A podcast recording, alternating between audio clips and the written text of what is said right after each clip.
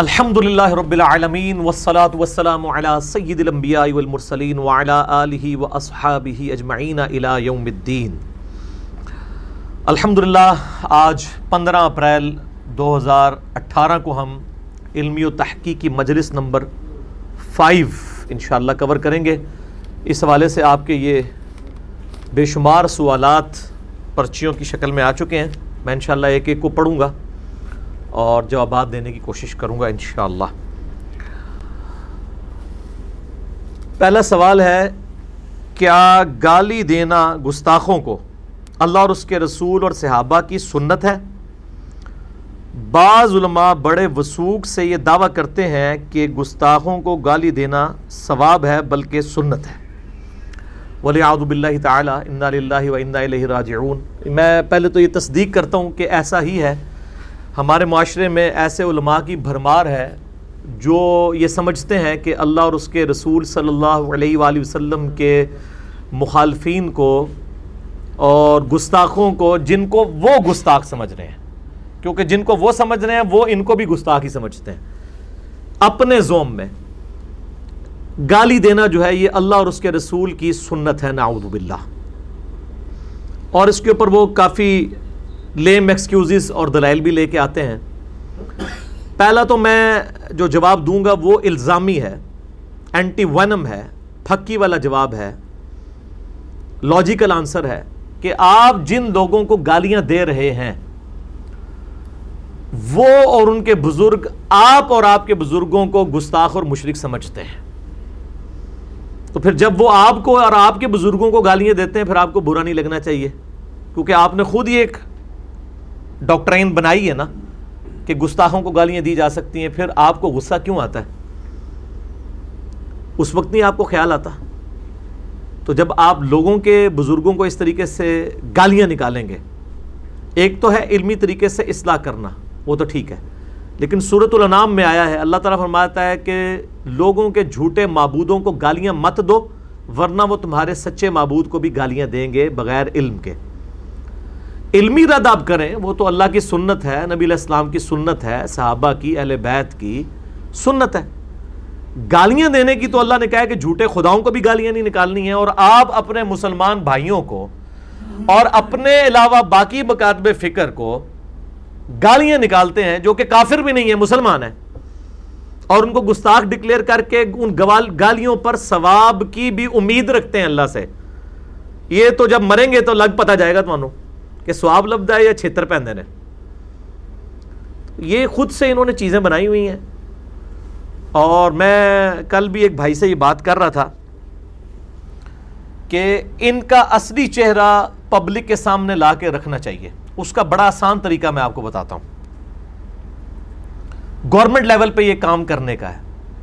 یہ جتنے آ کے ٹی وی اینکروں کے پاس بیٹھ کے میٹھی میٹھی باتیں کر رہے ہیں، تقریروں کے اندر بڑی میٹھی میٹھی باتیں کر رہے ہیں، لیکن جمعے کے خطبوں میں اور اپنی نجی محفلوں میں دوسروں کو برا بھلا کہتے ہیں۔ اور ٹی پہ کہتے ہیں یہ بھی ہمارے بھائی ہیں، سنی شیعہ بھائی ہیں، بریلوی دو بندی حدیث، سارے آپس میں بھائی بھائی ہیں۔ حالانکہ ایسا نہیں ہے، ان کے اصل عقیدے یہ نہیں ہیں۔ اس کا بڑا آسان طریقہ ہے۔ ان کی اس چہرے پہ جو انہوں نے نقاب اوڑے ہوئے ہیں اور یہ میک اپ کیا ہوا جالی یہ اتارنے کا بڑا آسان طریقہ ہے کہ آپ کسی بریلوی مکبہ فکر کے عالم دین کے پاس چلے جائیں، پاکستان لیول کے۔ اور اس کو کہیں کہ مجھے صرف یہ سٹیٹمنٹ لکھ دو کہ دیوبندی اہل حدیث اور شیعہ اگرچہ گمراہ ہیں دوسکی ہیں، بدتی ہیں، بد مذہب ہیں لیکن ہے ہمارے مسلمان بھائی ہیں ایک نہ ایک دن عذاب بھگت کے یہ جنت میں چلے ہی جائیں گے۔ کیا خیال ہے، یہ لکھ دیں گے؟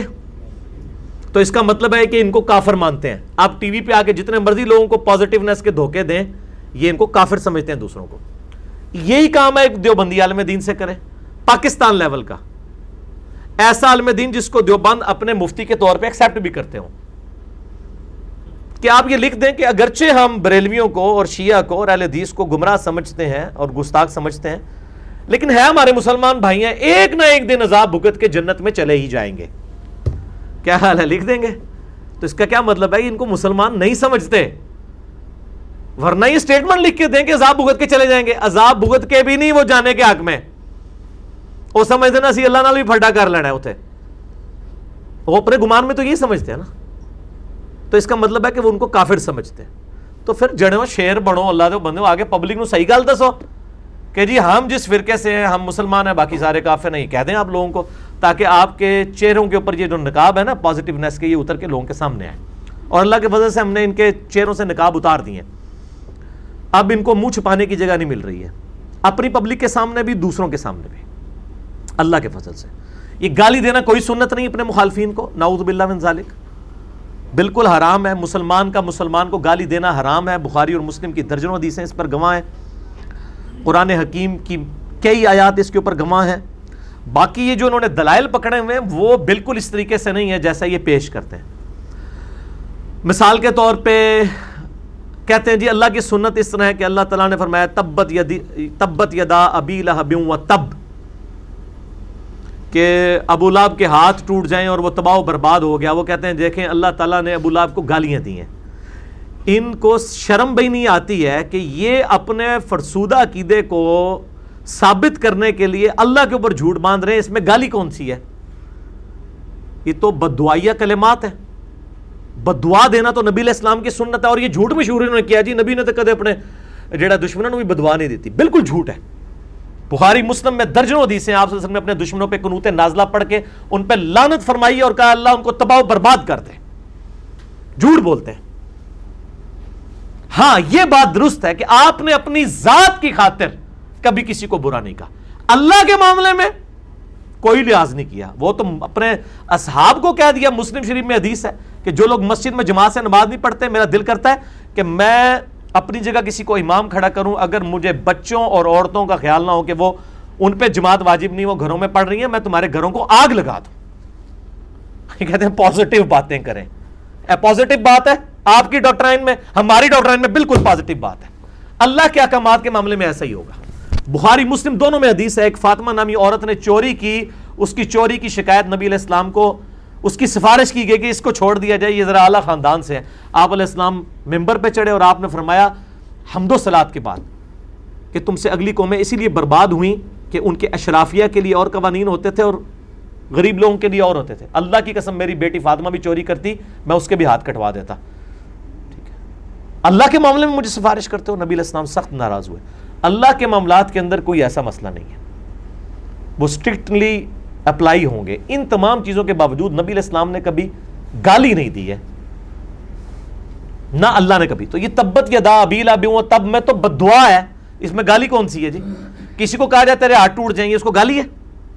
ان کو اردو نہیں آتی ہے۔ جھوٹ بولتے ہیں۔ اچھا۔ اسی طریقے سے وہ کہتے ہیں خالد ابن ولید کا باپ تھا، ولید ابن مغیرہ، وہ گستاخ رسول تھا۔ تو قرآن پاک میں سورت القلم میں اس کے بارے میں آیا، بعد ذالک زنیم۔ اللہ تعالیٰ نے فرمایا کہ یہ جو ہے اس کی اصل میں خطا ہے۔ اس کے خیر دو معنی کیے ہیں، علماء میں اختلاف ہے۔ چونکہ اکثریت اس طرف ہے، لہٰذا میں اس بحث میں نہیں پڑھتا کہ اس کا معنی کیا ہے۔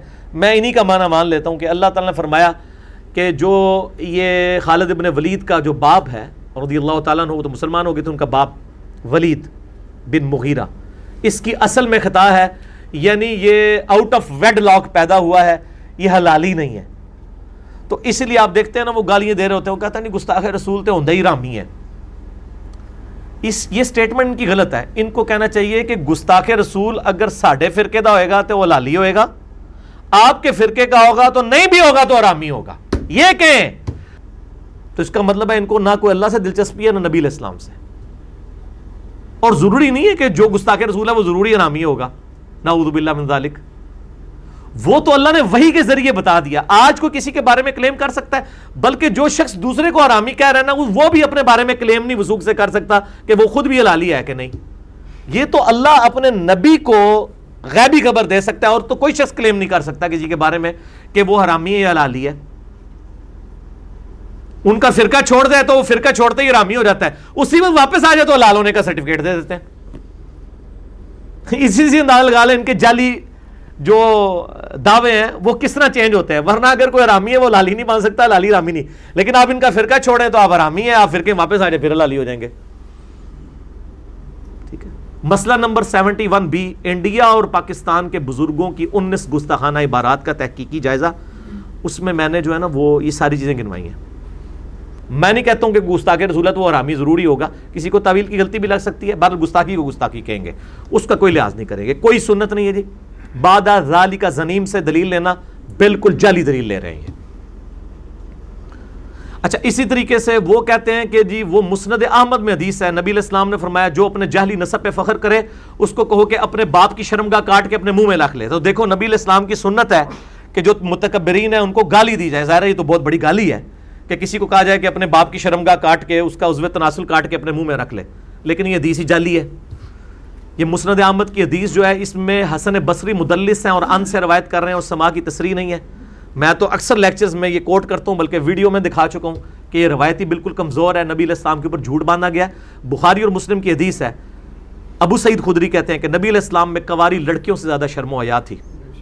جس میں کواری لڑکیوں سے زیادہ شرم و حیا وہ اس طرح کی لینگویج استعمال ہی نہیں کر سکتا۔ پھر قرآن حکیم میں ان کا خلق عظیم آپ اخلاق کے بلند ترین درجے پر ہیں۔ اس طرح کی ولگر گفتگو تو آپ صلی اللہ علیہ وآلہ وسلم کر ہی نہیں سکتے۔ اسی طریقے سے یہ کہتے ہیں کہ جی وہ صحیح بخاری میں حدیث ہے صلح حدیبیہ کے موقع پر۔ اور میں نے بھی لیکچر میں کئی دفعہ کوٹ کی ہے۔ کتاب الشروع چیپٹر کے اندر، صحیح بخاری کے اندر، صلح حدیبیہ والے میں۔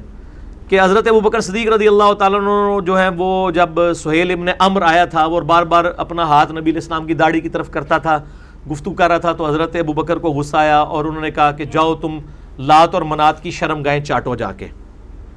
تو وہ کہتے ہیں، دیکھو، حضرت ابو بکر نے جو ہے وہ گستاخ رسول کو گالی دی اور اس کو کہا کہ اپنے بزرگوں کی شرم گائیں جو ہے وہ اپنے بتوں کی جا کے چاٹو۔ ہم یہ کہتے ہیں کہ اس طرح کی گستاخیاں جب ہم آپ کے بزرگوں سے ثابت کر دیں گے، تو کیا آپ ہمیں اجازت دیں گے کہ ہم آپ کو کہیں کہ اب آپ جا کے چاٹیں ان کی شرم گائیں؟ پہلے تو یہ الزامی جواب ہے۔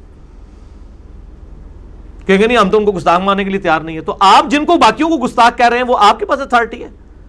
انڈیا، پاکستان، بنگلہ دیش کا تو ماحول یہ ہے کہ یہاں پہ کروڑوں لوگوں کا یہ عقیدہ ہے کہ اگر آپ ان کے سامنے کہہ دیں کہ نبی علیہ السلام انسان تھے ایز اے اسپیشیز مرتبے کی بات نہیں ہو رہی اسپیشیز کی، نو کی۔ تو کہتے ہیں آپ گستاخ رسول ہیں۔ اس جہل قوم کے اندر آپ لوگوں کو کہیں گے کہ گستاخ رسول کو قتل کر دو اور ہاتھ میں کلاشن کوف اٹھا کے تو اڑا دو۔ جس میں ہر بندہ اپنی ڈاکٹرائن میں دوسرے کو گستاخ رسول سمجھتا ہے۔ یہ رسک لیا جا سکتا ہے؟ ناٹ ایٹ آل یہ عام آدمی کا کام ہی نہیں ہے۔ اور معذرت کے ساتھ علماء کا بھی کام نہیں ہے۔ کیونکہ علماء اپنے فرقے والوں کو کہیں گے، آپ دیکھ لیں وہ معاملہ ہوا جنید جمشید صاحب کا بھی اور ڈاکٹر عامر لیاقت صاحب کا بھی۔ ایک فرقے کے پارٹی نے کہا، اس کی توبہ سچی ہے، دوسرے نے کہا، دوسری تھی فراڈ ہے ادی سچی ہے۔ تو یہ توبہ بھی نہیں ماننے کے لیے تیار ہوتے۔ ہیں ان کے اپنے معاملات ہیں۔ تو وہ کہتے ہیں حضرت بکر صدیق نے کہا تھا، جاؤ اپنی شرم گائے جا کے چاٹو بتوں کی۔ تو یہ گالی ہوئی۔ یہ گالی نہیں تھی۔ اس لیے کہ وہ اپنے بتوں کی شرم گاہیں چاٹتے تھے۔ جیسے اگر ایک قبر کے پجاری انڈیا، پاکستان کے کسی بندے کو میں کہوں کہ جا فلاں دربار کی مٹی کھا، جڑا تیرا کام ہے۔ تو کھاتے ہیں۔ یہ گالی کہاں سے ہوئی؟ اور پنجاب میں تو آپ کو پتا ہے کہ ایک مزار بھی ہے۔ ہائے آسپے ہو سارے جی وہاں پہ جناب پوری آپ سمجھیں کہ نا وہ رسیاں لٹکائی ہوئی ہیں اور اس کے اوپر جو ہے وہ نعوذ باللہ انہوں نے جو ہے وہ شرم گاہیں بنا کے لٹکائی ہوئی ہیں۔ ہزاروں کی تعداد کے اندر۔ ہاں پنجاب ہمارے پاکستان میں مزار موجود ہے۔ اور اس کا نام بھی وہی ہے جو پنجابی میں اس کو کہا جاتا ہے نا، وہ علی سرکار، انہوں کا نام ہی جے ہاں! تو اب جو اس پہ جا رہے ہیں اور جا کے چڑھاوے چڑھا رہے ہیں، شرم گاؤں کے چڑھاوے چڑھاتے ہیں، تو نہیں بڑی بڑی بنا کے نا وہ، اور وہ ان کو چاٹتے بھی ہیں، سارا کچھ چاہتے ہیں۔ اب اس کے ماننے والے کو ہم کہیں کہ جاؤ یار، تسی وہی سرکار تے جا کے چٹو تو یہ کون سی گالی ہوگی؟ مجھے بتائیں، یہ گالی ہے؟ تو حضرت بکر صدیق نے کوئی گالی نہیں دی، یہ دھوکہ دینا بند کرو۔ پوری قوم کو بٹ بنایا ہوا انہوں نے۔ پوری دنیا میں کیا امیج جا رہا ہے اس امت کا اور اس پاکستانی قوم کا؟ کہ چند لوگوں نے جو ہے یہاں پہ پوری قوم کو جرمال بنایا ہوا ہے، لوگوں کے اوپر گستاخ رسول اور مشرق اور یہ فتوے لگا رہے ہیں۔ علماء کی تعداد آٹے میں نمک بھی نہیں ہے، جنہوں نے پوری قوم کو لڑوا دیا ہوا ہے۔ اور یہ دلائل وہ حضرت بکر صدیق کہنا جی ابو بکر دی سنت ہے۔ تو وہ حضرت بکر نے وہ کہا جو کرتے تھے وہ، خود سے بنا کے گالی نہیں دی ہے کہ تیری فلان دی ہے تو تیری فلان دا ہے۔ کوئی نہیں ثابت۔ یہ بالکل جھوٹ بولتے ہیں۔ گالی دینا حرام ہے۔ گالی دینا کافر کو بھی گالی دینا حرام ہے۔ اسلام میں کوئی اس کی گنجائش نہیں ہے کہ آپ کسی کو گالیاں دینا شروع کر دیں۔ اور اس کے ثبوت میں نے بتایا صورت النام میں اللہ تعالیٰ فرمایا لوگوں کے جھوٹے معبودوں کو گالی مت دو، ورنہ تمہارے سچے کو بھی وہ دیں گے۔ گالی نہیں دے سکتے۔ ہاں علمی طریقے سے غلطیاں ہائی لائٹ کر سکتے ہیں، وہ تو پورے قرآن نے کی ہوئی ہیں۔ حضرت عیسیٰ علیہ السلام کے نام پہ جو فرقہ کھڑا تھا، عیسیٰ علیہ السلام کو کوئی گالیاں نہیں اللہ نے دی ہیں۔ نعوذ باللہ۔ لات مناد کو بھی کہیں گالیاں دی قرآن کے اندر۔ ان کی عقیدوں کی غلطیاں ہائی لائٹ کی ہیں۔ ٹھیک ہو گیا جی؟ لہٰذا یہ ان یہ جب کہیں نا یہ جی گستاخ رسول حرامی اور یہ ہے وہ ان کو کہیں گے آپ کے پاس وہی نازل ہوتی ہے کہ کسی کے لالی اور حرامی ہونے کا فیصلہ کریں گے آپ۔ ٹھیک ہے؟ انشاءاللہ اس کے بعد تو ان کی ضرورت بھی نہیں ہوگی بات کرنے کی، انشاءاللہ۔ اگلا سوال ہے جی آپ کی اکیڈمی کا خرچہ کیسے چلتا ہے جبکہ آپ کسی سے نہ چندہ لیتے ہیں، نہ مانگتے ہیں، بلکہ چندوں کے ضرورت سے زیادہ خلاف ہیں بالکل صحیح ہے۔ چندوں کے ضرورت زیادہ خلاف ہیں یہ ہمارا ایک ذاتی اجتہاد ہے۔ ہم یہ نہیں کہتے کہ چندہ مانگنا حرام ہے یا کسی مدرسے یا کسی عالم یا کسی این جی او کو چندہ دینا حرام ہے۔ ہم نے اپنے لیے اس لیے رکھا ہے کہ وجہ یہ ہے کہ جو لوگ ان چندوں کے چکر میں پڑ جاتے ہیں نا، وہ پھر اپنے مکاتب فکر کے لیے ہی کام کر رہے ہوتے ہیں، دین کے لیے کام ہی رہ جاتا ہے۔ اور پھر ظاہر ہے وہ ان لوگوں کا لحاظ کرتے ہیں جس کیٹیگری سے ان کو چندہ ملتا ہے۔ کیونکہ اگر آپ چندہ لے رہے ہیں ایک خاص مکتبہ فکر سے اور آپ جمعے کے ممبر پہ اس مکتبہ فکر کی غلطیاں ہائلائٹ کر رہے ہیں۔ تو چندہ تو نہیں تو لبے گا۔ تو ہم ویسے ہم نے اپنی یہ عزت خود ہی رکھی ہوئی ہے اس حوالے سے، انہوں نے ہمیں چندہ دینا بھی کوئی نہیں ہے۔ اور ہمیں جنہوں نے دینا ہے چندہ، وہ اتنا چندہ دے سکتے ہیں کہ ان کے پرانے جتنے چندے اور آنے والے چندے جو ہیں جمع کر لیے جائیں نا وہ بھی اس کا اشرے چیز نہیں بنتے۔ لیکن ہم نہیں لیتے، ضرورت نہیں ہے۔ گوروں نے یہ مفت ٹیکنالوجی فراہم کر دی ہے۔ یوٹیوب کی جس سے پوری دنیا، ورنہ ہمیں چینل کھولنا پڑے تو کروڑوں روپے چاہیے۔ یوٹیوب نے ہمیں فری دیا ہوا ہے۔ اللہ تعالیٰ اس کی برکت سے ان کو بنانے والوں کو اور چلانے والوں کو اور یہ فیسلٹی دینے والوں کو ایمان کی دولت سے مشرف فرمائے۔ اور یہ پاسبلٹی ہے۔ بخاری مسلم میں حدیث ہے، ایک صحابی نے کہا، یا رسول وسلم، جب ہم کافر تھے تو ہم اس وقت بھی نیکی کے کام کرتے تھے۔ تو ان کا فائدہ ہمیں ہوگا۔ اللہ کے نبی علیہ السلام فرمایا، انہی نیک کاموں کی وجہ سے تو اللہ نے تمہیں ایمان کی دولت دے دی ہے۔ فائدہ تو ہو گیا دنیا میں۔ تو وہ ضائع نہیں جاتے ہیں۔ امال، اللہ تعالیٰ کہیں نہ کہیں کمپنسیشن یا دنیا میں کر دے گا۔ اس حوالے سے کہ ایمان نصیب ہو جائے گا یا دنیا میں عزت افزائی ہو جائے گی۔ اگر ایمان نہ بھی نصیب ہوا، بل آخرت کا تو فیصلہ ظاہر ہے، کلمے کے اوپر ہونا ہے۔ تو ہم نے یہاں پہ پہلی بات ہے، خرچہ ایسا سچ کوئی ہوتا نہیں ہے۔ اب ادھر ساٹھ ستر بندوں کو جامع شیری پلا دینے کا کتنا یا روح افزا پلا دینے کا کتنا خرچہ ہو جاتا ہے۔ ٹھیک ہے۔ چینی ڈیڑھ کلو ڈلے گی اور ایک بوتل ڈل جائے گی، کتنا خرچہ ہو جائے گا؟ چلے، چائے کے اوپر تھوڑا زیادہ ہو جاتا ہے۔ دودھ پتی کا کپ جو ہے وہ پچیس روپے کا ہے، وہ ڈیڑھ ہزار، دو ہزار روپے خرچہ ہو جاتا ہے۔ یہ کوئی اتنا خرچہ آج کے زمانے میں نہیں ہے۔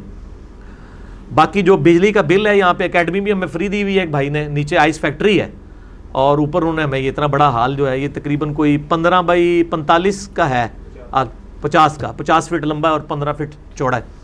یہ فری دیا ہوا ہے۔ اس کا بجلی کا بل کیا آنا ہے؟ ہفتے میں یہ صرف دو تین گھنٹے کے لیے کھلتی ہے، اتوار والے دن۔ آئس فیکٹری کا اپنا بل ویسے ہی چار پانچ لاکھ روپے مہینے کا آ رہا ہوتا ہے، تو یہ تو اونٹ کے منہ میں زیرا ہے، تو نگلیجیبل ہے۔ ہم نے ان کو کہا ہے، انہوں نے کہا جی اونٹ کے منہ میں زیرا ہے۔ اس کا کیا بل لیں دو گھنٹے ایسی چل بھی جائیں وہ بھی صرف چند مہینوں میں چلنے ہیں، باقی عام حالت میں تو چلنے نہیں ہے ہیٹر کی تو ضرورت ہی نہیں پڑتی اتنے بندوں میں۔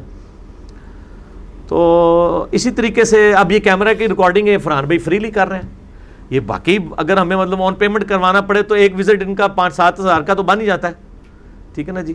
کیونکہ تو گھنٹوں کے حساب سے ان کے میٹر چل رہے ہوتے ہیں۔ کہ چل رہے ایٹ ریٹ چل رہا ہے نا تھوڑا۔ تو یہ فریلی ہو رہا ہے۔ اس طریقے سے باقی وہ ایڈیٹنگ والا کام ہمارے یہ فرحان بھائی کر رہے ہوتے ہیں۔ یہ بھی فریلی کر رہے ہوتے ہیں۔ تو سارے لوگوں نے اپنی اپنی ڈیوٹیز بانٹی ہوئی ہیں۔ میری یہ ڈیوٹی ہے کہ میں نے لیکچر تیار کرنا ہوتا ہے، اس کو پورا یعنی اس اعتبار سے دیکھنا ہوتا ہے۔ عثمان بھائی نے اکیڈمی کے سارے معاملات کو دیکھنا ہوتا ہے۔ انہوں نے ریکارڈنگ کرنی ہوتی ہے، انہوں نے ایڈیٹنگ کرنی ہوتی ہے۔ اس طریقے سے ریسرچ پیپرز ہیں۔ وہ ہمارے ایک بھائی ہیں جن کا اپنا پرنٹنگ پریس ہے۔ وہ فی سبیل اللہ ہمیں چھاپ دیتے ہیں۔ وہ مینج کر رہے ہیں اس طرح کے معاملات میں۔ چندہ وغیرہ ہم کسی سے نہیں لیتے ہیں۔ اللہ کا شکر ہے کہ جس طرح جس طرح لوگوں نے ڈیوٹیاں بانٹی ہوئی ہیں، اسی طریقے سے معاملات چلتے جا رہے ہیں اور انشاءاللہ آندہ بھی چلیں گے۔ لہٰذا میں یہ بار بار کلیئر کرتا ہوں، میرے نام کے اوپر کسی کو، نہ عثمان بھائی کو، نہ فرحان بھائی کو، نہ کسی اور بندے کو ایک روپیہ چندہ مانگنے کی بھی اجازت نہیں ہے۔ یہ بے شک قسمیں بھی اٹھا کے آپ سے کہیں، کوئی چندے والا معاملہ چندے کی ضرورت ہی نہیں ہے۔ تو میں آن ایئر کہہ رہا ہوں کہ ہمیں کوئی ضرورت ہی نہیں ہے اس اعتبار سے۔ تو ہم کیوں چندے مانگیں گے لوگوں سے؟ محمد رسول اللہ اور محمد در رسول اللہ، میں کیا فرق ہے؟ فرق یہ جو ہے عربی لنگوسٹک ہے۔ عربی لنگوسٹک میں ہر چیز اپنی حالت رفع میں ہوتی ہے۔ یعنی اس کے اوپر اوریجنلی پیش ہی ہوتا ہے۔ جیسے لفظ ہے محمد ہمیشہ یہی لفظ رہے گا محمد لیکن بس اوقات عربی میں اس کے پیچھے والے جو الفاظ ہیں نا، وہ اس کی حالت کو، اعراب کی حالت کو، اس کو اعراب کہتے ہیں۔ ایک لفظ ہے آراب الف کے اوپر زبر، وہ کہتے ہیں پینڈو لوگوں کو، دیہاتی لوگوں کو۔ ایک ہے اعراب، زبر زیر پیش یا ان کی جو حالتیں ہیں، اعراب۔ اعراب کو جو ہے وہ کنورٹ کر دیتی ہے۔ لفظ ہے محمد صلی اللہ علیہ وآلہ وسلم۔ لیکن دروشی میں ہم کیا پڑھتے ہیں؟ اللہ صلی علی محمد دن محمد دن نہیں پڑھتے محمد دن پڑھتے ہیں۔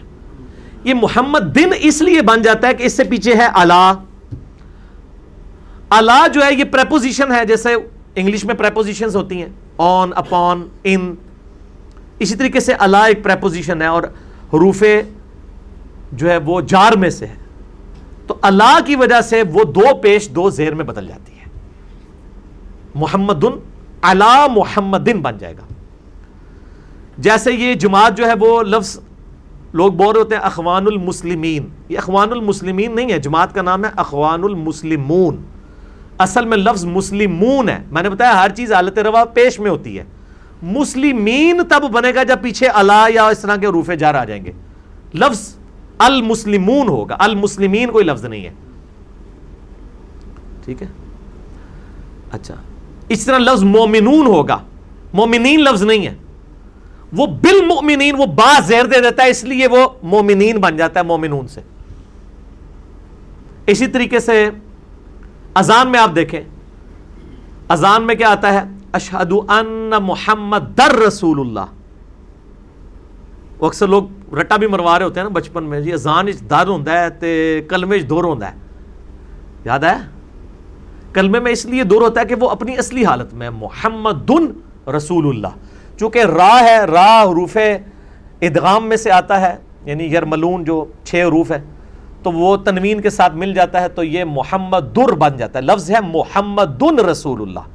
لیکن وہ را کے ساتھ مل جاتا ہے، محمد در بن جاتا ہے۔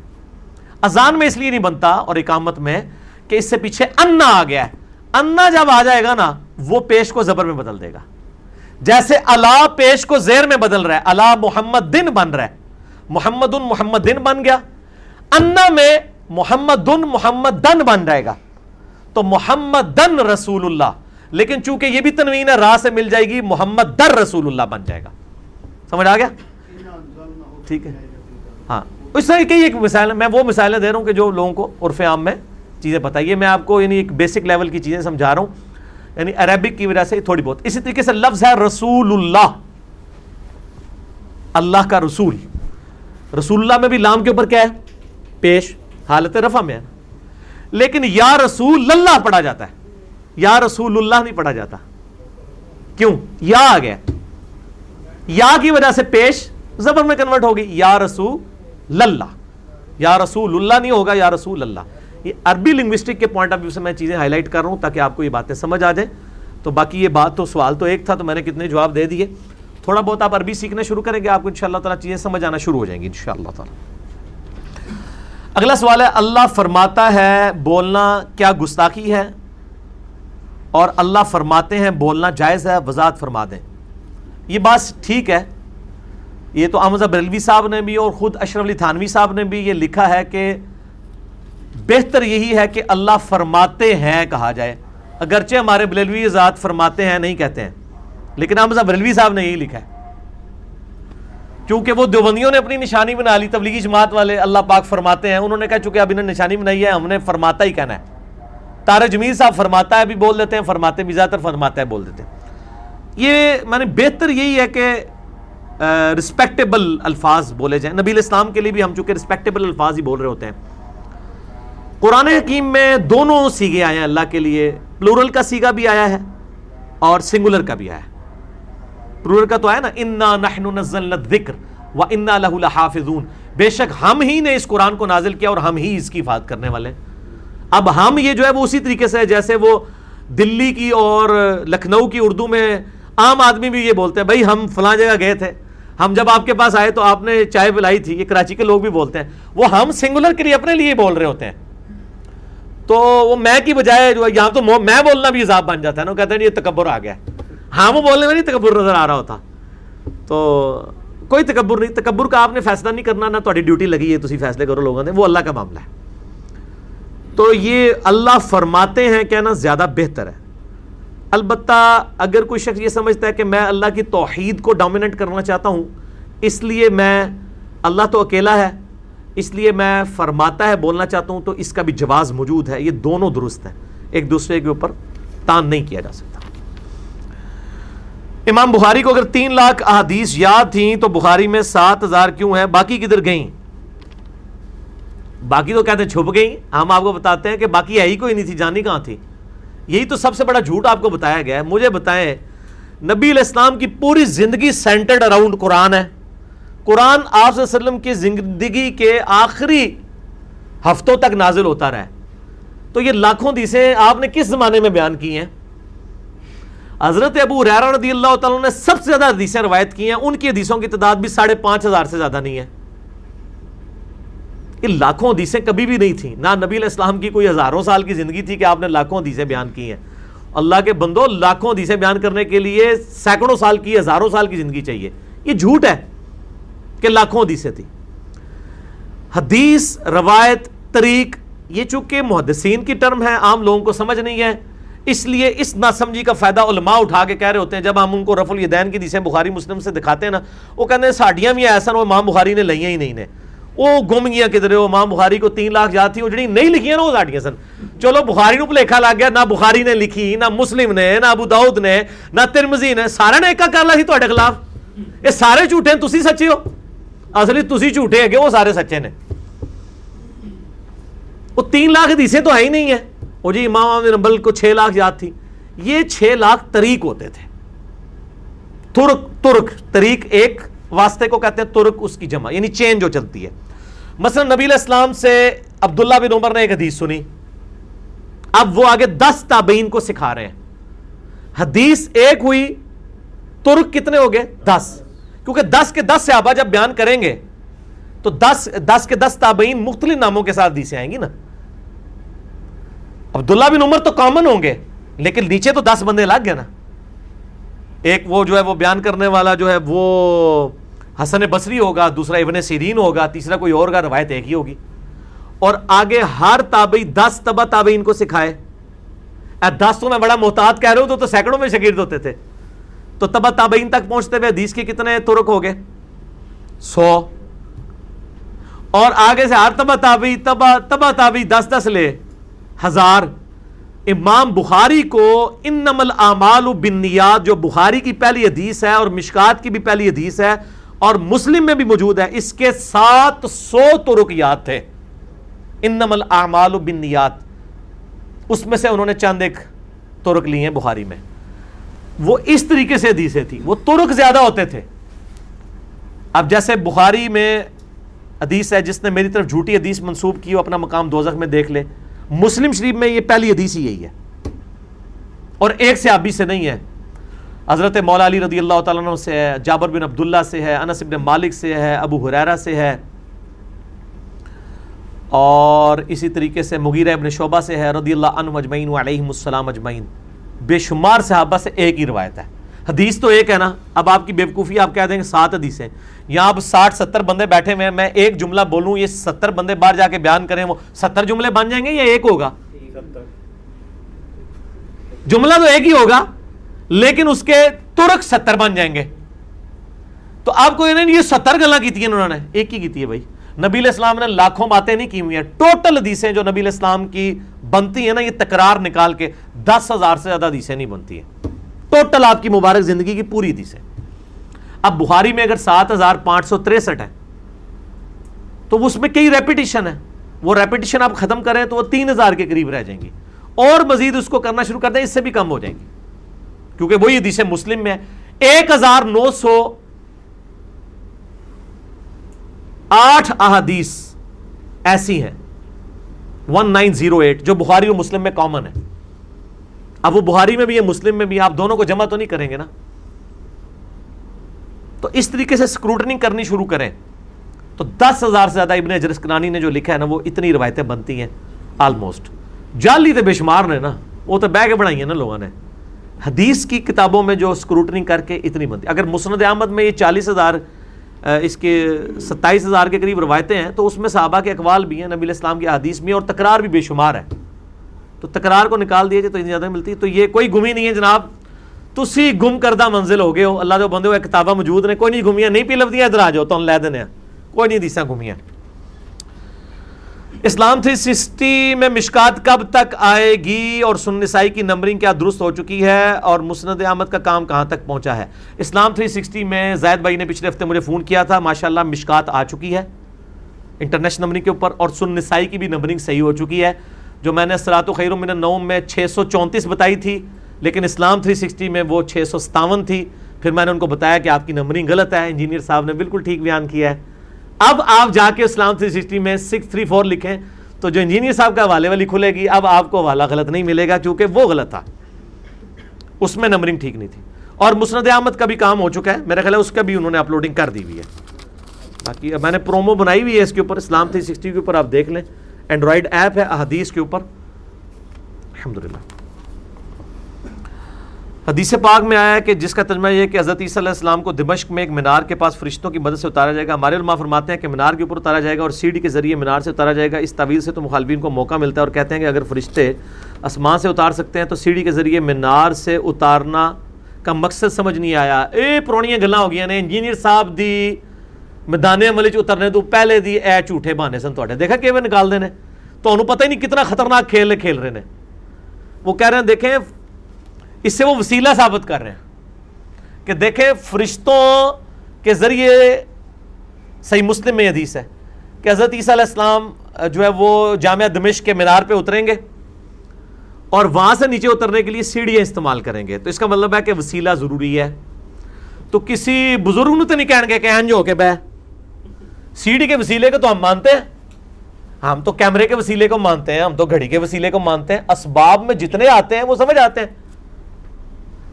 اگر آپ سمجھتے ہیں کہ سیڑھیوں کے بغیر بزرگوں کو پکار کے بھی آپ سیڑھیوں سے نیچے اتر سکتے ہیں، تو ٹھیک ہے، آپ کو اپنی اکیڈمی کی چھت پہ ہم، بلکہ منارے پاکستان پہ چڑھاتے ہیں۔ سیڑھی نہیں لگاتے ہیں آپ اپنے بزرگوں کو بلا لیں، وہ نیچے اتار لیں، کیونکہ آپ تو سیڑھیوں سے بزرگوں کا وسیلہ ثابت کر رہے ہیں۔ میرے حال تسلی ہو گئی ہے۔ ٹھیک ہو گیا۔ تو وسیلے کا کون انکاری ہے؟ یہ تو اسباب ہیں۔ ٹھیک ہے جی۔ اسباب اور چیز ہیں، اور اگر آپ اس کو اسی طرح لے رہے ہیں، تو پھر ہم آپ سیڑھی آپ کی کھینچیں گے۔ جاؤ بزرگوں بلاؤ اتنے ہی رہو گے پھر ہاں اس اتو اتنے ٹوٹ جاؤ گے تھلے نہیں پھر آ سکتے او ساری پرانی گلا ہیں ابھی مسئلہ نمبر فورٹی تھری میرا وسیلہ اور توسل کے صحیح اقام مسائل دیکھ لیں یہ پرانے بانے ہو گئے کوئی نوے بڑھاؤ اللہ دے بندے ہو پرانے ہو گئے نا اچھا پولیس رات حقیقت میں کیا ہے علماء کا فرمانا ہے کہ میشر کے روز ایک گناہ گار ہوگا جس کو عبور کرنے والا شخص جنت میں ایک گزرگاہ ہوگی جس کو عبور کرنے والا شخص جنت میں جائے گا جبکہ دوسرے مکتفی کا کہنا ہے کہ موجودہ دنیا پولیس رات ہے اور اس میں کامیابی کا نام پولیس رات ہے۔ دوسرا گروہ تو بالکل جھوٹ بول رہا ہے۔ پولیس رات کی حقیقت یوٹیوب پہ جا کے میرا کلپ لکھیں۔ ہزاروں لوگ دیکھ چکے ہیں۔ سورہ مریم میں بھی آیا کہ اللہ تعالیٰ نے یہ مقدر میں طے کر دیا ہے۔ سورت الانبیاء کے اندر بھی، سورہ مریم میں بھی۔ سورہ مرم، سورہ مریم کی آیات کے کانٹیکس میں میں نے وہ کلپ ریکارڈ کروایا تھا۔ پولیس رات کی حقیقت یوٹیوب پہ لکھیں، وہ کلپ کھل جائے گا۔ کہ اللہ تعالیٰ نے ہر شخص کا یہ مقدر کیا ہے کہ اسے دوزخ کے اوپر ایک پل ہے، جو صحیح مسلم میں ہی آتا ہے کہ بال سے زیادہ باریک ہے اور تلوار کی دھار سے زیادہ تیز ہے۔ اس کے اوپر سے گزرنا پڑے گا اور صحیح مسلم میں آتا ہے، اس کے اوپر آنکڑے لگے ہوئے ہوں گے جو گناگاروں کو پکڑ پکڑ کے، جیسے وہ کرین کے ہوتے ہیں نا آگے پنجے، ایسے پکڑ پکڑ کے ولیاد بلّہ تعالیٰ دوزخ میں پھینک رہے ہوں گے۔ بعض لوگ بجلی کسی تیزی سے گزر جائیں گے، صحیح مسلم کے الفاظ ہیں۔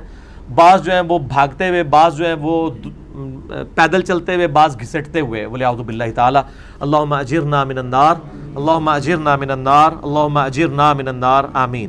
تو پولیس رات حقیقت میں ایک پل ہے جو دوزخ کے اوپر رکھا ہے اور ہر شخص کو اس کے اوپر سے گزرنا ہے۔ وہ آپ کلپ دیکھ لیں باقی ڈیٹیل، پتہ چل جائے گی۔ جس حدیث کا راوی مدلس اور تدلیس سے کام لے، وہ حدیث ضعیف کہلاتی ہے۔ برائے نوازش ان دونوں اصلاحات کی وضاحت کر دیں۔ مسئلہ 36 میرا ریکارڈڈ موجود ہے۔ مدلس وہ راوی ہوتا ہے جو اپنے استاد کا نام چھپا کر کسی دوسرے استاد سے روایت کر دیتا ہے اور بیچ میں اس شخص کا نام چھپاتا ہے، اس کی دو وجوہات ہوتی ہیں۔ یا تو وہ اپنی سند کو عالی کرنا چاہتا ہے یعنی نبی علیہ السلام اور اپنے درمیان واسطے کم کرنا چاہتا ہے۔ یا اس کا اپنا استاد جس سے اس نے وہ حدیث سنی ہوتی ہے، وہ ضعیف ہوتا ہے اور اس کو خطرہ ہوتا ہے کہ اگر میں نے اس کا نام بیچ میں لیا تو میری روایت قبول نہیں ہوگی۔ اس لیے پھر محدثین نے یہ پیٹ رول کر دیا کہ جو مدلس ہے نا، سارے تدلیس نہیں کرتے، تین ساڑھے تین سو راوی ہیں جو تدلیس کرتے ہیں، زیادہ تر نہیں کرتے۔ امام شعبہ کا کال ہے صحیح صنعت سے کہ میں زنا سے بدتر سمجھتا ہوں تدلیس کو۔ لیکن باقی محدثین یہ کہتے ہیں کہ تدلیس کرنے والا اگر پتہ چل گیا اور وہ جھوٹ نہیں بول رہا، راوی تو سچا ہے نا۔ سچا راوی ہے، وہ حدثنا یا اخبرنا کہہ کے روایت نہیں بیان کرتا کہ مجھے اس نے حدیث بیان کی، مجھے اس نے خبر دی، بلکہ وہ کہتا ہے، ان فلاں سے روایت ہے۔ وہ یہ نہیں کہتا کہ میں نے فلاں سے سنا یا فلاں نے مجھے کہا۔ تو فوراً پتا چل جاتا ہے کہ بیچ کو بندہ ہے۔ تو مدلس کی آن والی روایت بخاری اور مسلم کے علاوہ جس کتاب میں بھی ہوگی سما کی تصریح کے بغیر وہ ضعیف تصور کی جائے گی۔ جب تک کہ اس کی سما کی تصریح نہیں ملتی، اگر نہیں ملے گی، جیسے بغیر رف الیدین والی روایت 257 جامعہ ترمزی کی، اس میں سفیان سوری مدلس ہیں۔ وہ ان سے روایت کر رہے ہیں۔ اخبر نہ حدثنا کہہ رہے ہوتے تو ہم مان لیتے۔ انہوں نے بیچ میں ایک راوی چھپایا ہوا ہے۔ جس کے بارے میں ان کو خطرہ تھا کہ وہ حدیث میں ضعیف ہے، اس وجہ سے اس کی روایت قبول نہیں ہوگی۔ انہوں نے اس کا نام لیا، بلکہ ان روایت کر دیا۔ تو یہ ان سے روایت کیا جا سکتا ہے؟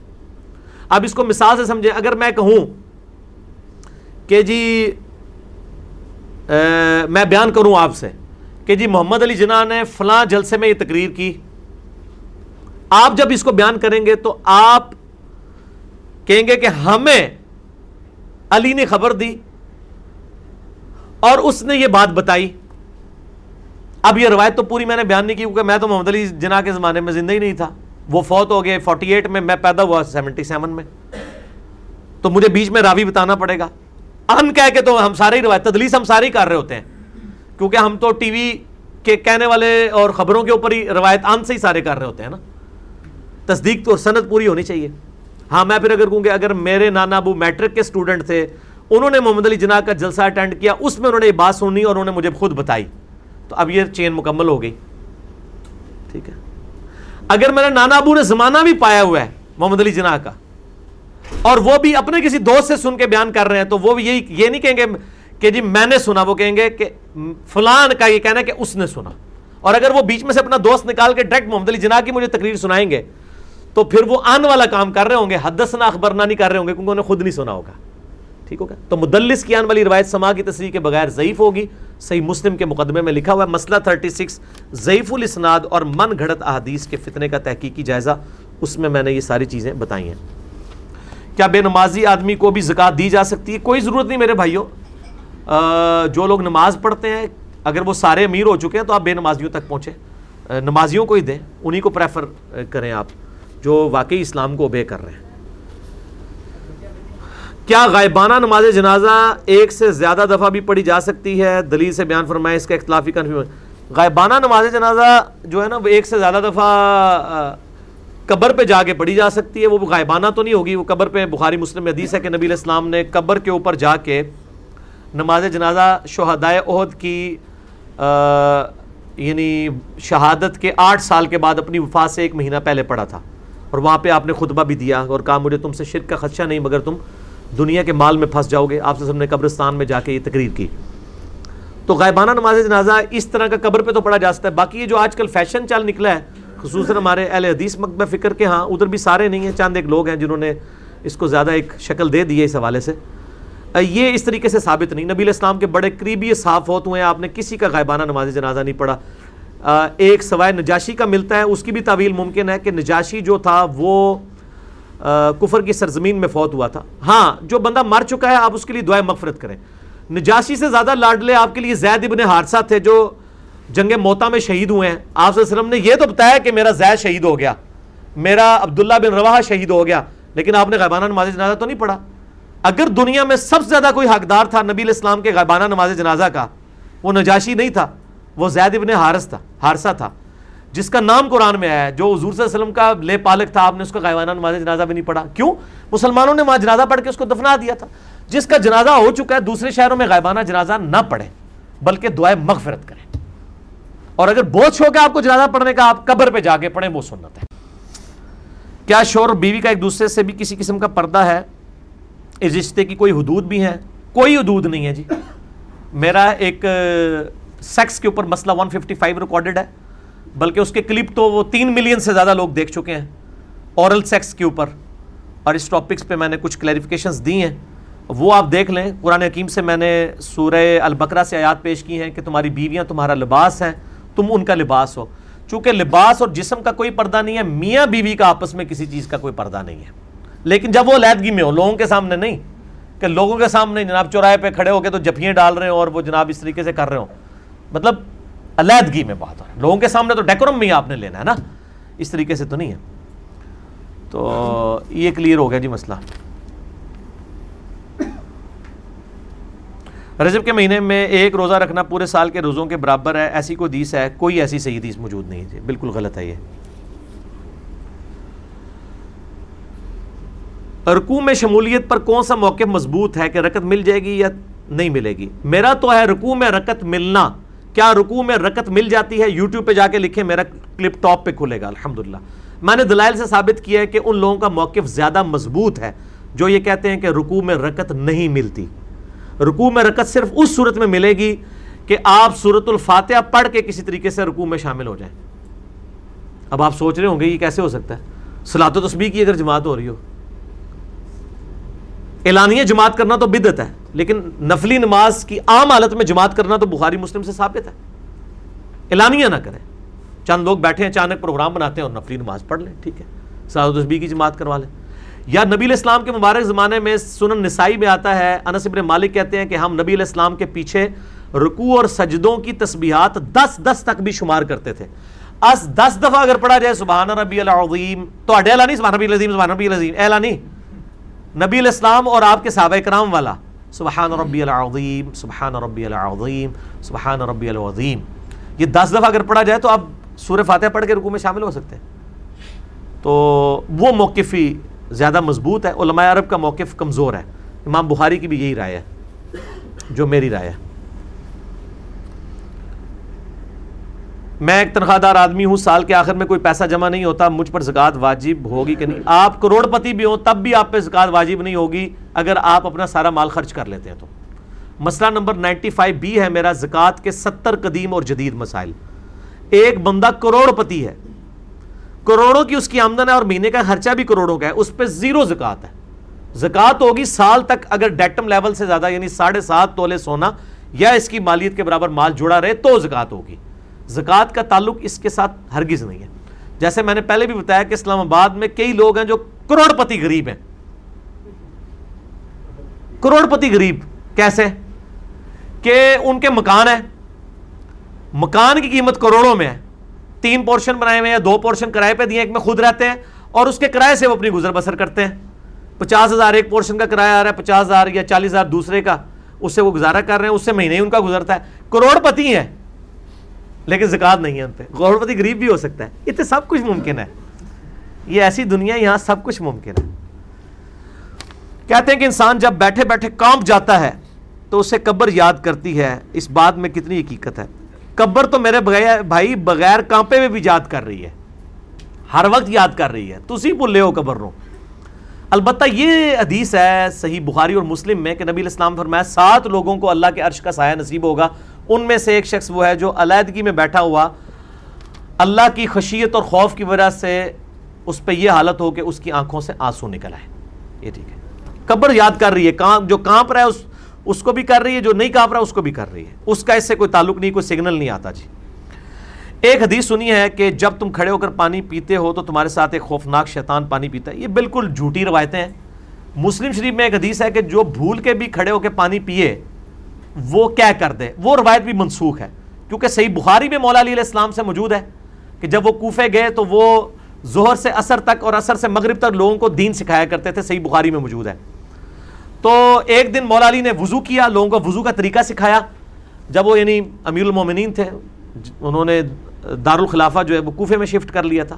وہیں چبوترے پہ بیٹھ کے لوگوں کو دینی مسائل سکھاتے تھے۔ تو ایک دن انہوں نے وضو کیا، وضو کا پانی بچا ہوا، کھڑے ہو کے پیا۔ اور پھر فرمایا کہ میں نے دیکھا ہے کہ کوفے کے لوگ کھڑے ہو کے پانی پینے کو مایوب اور غلط اور گناہ سمجھتے ہیں۔ میں نے جان بوجھ کے کھڑے ہو کے پانی پیا تاکہ میں تمہیں بتاؤں کہ نبی الاسلام سے ثابت ہے۔ انہوں نے یہ نہیں کہا کہ وضو کے بعد والا ثابت ہے، ویسے کوئی نہیں ثابت۔ انہوں نے کیٹاگوریکل بات کی اور کیٹاگوریکل جواب دیا۔ ٹھیک ہو گیا جی؟ تو یہ ثابت ہے۔ اس کے علاوہ بھی جامعہ ترمزی میں عبداللہ بن عمر سے حضرت ابو ریرا سے موجود ہے، روایت صحیح صنعت کے ساتھ۔ کہ ہم نبی الاسلام کے زمانے میں کھڑے ہو کے پانی بھی پیتے تھے اور کھانا بھی کھاتے تھے، آپ ہمیں منع نہیں کرتے تھے۔ وہ دیسے منسوخ ہیں، کھڑے ہو کے پانی پینا اور کھانا کھانا جائز ہے۔ البتہ عمومی سنت نہیں ہے یہ۔ عمومی سنت یہی ہے کہ بیٹھ کے ہی کھایا پیا جائے۔ جیسے عمومی سنت یہ ہے کہ نماز جنازہ آہستہ آواز میں پڑھا جائے، سرن، جس طرح سعودیہ میں ہوتا ہے۔ البتہ اونچی آواز میں جہرن بھی نماز جنازہ پڑھنا ثابت ہے، صحیح بخاری میں۔ لیکن عمومی سنت سرن ہے جہرن نہیں ہے۔ دونوں طریقے ٹھیک ہے کیا قبر میں سوالات عربی میں ہوں گے؟ عربی سیکھنا لازمی ہے۔ عربی آپ سیکھیں نہ سیکھیں۔ سوال کا جواب تو دینا پڑنا ہے۔ آٹومیٹکلی آپ کے ساتھ معاملات ہو جائیں گے۔ فی الحال آپ عربی سیکھنے کی بجائے ان جوابات کی تلاش کریں اور پیرل میں عربی ضرور سیکھیں۔ یہ نہیں ہے کہ میں پہلے عربی سیکھوں گا، پھر میں قرآن خود ترجمہ کروں گا۔ نہیں، جن علماء نے قرآن کا ترجمہ کیا ہے، بریلوی ہیں، تو ہم بریلوی کا ترجمہ پڑھ لیں۔ جو بندی ہیں شلی تھانوی کا پڑھ لیں۔ اہل حدیث ہیں، جونا گڑی صاحب کا پڑھ لیں، شیعہ ہیں تو سید فرمان علی شاہ کا پڑھ لیں، جڑے کو سادے جے مسلمان میرے ورگے نے، فتح محمد جلندری، مولانا مدودی کا پڑھ لیں، پڑھو صحیح۔ باقی عربی سیکھنے کے لیے آپ یوٹیوب پہ میرا کلپ ہے، عربی سیکھنے کا آسان طریقہ۔ اس میں میں نے عامر عامر سہیل صاحب کا تعارف کروایا ہے، ان کی آپ کلاسز لے لیں آن لائن، یوٹیوب کے اوپر اپلوڈڈ ہے، تو آپ عربی سیکھ لیں گے۔ ابو سفیان نے بھی بعد میں اسلام قبول کر لیا تھا، تو آج مولوی ان کا ذکر کرتے ہوئے حضرت ابو سفیان کیوں نہیں لگاتے؟ وہ اس لیے نہیں لگاتے کہ وہ ابو سفیان کا ذکر اس زمانے میں کر رہے ہوتے ہیں جس وقت انہوں نے اسلام قبول نہیں کیا ہوا تھا۔ تو اس زمانے میں حضرت لگانے کا کوئی تک نہیں بنتا۔ اور چونکہ انہوں نے بالکل اینڈ پہ اسلام قبول کیا ہے، ان کی زیادہ زندگی تو کفر میں گزری ہے، تو زیادہ تر واقعات ابو سفیان کے اسی والے سے آتے ہیں۔ تو اگر کوئی جید سے ابھی بھی ہو، یہ حضرت لگانا یہ ہمارے پروٹوکول ہیں۔ کتنا بڑا جھوٹ بولا گیا ہے۔ کوئی سیدنا نہ لگائے کہتے ہیں گستاخ ہو گیا صحابہ کا۔ بخاری مسلم میں مجھے کسی ایک حدیث کے ساتھ صحابی کے نام کے ساتھ حضرت دکھاؤ۔ امام بخاری تو لکھ رہے ہیں، ان ابی ہریرہ، ان عائشہ تھا امام بخاری نے تو حضرت نہیں لگایا تو امام بخاری مسلم کو کو گستاخ تھے صحابہ کے۔ وہ یہ انڈیا، پاکستان کی بنائی ہوئی چیزیں، اللہ کے بندو، عربی تسی پڑھی نہیں تو دین تو لولا لنگنا دین دسیا گیا تو سمجھ آنی ہے؟ ذرا آپ حدیثیں کھول کے پڑھے تو صحیح۔ کہ صحابہ کرام کے ناموں کے ساتھ سیدنا یہ حضرت لگا ہوا ہوتا ہے؟ یہ ہم عزت کے طور پہ لگاتے ہیں، جائز ہے، بہتر ہے، ضروری کوئی نہیں ہے۔ ضروری ایک چیز ہے۔ وہ جامعہ ترمزی میں مولا علی سے روایت ہے کہ نبی علیہ السلام نے فرمایا، وہ شخص کنجوس ہے جس کے سامنے میرا ذکر ہو، مجھ پہ دروشیب نہ پڑے۔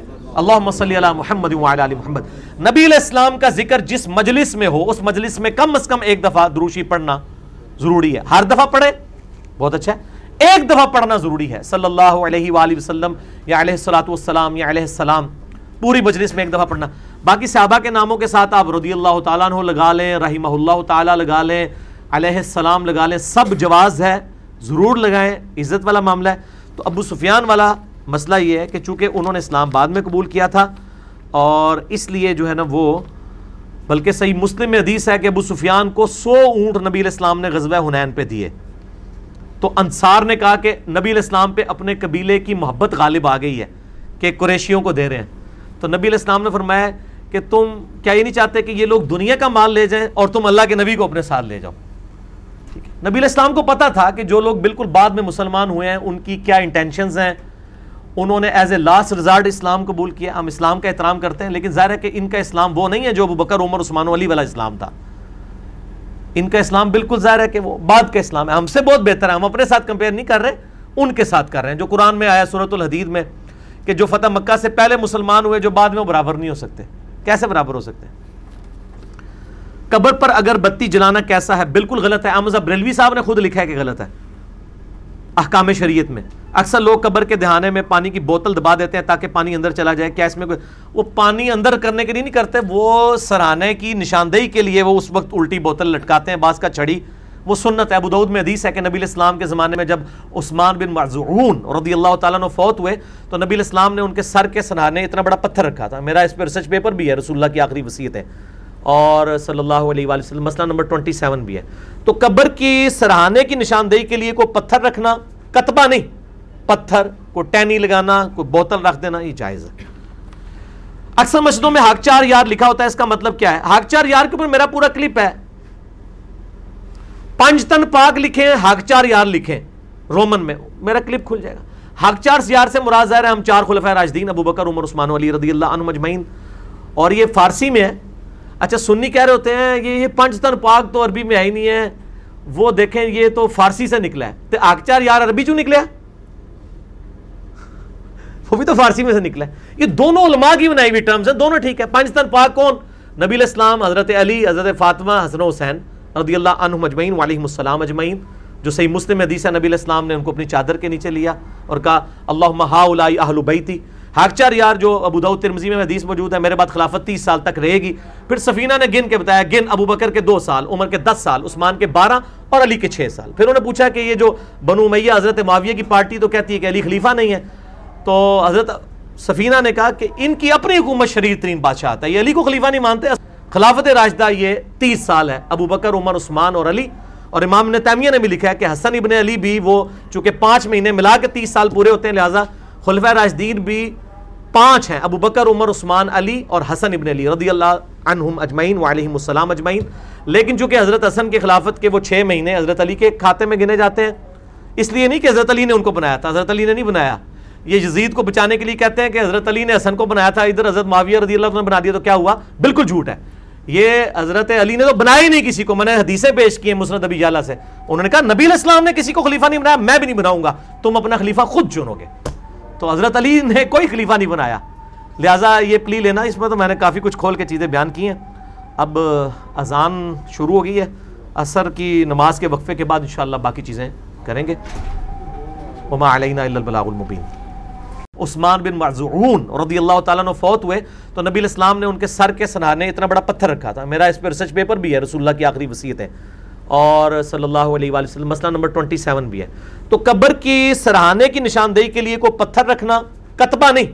پتھر، کوئی ٹینی لگانا، کوئی بوتل رکھ دینا، یہ جائز ہے۔ اکثر مسجدوں میں ہاک چار یار لکھا ہوتا ہے، اس کا مطلب کیا ہے؟ ہاک چار یار کے اوپر میرا پورا کلپ ہے۔ پنج تن پاک لکھیں ہاک چار یار لکھیں۔ رومن میں میرا کلپ کھل جائے گا۔ حق چار سیار سے مراد ظاہر ہے، ہم چار خلفۂ راجدین ابو بکر، عمر، عثمان علی رضی اللہ عنہ مجمعین اور یہ فارسی میں ہے۔ اچھا سنی کہہ رہے ہوتے ہیں یہ یہ پنج تن پاک تو عربی میں آئی نہیں ہے۔ وہ دیکھیں، یہ تو فارسی سے نکلا ہے۔ تو حق چار یار عربی چوں نکلیا وہ بھی تو فارسی میں سے نکلا ہے۔ یہ دونوں علماء کی بنائی ہوئی ٹرمز ہیں، دونوں ٹھیک ہے پنج تن پاک کون؟ نبی الاسلام حضرت علی، حضرت فاطمہ حسن حسین رضی اللہ عنہ مجمعین وعلیہم السلام اجمعین۔ جو صحیح مسلم حدیث ہے، نبی الاسلام نے ان کو اپنی چادر کے نیچے لیا اور کہا اللہ ہا اہل بیتی حق چار یار جو ابو داؤد ترمزی میں حدیث موجود ہے، میرے بعد خلافت تیس سال تک رہے گی۔ پھر سفینہ نے گن کے بتایا، گن ابو بکر کے دو سال، عمر کے دس سال، عثمان کے بارہ اور علی کے چھ سال۔ پھر انہوں نے پوچھا کہ یہ جو بنو میہ حضرت معاویہ کی پارٹی تو کہتی ہے کہ علی خلیفہ نہیں ہے۔ تو حضرت سفینہ نے کہا کہ ان کی اپنی حکومت شریر ترین بادشاہ ہے یہ علی کو خلیفہ نہیں مانتے۔ خلافت راشدہ یہ تیس سال ہے۔ ابو بکر، عمر، عثمان اور علی۔ اور امام نے تیمیہ نے بھی لکھا ہے کہ حسن ابن علی بھی وہ، چونکہ پانچ مہینے ملا کے تیس سال پورے ہوتے ہیں، لہٰذا خلفۂ راجدین بھی پانچ ہیں، ابو بکر، عمر، عثمان، علی اور حسن ابن علی رضی اللہ عنہم اجمعین وعلیہم السلام اجمعین۔ لیکن چونکہ حضرت حسن کی خلافت کے وہ چھ مہینے حضرت علی کے کھاتے میں گنے جاتے ہیں، اس لیے نہیں کہ حضرت علی نے ان کو بنایا تھا۔ حضرت علی نے نہیں بنایا۔ یہ یزید کو بچانے کے لیے کہتے ہیں کہ حضرت علی نے حسن کو بنایا تھا، ادھر حضرت معاویہ رضی اللہ نے بنا دیا تو کیا ہوا؟ بالکل جھوٹ ہے۔ یہ حضرت علی نے تو بنایا ہی نہیں کسی کو۔ میں نے حدیثیں پیش کی ہیں مسرت ابی جالا سے۔ انہوں نے کہا نبی الاسلام نے کسی کو خلیفہ نہیں بنایا، میں بھی نہیں بناؤں گا۔ تم اپنا خلیفہ خود چنو گے۔ تو حضرت علی نے کوئی خلیفہ نہیں بنایا۔ لہٰذا یہ پلی لینا، اس میں تو میں نے کافی کچھ کھول کے چیزیں بیان کی ہیں۔ اب اذان شروع ہو گئی ہے۔ عصر کی نماز کے وقفے کے بعد انشاءاللہ باقی چیزیں کریں گے۔ وما علینا الا البلاغ المبین۔ ہاں جی نماز عصر کے وقفے کے بعد باقی سوالات کا سلسلہ شروع کرتے ہیں۔ اگلا سوال، انہوں نے آٹھ سوال کٹھے لکھے تھے۔ ساتواں ان کا سوال یہ ہے کہ اگر آپ بالفر زور کی نماز پڑھ کر کہیں جائیں اور وہاں بھی جماعت ہونے والی ہو تو کیا نماز دوبارہ پڑھنی ہوگی؟ سب کے ساتھ پڑھنی ہوگی تو ضروری کوئی نہیں ہے۔ اگر آپ پڑھیں گے تو ٹھیک ہے سواب مل جائے گا آپ کو، کوئی مسئلہ نہیں، پڑھ سکتے قضائے عمری نمازیں پڑھنا کیسا ہے؟ قضائے عمری پہ میرا یوٹیوب پہ کلپ دیکھ لیں۔ قضائے عمری کا طریقہ، اس میں میں نے بتایا کہ قضائے عمری کوئی چیز نہیں ہے۔ فرض نماز آپ جو پڑھتے ہیں، جو ساتھ ساتھ رہ جائیں، وہ تو آپ ساتھ ساتھ پڑھیں گے۔ ایک بندے نے توبہ کے بعد دوبارہ سے مسلمان ہوا، کیونکہ اسلام کے تو رشتے میں جو شخص نماز نہیں پڑھتا وہ تو مسلمان ہی نہیں تھا۔ انہی سے پوچھیں کہ اگر کوئی کافر ساٹھ سال کی عمر میں کلمہ پڑھے تو وہ قضائے عمری کرے گا؟ کہیں گے نہیں۔ اچھا ان کو کہ اگر کوئی مسلمان ساٹھ سال کی عمر میں نمازیں شروع کرے، وہ کہے گا ساری قضائے عمری کرے گا۔ وہ مسلمان تو آپ کے قانون میں تھا نا۔ صحیح مسلم میں ٹو فور سکس نمبر حدیث ہے کہ بندے کے کفر اور اسلام کے درمیان فرق نماز ہے۔ جب تک وہ نماز نہیں پڑھتا تھا، وہ مسلمان ہے ہی نہیں تھا۔ وہ کلمے والا مسلمان تھا، عملاً تو کافر تھا۔ اب اس نے جب توبہ کی ہے تو اس کے سر پہ مصیبت نہ ڈالیں۔ اب ساتھ ساتھ جو نمازیں قضا ہوں گی وہ پڑھے پچھلی جو ہے وہ بدود میں حدیث ہے کہ جو سنت موقع اور ہم نوافل پڑھ رہے ہوتے ہیں، یہ فرائض کے ایک ویلٹ توڑ لی جائے گی اگر کہیں کوئی تائی نکلی۔ قضائے عمری کا طریقہ یوٹیوب پہ انجینئر محمد علی مرزا لکھے تو وہ کلپ کھل جائے گا۔ کیا دو سجدوں کے درمیان دو سے زیادہ دفعہ ربک فرلی کہہ سکتے ہیں؟ بالکل کہہ سکتے ہیں۔ تین دفعہ کہیں، چار دفعہ کہیں، کوئی مسئلہ نہیں ہے۔ اور ایک اور دعا بھی مقحول تابی سے، صحیح صنعت سے ثابت ہے۔ ویسے نبی الاسلام سے بھی ہے بدو ترمزی میں، لیکن روایت کمزور ہے۔ صحیح روایت مصنف ابن ابی شہبہ میں ہے۔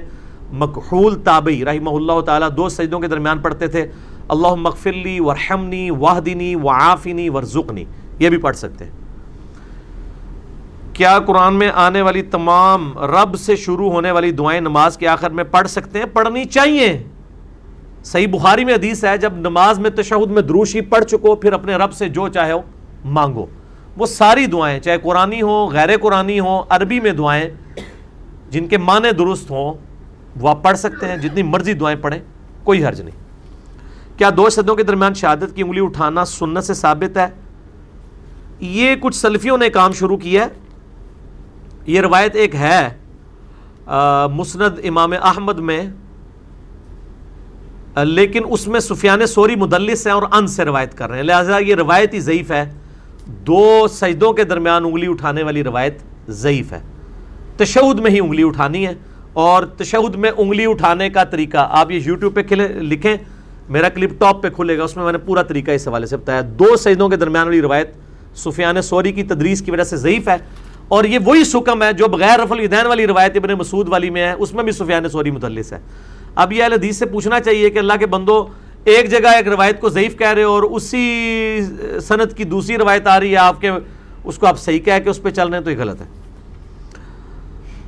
آخری تشہد میں بائیں ٹانگ، دائیں ٹانگ کے نیچے سے رکھنا ذرا مشکل ہے۔ کیا حنفی طریقے سے رکھ سکتے ہیں؟ وہ انفی طریقہ نہیں ہے، وہ بھی نبی اسلام کا ہی طریقہ ہے۔ دو رکتوں کے بعد تو آپ تشہد جس طرح بیٹھتے ہیں، چار رکت والی میں۔ اس طرح چوتھی رکت کے بعد بھی بیٹھنا اس کے لیے جائز ہے جس کے لیے بیٹھنے میں پرابلم ہو۔ تورک بیٹھنے میں، یہ تورک ہے نا؟ یعنی دایاں پاؤں کھڑا کر کے، بائیں کو اس کے نیچے سے گزار کے۔ تورک کا ایک دوسرا طریقہ بھی ہے کہ دونوں پاؤں ایک طرف نکال دیں، جس طرح کے ہنفیوں کی عورتیں نکالتی ہیں۔ وہ بھی سنت ہے۔ تو اگر آپ کو تورک بیٹھنے میں پرابلم ہے، تو آپ دونوں پاؤں ایک طرف نکال دیں۔ اور اگر اس میں بھی پرابلم ہے، تو جس طرح دو رختوں کے بعد بیٹھا جاتا ہے چار والی نماز میں، اس طرح بھی بیٹھنا جائز ہے۔ اور فجر میں چونکہ دوسری رکت آخری رکت ہوتی ہے، اس میں تو تورک کریں گے، لیکن جو بیچارہ نہیں بیٹھ سکتا، اس کے لیے پرابلم ہے۔ اور تورک میں بھی میں نے جو نماز کا پریکٹیکل سیونٹی اے میں ریکارڈ کروایا، اس میں نے بتایا، تورک اسی صورت میں پاسبل ہے جب پوری سب میں سب لوگ ایک مناسب فاصلے پر نماز پڑھیں یعنی پاؤں سے پاؤں ملائیں اپنے جسم کے مطابق۔ ایک بھی بیچ میں سے تورک اگر چھوڑ دے گا نا، تو باقیوں کے لیے تورک بیٹھنا مشکل ہو جاتا ہے۔ لہٰذا نبی علیہ السلام تو ہمیشہ تورک اس لیے بیٹھ لیتے تھے کہ آپ جماعت کروا رہے ہوتے تھے۔ آپ کو کوئی پرابلم نہیں تھی ہوتی دائیں بائیں سے۔ لیکن مقتدیوں کے لیے ایشو ہو جاتا ہے۔ اور یہ بھی صحیح حدیث کے اندر آیا کہ اپنے بھائی کے لیے نرم ہو جاؤ۔ ویسے بخاری مسلم میں آیا ہے کہ نبی علیہ السلام نے فرمایا کہ خوب کھل کے یعنی سجدہ کیا جائے۔ لیکن جب جماعت کے لیے آپ نے فرمایا پھر کھل کے نہیں کرنا، پھر آپ نے یوں سمٹ کے ہی سجدہ کرنا ہے۔ کیونکہ اس میں پھر ساتھ والوں کو تکلیف ہوگی اچھا جی پچھلی دفعہ آپ نے اللہ کے چار روپ بتائے تھے اور محمد کے بھی چار روپ بتائے تھے، لیکن محمد میں دوسرے میم پر شد آتی ہے، جس سے پانچ روپ بن جاتے ہیں۔ اس طرح نہیں بن جاتے ہیں، لکھنے میں تو وہ پڑھنے میں ضرور آپ کہہ سکتے ہیں۔ باقی حروف تہجی جو ہے نا اس کے روٹ ورڈ جو ہے، میم، ہا، میم، دال ہی ہے۔ کیا رف الدین کرتے وقت ہی اللہ اکبر کہنا چاہیے؟ یا اللہ اکبر کے بعد رف الدین کرنا چاہیے؟ تینوں طریقے سنت ہیں۔ احادیث جب ہم نے پڑھی ہیں، ابو ترمزی میں بھی اور بخاری مسلم میں بھی رف الدین کے ساتھ بھی اللہ اکبر کہہ سکتے ہیں، پہلے اللہ اکبر کہہ کے بعد میں رف الدین کر سکتے ہیں، پہلے رف الدین کر کے بعد میں بھی اللہ اکبر کہہ سکتے ہیں۔ بیسیکلی یہ اس ایکٹیویٹی کے ساتھ ہے۔ بہتر یہی ہے کہ آپ ساتھ ساتھ کہتے جائیں۔ تینوں طریقے ٹھیک ہیں۔ کیا جماعت کے ساتھ تیسری اور چوتھی رکت میں الحمد کے بعد کوئی صورت پڑھ سکتے ہیں؟ نبی علیہ السلام سے بخاری مسلم میں ثابت ہے کہ آپ نے زور و اثر کی چاروں رکتوں میں صورت ملائی ہے۔ اور آپ نے سورت کے کچھ آیات بلند آواز میں پڑھی ہیں تاکہ مقتدی کو پتہ چل جائے۔ فرض نماز کی تیسری اور چوتھی رکت میں سورت چھوڑ دینا جواز کی حد تک ہے۔ افضل یہی ہے کہ تیسری چوتھی میں بھی سورت ملائیں۔ بخاری مسلم میں موجود ہے۔ میں نے ریسرچ پیپر جو اپنا نماز محمدی والا ہے، صلی اللہ علیہ وآلہ وسلم، اس میں باقاعدہ اس کا ریفرنس دیا ہے۔ اسی طریقے سے درمیان والے تشہد میں درو شریف پڑھنا بھی سنت ہے۔ اور اگر صرف ابدو اور رسولوں کے بعد کھڑے ہو جائیں تو یہ بھی سنت ہے۔ دونوں طریقے جائز ہیں۔ وہ سیدہ صاحب کو نہیں واجب ہوتا۔ ہے بھی جھوٹ مشہور کیا بھائی انہوں نے۔ سیدہ صاحب پہ مسئلہ نائنٹی ٹو میرا دیکھ لیں۔ ڈیٹیل سے پتہ چل جائے گا۔ نماز کے اختتام پر دونوں طرف سلام پھیرنے کے بعد مکتیوں کا سلام پھیرنا نماز ختم کرنے کا طریقہ مروجہ ہے۔ بالخصوص عرب مالک میں اس کی حقیقت کو واضح کرتے ہیں عرب میں تو یہ ہوتا ہے کہ امام دونوں طرف سلام پھیر دیتا ہے السلام علیکم ورحمۃ اللہ۔ السلام علیکم ورحمۃ اللہ۔ اور اس کے بعد مقدی پھیرتے ہیں۔ اصل میں جو اس کی اصولی حدیث بخاری اور مسلم میں ہے کہ آپ صلی اللہ علیہ وآلہ وسلم نے فرمایا، جو شخص امام سے پہلے رکوع سے سر اٹھاتا ہے، اسے ڈر جانا چاہیے کہ اللہ تعالیٰ اس کے سر کو گدے کے سر سے نہ بدل دے۔ یعنی امام سے پہلے آپ نے کوئی ایکٹیویٹی پرفارم نہیں کرنی۔ بعد میں آپ کر سکتے ہیں۔ امام نے ایک طرف سلام پھیر دیا اب وہ دوسری طرف پھیر رہے ہیں اور آپ پہلی طرف پھیر رہے ہیں۔ چاہے اس نے دوسری طرف مکمل بھی نہیں کیا، آپ اس کے پیچھے ہی جا رہے ہیں نا۔ اس نے کہا، السلام علیکم رحمۃ اللہ۔ آپ بھی کہہ رہے ہیں، السلام علیکم رحمۃ اللہ۔ پھر اس نے یہ کہا، پھر آپ نے پیچھے کہا۔ اس سے آگے نہیں نکل سکتے۔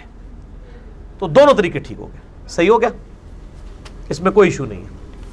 ٹھیک ہو گیا۔ آپ کو سمجھ آ گئی یہ بات؟ اچھا جی۔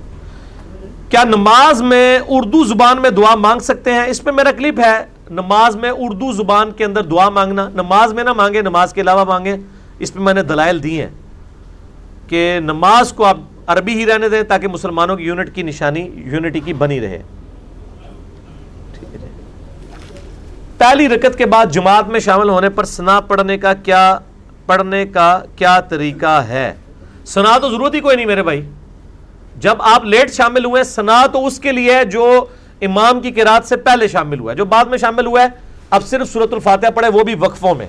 امام کے ساتھ ساتھ نہ پڑھے۔ اچھا۔ صفائی کے نظریے سے کسی سے ہاتھ ملانے سے گریز کرنا تکبر تو نہیں، اگر کسی کے ہاتھ گندے نظر آ رہے ہوں۔ اب وہ گندے کس قسم کے ہیں؟ میرا خیال ہے اگر وہ گندے اس قسم کے ہوتے ہیں نا کہ وہ گندگی آپ کو لگ سکتی ہے تو وہ تو کوئی بندہ سلام ہی نہیں لیتا آپ سے۔ مثلا میرے ہاتھ میں گیلی کیچڑ ہے، تو میں آپ سے ہاتھ تو نہیں ملاؤں گا۔ لیکن میرے ہاتھ میں اگر گریس لگی ہوئی ہے اور گریس وہ جذب ہو کے صرف اس کے داغ باقی ہیں، خشک ہو چکی ہے، پھر تو ظاہر ہاتھ ملانے میں کوئی مسئلہ نہیں، وہ آپ کو لگے گا ہی نہیں۔ سمجھ رہی میری بات کی؟ جو گندگی لگ سکتی ہوتی ہے، وہ تو ایون لوگوں کے ہاتھ جب گیلے ہوتے ہیں، وہ گیلے ہاتھ کے ساتھ بھی سلام نہیں لیتے ہیں۔ یہ پتہ نہیں کون سے لوگ ہیں۔ تو آپ سلام ضرور لیں، تکبر نہ کریں۔ کیا سگریٹ، نسوار اور چس وغیرہ کا کاروبار کرنا جائز ہے؟ کیونکہ لوگ نماز بھی پڑھتے ہیں اور ایسے کاروبار بھی کرتے ہیں۔ میرے بھائی، ظاہر ہے کہ جو چیزیں گناہ کے درجے میں فال کرتی ہیں، ان کا کاروبار کرنا بھی حرام ہے۔ بالکل نہیں کر سکتے۔ لوگ کرتے ہیں تو کیا کریں؟ لوگ تو پتہ نہیں کیا کچھ کرتے ہیں۔ ایک نمازی بندہ اگر کوئی کبیرہ گناہ کرتا ہے تو کیا اس کے نیک مال بھی ضائع ہو جائیں گے یا صرف گناہ لکھا جائے گا؟ نہیں، نیک مال کیوں ضائع ہوں گے؟ انشاءاللہ اس کی نماز ایک نہ ایک دن اسے گناہوں سے بچا لے گی۔ وہ اس کی وجہ سے نماز پڑھنا نہ چھوڑے۔ اگر کسی کی داڑھی نہیں ہے، وہ ایک گناہ کر رہا ہے، تو اب یہ تو نہیں نماز چھوڑ دے گا وہ۔ نماز تو پڑھتا رہے۔ باقی غلطی اپنی جگہ ہے، گناہ معاف ہوتے جائیں گے انشاءاللہ۔ اللہ تعالیٰ توفیق بھی دے دے گا۔ علی بھائی، اللہ آپ کی زندگی میں برکت فرمائے، اللہ آپ کو اس جہاد کا اجر عطا فرمائے۔ بھائی سوال تو نہیں تھے کومنٹس تھے۔ چلے میں اس پہ بھی بول دیتا ہوں۔ سورت الفرقان کی آیت نمبر 52 ہے۔ فلا تطع الکافرین وجاہدہم بہی جہادن کبیرہ۔ اے نبی علیہ السلام، کافروں کی باتوں کی پرواہ مت کیجیے اور اس قرآن کے ذریعے بڑا جہاد کیجیے ان سے۔ یہ مکی صورت ہے۔ قرآن کی تبلیغ، قرآن کے عقیدے، عقیدہ توحید عقید آخرت لوگوں کو سکھانا، یہ واقعی بہت بڑا جہاد ہے۔ اللہ تعالیٰ جس نے یہ لکھا ہے، اس کو بھی یہ جہاد کرنے کی توفیق دے۔ سب نے اس جہاد میں شامل ہونا ہے۔ آمین۔ دیکھنے میں آیا کہ پانچ وقت کے نمازی اور عبادت گزار بندوں کا اپنے گھر میں اخلاق بالکل ڈفرنٹ ہوتا ہے اور اکثر لوگ لوگوں سے گھر والے تنگ بھی آئے ہوتے ہیں۔ ان کو عبادات کا ثواب ملے گا۔ عبادات کا ثواب ملے گا لیکن بعد میں ضائع بھی ہو جائے گا۔ صحیح مسلم میں حدیث ہے، آپ صلی اللہ علیہ وآلہ وسلم نے فرمایا، جانتے ہو مفلس کون ہے؟ صحابہ نے کہا، یار سنا، ہم تو اسی کو مفلس کہتے ہیں، جس کے بعد دنیا کا مال و متا نہ ہو۔ آپ نے فرمایا، میری امت کا مفلس وہ ہے جو قیامت والے دن پہاڑوں کے برابر نیکیاں لے کے آیا، حج، روزہ زکات صدقات کی۔ لیکن دنیا میں اس حال میں تھا کہ کسی کو ڈانٹا اس نے نہ حق، کسی کو تھپڑ مارا، کسی کا خون بہایا، کسی کو دھمکی لگائی۔ تو وہ لوگ قیامت دن آ جائیں گے اور وہ کہیں گے کہ جناب، ہمیں آج بدلہ ملنا چاہیے۔ تو اللہ تعالیٰ اس کی نیکیوں میں سے اس کو بدل، وہاں تو ظاہر کرنسی نیکی ہے۔ وہاں کوئی یہ نہیں کہہ سکتا کہ جناب، تو منو ہی مار لے۔ نہ نیکی۔ اس کی نیکی ختم ہو جائیں گی پہاڑوں کے برابر۔ ابھی بھی لوگ باقی ہوں گے۔ پھر اللہ تعالیٰ ہم آئے گا، اب لوگوں کے گناہ اس کے نامہ مال میں ڈالو۔ ریورس شروع کر دو۔ Debit credit. پھر اسے اوندہ منہ کر کے دوزخ میں ڈال دیا جائے گا۔ یہ صحیح مسلم میں حدیث ہے۔ اور آپ صلی اللہ علیہ وآلہ وسلم نے فرمایا، میری امت کا مفلس یہ شخص ہوگا۔ قرآن کے علاوہ دوسرے راستے پر چلنے والے اور بزرگوں کو اور غیر اللہ کو پکارنے والے قرآن کے مطابق غلط ہیں۔ ایسا کیوں نہیں ہے کہ اللہ ان میں سے کسی ایک بندے کو عبرت کا نشان بنا دے تاکہ باقی لوگ بھی غلط راستے سے بچ جائیں۔ یہی تو وہ لوگ آپ کے بارے میں سوچ رہے ہوتے ہیں کہ آپ کو عبرت کا نشان کیوں نہیں بنایا جاتا، جو توحید کی بات کر رہے ہیں۔ تو یہ لوگوں کے اپنے خیالات ہیں۔ دنیا میں تو حجاج ابن یوسف نے بھی خانہ کعبے پہ بمباری کی منجنیک سے خانہ کعبہ شریف کی دیوار شہید ہوگی، دوبارہ بنائی گئی۔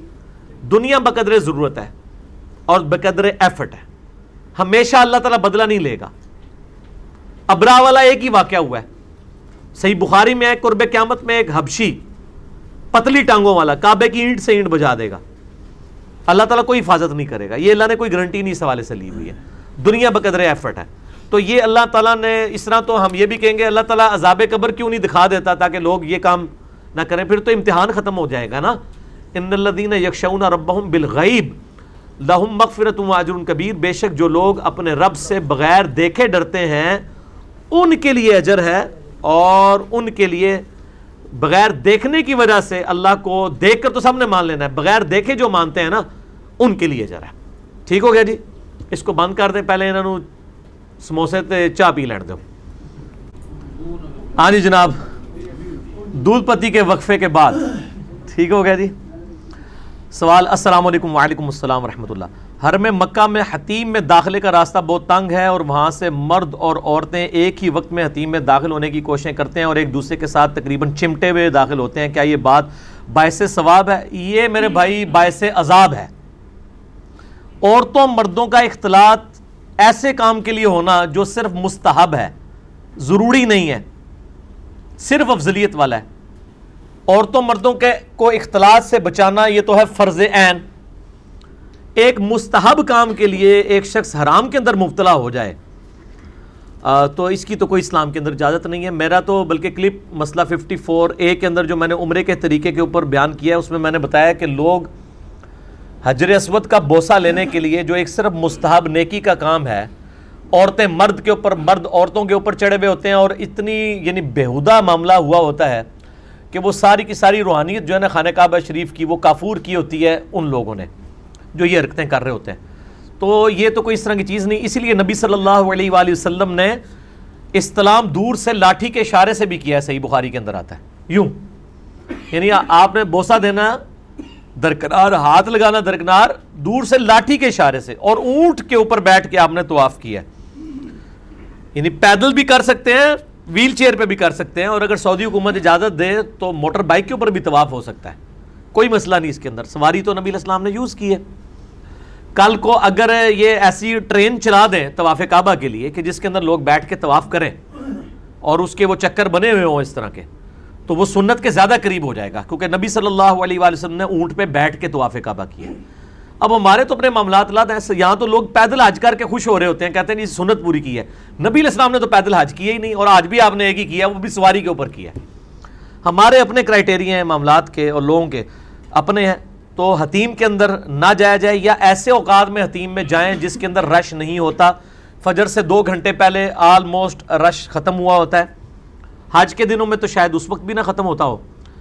تو آپ اس ثواب کے پیچھے گناہ نہ اپنے نامہ مال میں داخل کریں مرد و عورت کا اختلاط تو ہونا ہی نہیں چاہیے۔ ہم تو میرے بھائی ان چیزوں سے بچتے رہے ہیں جتنی بار بھی گئے ہیں، اللہ کے فضل سے کوئی ضرورت نہیں کرنے کی۔ عورت کا مسجد میں نماز پڑھنا افضل ہے یا گھر میں؟ وہ تو ابود ترمزی نسائی میں حدیث موجود ہے کہ عورت کا گھر میں بھی جو کوٹری کے اندر نماز پڑھنا، سین میں پڑھنے سے افضل ہے۔ میرا اس کے اوپر کلپ بھی ہے۔ مسئلہ 161 بی جو ہے میرا۔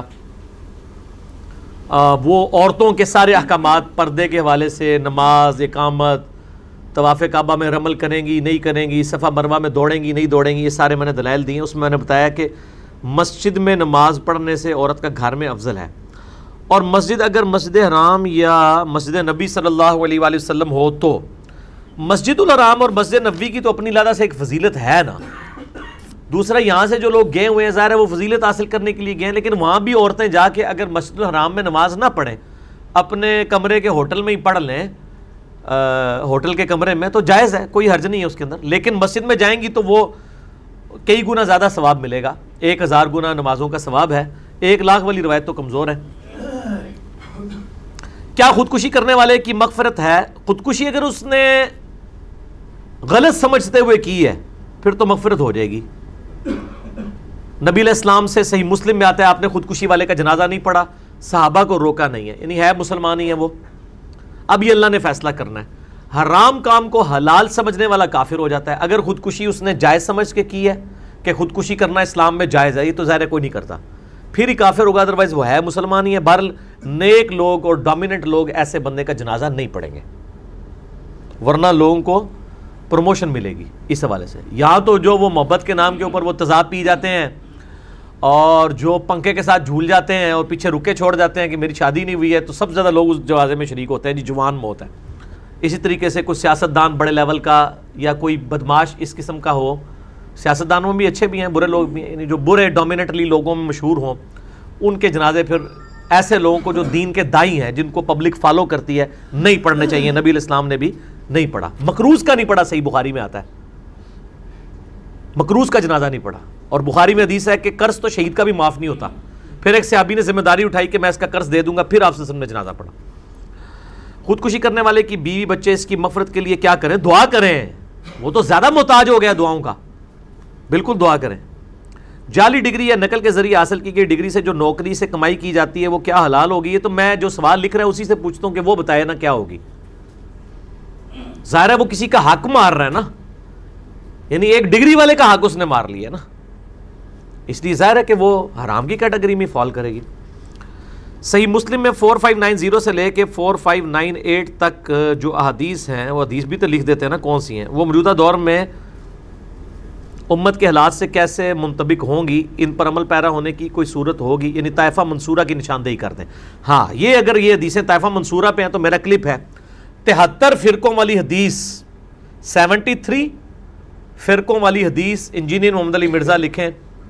ماشاء اللہ یوٹیوب کے اوپر ہزاروں لوگ دیکھ چکے ہیں، میں نے پورا اس کو بریف کیا محمد شیخ اور مفتی عبد الباقی کے مناظر کے بارے میں آپ نے لیکچر ریکارڈ کیوں نہیں کروایا اور جو پوائنٹ اس نے اٹھائے اس کے بارے میں آپ کی رائے کیا ہے؟ پہلا پورشن تو میں نے ریکارڈ کروایا، میں نے میرے نزدیک تو دونوں کا موقف غلط ہے۔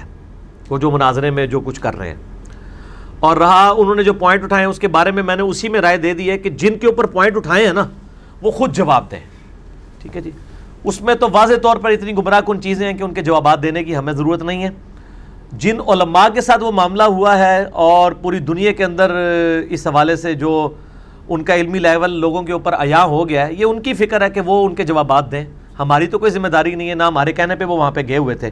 اس لیے ہمیں کوئی ضرورت نہیں ہے۔ اور میں نے پچھلی دفعہ بھی بتایا تھا، مجلس نمبر فور کا پہلا سوال تھا کہ جو گمراہ کن عقائد پھیلا رہے ہیں، ان لوگوں کے اوپر مجھ سے لیکچر نہ ریکارڈ کروایا کریں، نقصان ہو جائے گا۔ کیونکہ ان کو پہلے ہزاروں لوگ جانتے ہیں، پھر لاکھوں لوگ جان لیں گے۔ تو ضرورت نہیں ہے۔ میں نے اس لیے کہا تھا کہ جس کے سبسکرائبرز ایک لاکھ سے زیادہ ہوں اور وہ گمراہی پھیلا رہا ہو، وہ آپ ہمیں بتائیں، ہم اس پہ لیکچر ریکارڈ کرائیں گے۔ اگر سینکڑوں لوگ ان کے سبسکرائبر ہیں یا ہزاروں میں ہیں اور پچھلے دس پندرہ سال سے وہ لیکچر ریکارڈ کرا رہے ہیں، ان کو کوئی پوچھتا نہیں ہے، تو آپ ہمارے ذریعے تو ان کی مشہوری نہ دلوائیں۔ یہاں تو علماء بچارے جنہوں پنجابی کے اندر سینکڑے ہوتے ہیں، ترسے ہوتے ہیں کہ کسی طریقے انجینئر صاحب اپنا نام لے دیں۔ ہمیں بھی کوئی بیچ میں جیک لگ جائے۔ اسی لیے جتنے اس وقت نئے نئے وہ مارکیٹ میں علماء اتر رہے ہیں نا، وہ کلپ کچھ بھی چڑھایا ہوتا ہے reply to engineer Muhammad Ali Mirza لکھا ہوتا ہے۔ تو لوگوں کو پتا چل رہا ہے۔ اور میں ان کو چیلنج کرتا ہوں، یہ reply to engineer Muhammad Ali Mirza کے بغیر ایات النبی پہ کو لیکچر چڑھائیں رف الدین پہ چڑھائیں۔ ٹھیک ہے جی؟ عذاب قبر کے اوپر چڑھائیں۔ ٹھیک ہے جی؟ یہ خلافت و ملوکیت پہ چڑھائیں، ان کو سو بندے بھی دیکھ جائیں تو میں ان کو مان جاؤں۔ اپنا ہی دیکھ جائیں۔ حالانکہ پیچھے پورے پورے فرقے کھڑے ہوئے ہیں۔ ٹھیک ہے نا؟ سوائے چاند ایک لوگوں کے کہ ان کے چلے ایک ویورشپ ہے۔ زیادہ تر تو اس طریقے سے ہی وہ فصلی بٹیرے نکلے ہوئے اور وہ فصلی بٹیرے جو ہیں وہ میری باتیں آؤٹ آف کانٹیکسٹ یعنی وہ پیش کر رہے ہوتے ہیں۔ اور ظاہر ہے کہ وہ ان کا حق ہے اور ہمیں خوشی ہوتی ہے۔ مجھے کوئی دکھ نہیں ہوتا اس حوالے سے۔ ان کی آخرت کی ضرور فکر ہوتی ہے، لیکن مجھے خوشی ہوتی ہے کہ یہ جو کر رہے ہیں، اس سے ان کی پبلک کو پتہ چلے گا یہ کتنا بڑا جھوٹ بول رہے ہیں۔ تو ان کو تو ہم روک نہیں سکتے، نہ سوشل میڈیا میں ایسا کوئی ایکٹیویٹی پرفارم کرنے کی ضرورت ہے، اس کا تو کوئی اینڈ ہی نہیں ہے۔ نبی علیہ السلام کے خلاف پچھلے سو سالوں میں ساٹھ ہزار کتابیں لکھی گئی ہیں، لیکن مسلمانوں نے ساٹھ کتابوں کے بھی جواب نہیں دیے۔ ہیں صرف نبی علیہ السلام کا کردار لوگوں کے سامنے پیش کیا ہم نے بھی ہر بات کا جواب نہیں دینا، اپنا پوائنٹ آف ویو سامنے رکھنا ہے۔ ایک بندہ کہتا ہے جی میرا یہ پوائنٹ آف ویو ہے۔ دوسرا کہتا ہے، میرا یہ ہے۔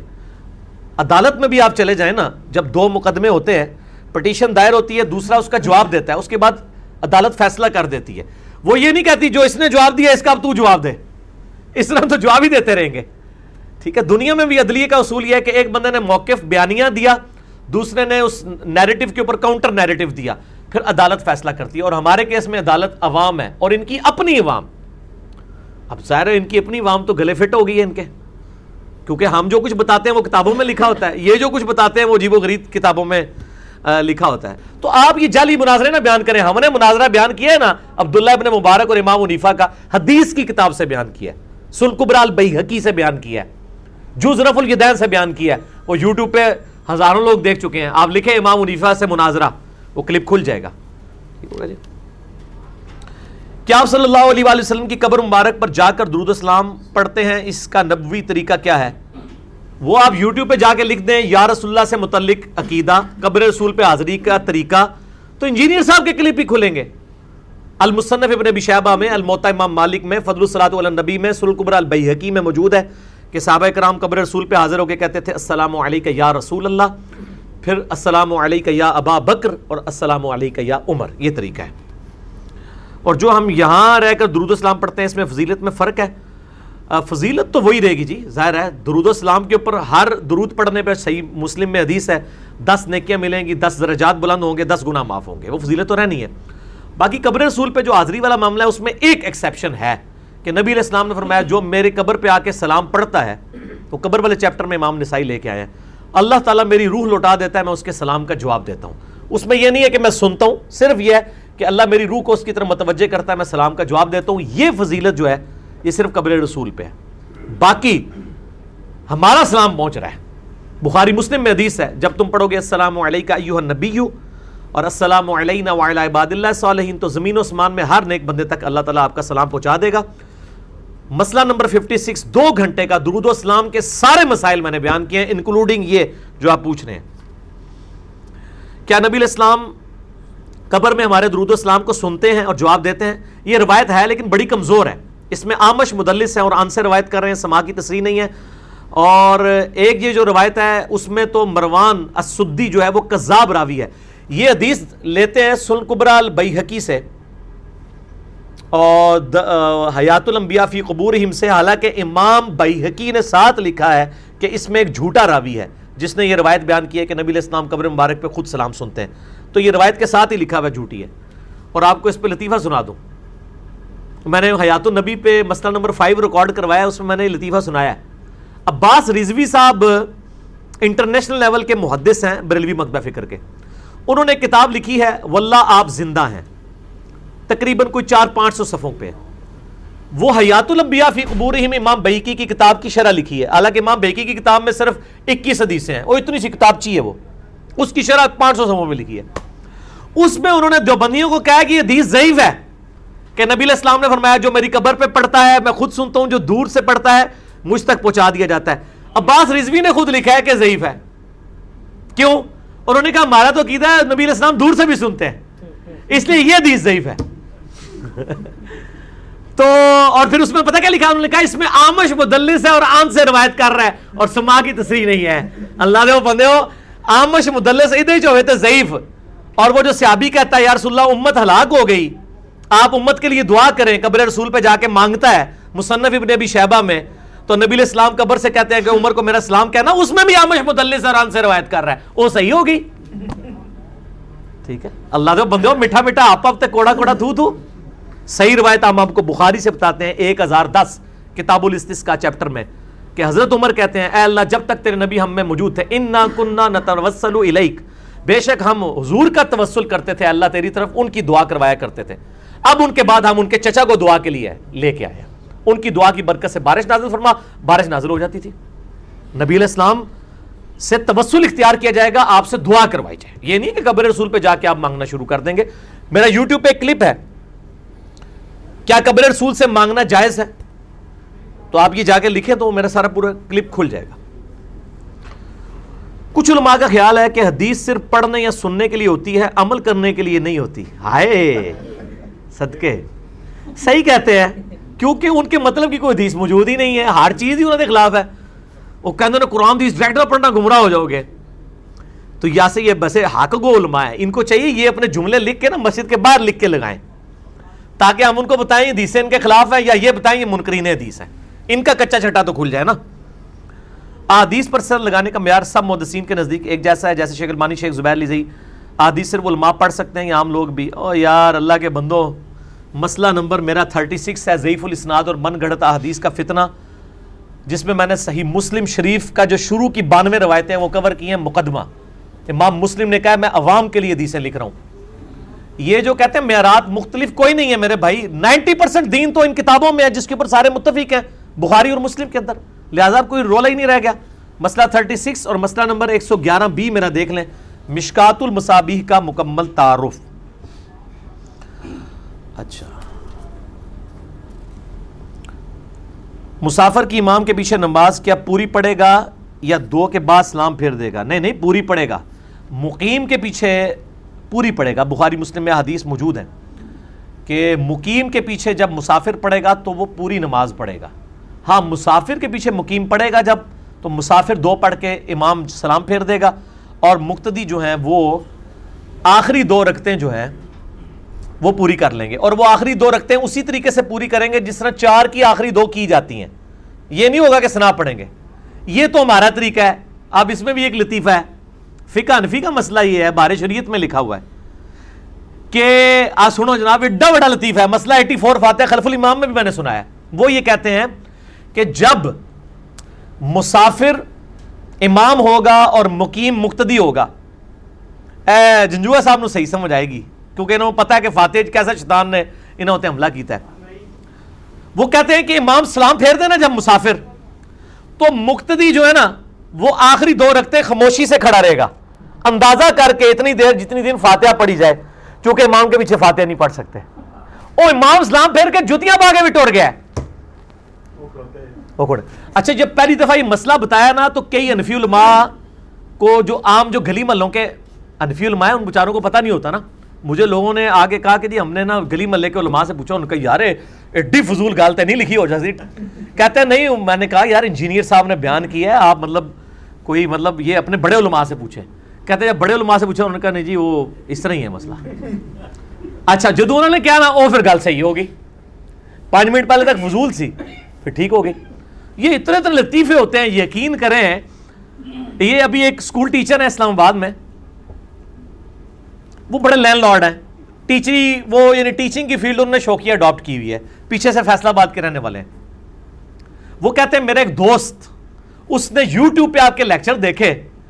مسئلہ سیونٹی بی رف الدین والا، اس نے رف الدین شروع کر دیا۔ اور کہتے ہیں، ہمارا گاؤں گڑھ تھا۔ کہتے ہیں کہ جی وہ ادھر تو شور مچ گیا جی انہیں رف الدین شروع کرتا ہے، وہ تو گمراہ ہو گیا، یہ ہو گیا۔ کہتا ہے، انہوں نے باقاعدہ علماء نے مجھے فون کیا کہ آپ چونکہ گاؤں میں اثر و رسوخ رکھتے ہیں، تو یہ ہماری تو کوئی نہیں سن رہا، آپ اسے آگے سمجھائیں۔ ہم تو اس کو بڑے بڑے مفتیوں کے پاس لے کے گئے ہیں۔ اچھا۔ یہ ٹیچر وہ جو ہے، انہوں نے مجھے خود واقعہ سنا ہے کہتے ہیں کہ میں نے ہی آپ کے لیکچر اس کو ریفر کیے ہوئے تھے، لیکن رف الدین میں خود بھی کوئی نہیں کرتا تھا۔ کہتے ہیں، اب میں تذبذب میں پڑ گیا کہ میں اس کو تب سمجھاؤں جب مجھے خود بھی علم ہو۔